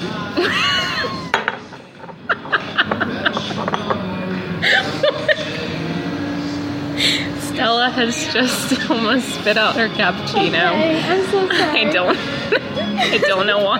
Because I'm thinking ahead to the story. Okay. It's really. Never mind. Okay, so you're on your way. Yes. The peanut tins are in your In the suitcase, safe and sound. What is the allowance of suitcase poundage when you go overseas? I believe it was 50 pounds. 50 pounds, okay. So now you're in the airport, you're saying your last Cheerios to your parents. What sort of final words of advice did your parents give you? So my suitcase, we thought weighed about 40, what did I say? 48? 48 pounds. And so my parents, their final words to me were, if the suitcase is overweight, take out the peanuts. Okay. So you're rolling up to the, uh, yeah, the, to check in. So I go and put my suitcase on the scale, and it is, in fact, 51 pounds. One pound over the limit. And so, what pops into my mind? the words of my mother saying, take out the peanuts. So, I take the suitcase down, unzip it in front of everyone, and pull out the tin of peanuts and put it back on, put the suitcase back on the scale, and sure enough, it dropped three pounds. So I was good. But then, what did I have to do with the peanuts? I had to put them in my carry on. Wow. Okay, so then you make your way to TSA and the security checkpoint. And uh, what went on there? So, you know that you have to put food out on the the Yeah, what is it called? electronics, Yes, food, larger okay. electronics. So I had to pull out the peanuts, which they did not look. It, they don't look like peanuts. It looks like this big, just giant tin of who knows what. And so I put them out. They were going along on the belt. They had their own tub. They had their own tub. They could not fit with anything else. And so the guy who's checking all the, the items looks at them, makes a very strange face. like, what in the world is this? And picks them up and puts them on the like secondary belt to get a second check because they looked very suspicious and so they had to get scanned. They had a little x-ray and meanwhile I was just standing there like wondering what in the world was going to happen. I was going to get arrested or my friend was also there laughing at me, which didn't help. So would you say the peanut tin got a pat down? I would say that, sure. So after this experience, what have you learned? Would you say? What have I What learned? parting words of wisdom would you give to listeners that want to take a three-pound tin of peanut Virginia peanuts overseas? Never do it. I didn't even get to eat them. Well, maybe when I got there, but there was nothing in it for me. I just had to cart them around the whole time. I had a couple more flights after that and was in fear the whole entire time that I was going to get arrested. Did you think people thought that this was a snack for you for the eight-hour flight? Probably. You just took it down and started. Okay, well that happens to be. Look, told you six minutes. That's the peanut tin incident 2019, and boy has it brought joy to my life. Yeah, too Listening much. and repeating it over and over again, and just imagining every little detail. well, thank you, Ellie, for telling us, sharing your story. There should be a poll on a scale of 1 to 10. How funny was that? I can do that. Do On it. Twitter. You would give it a 10. I would give it a I'd give it over a 10. 3. Well, that's because you lived it. I'm living it through my imagination and just, it's a beautiful thing. Okay. Ciao. Goodbye. Adios.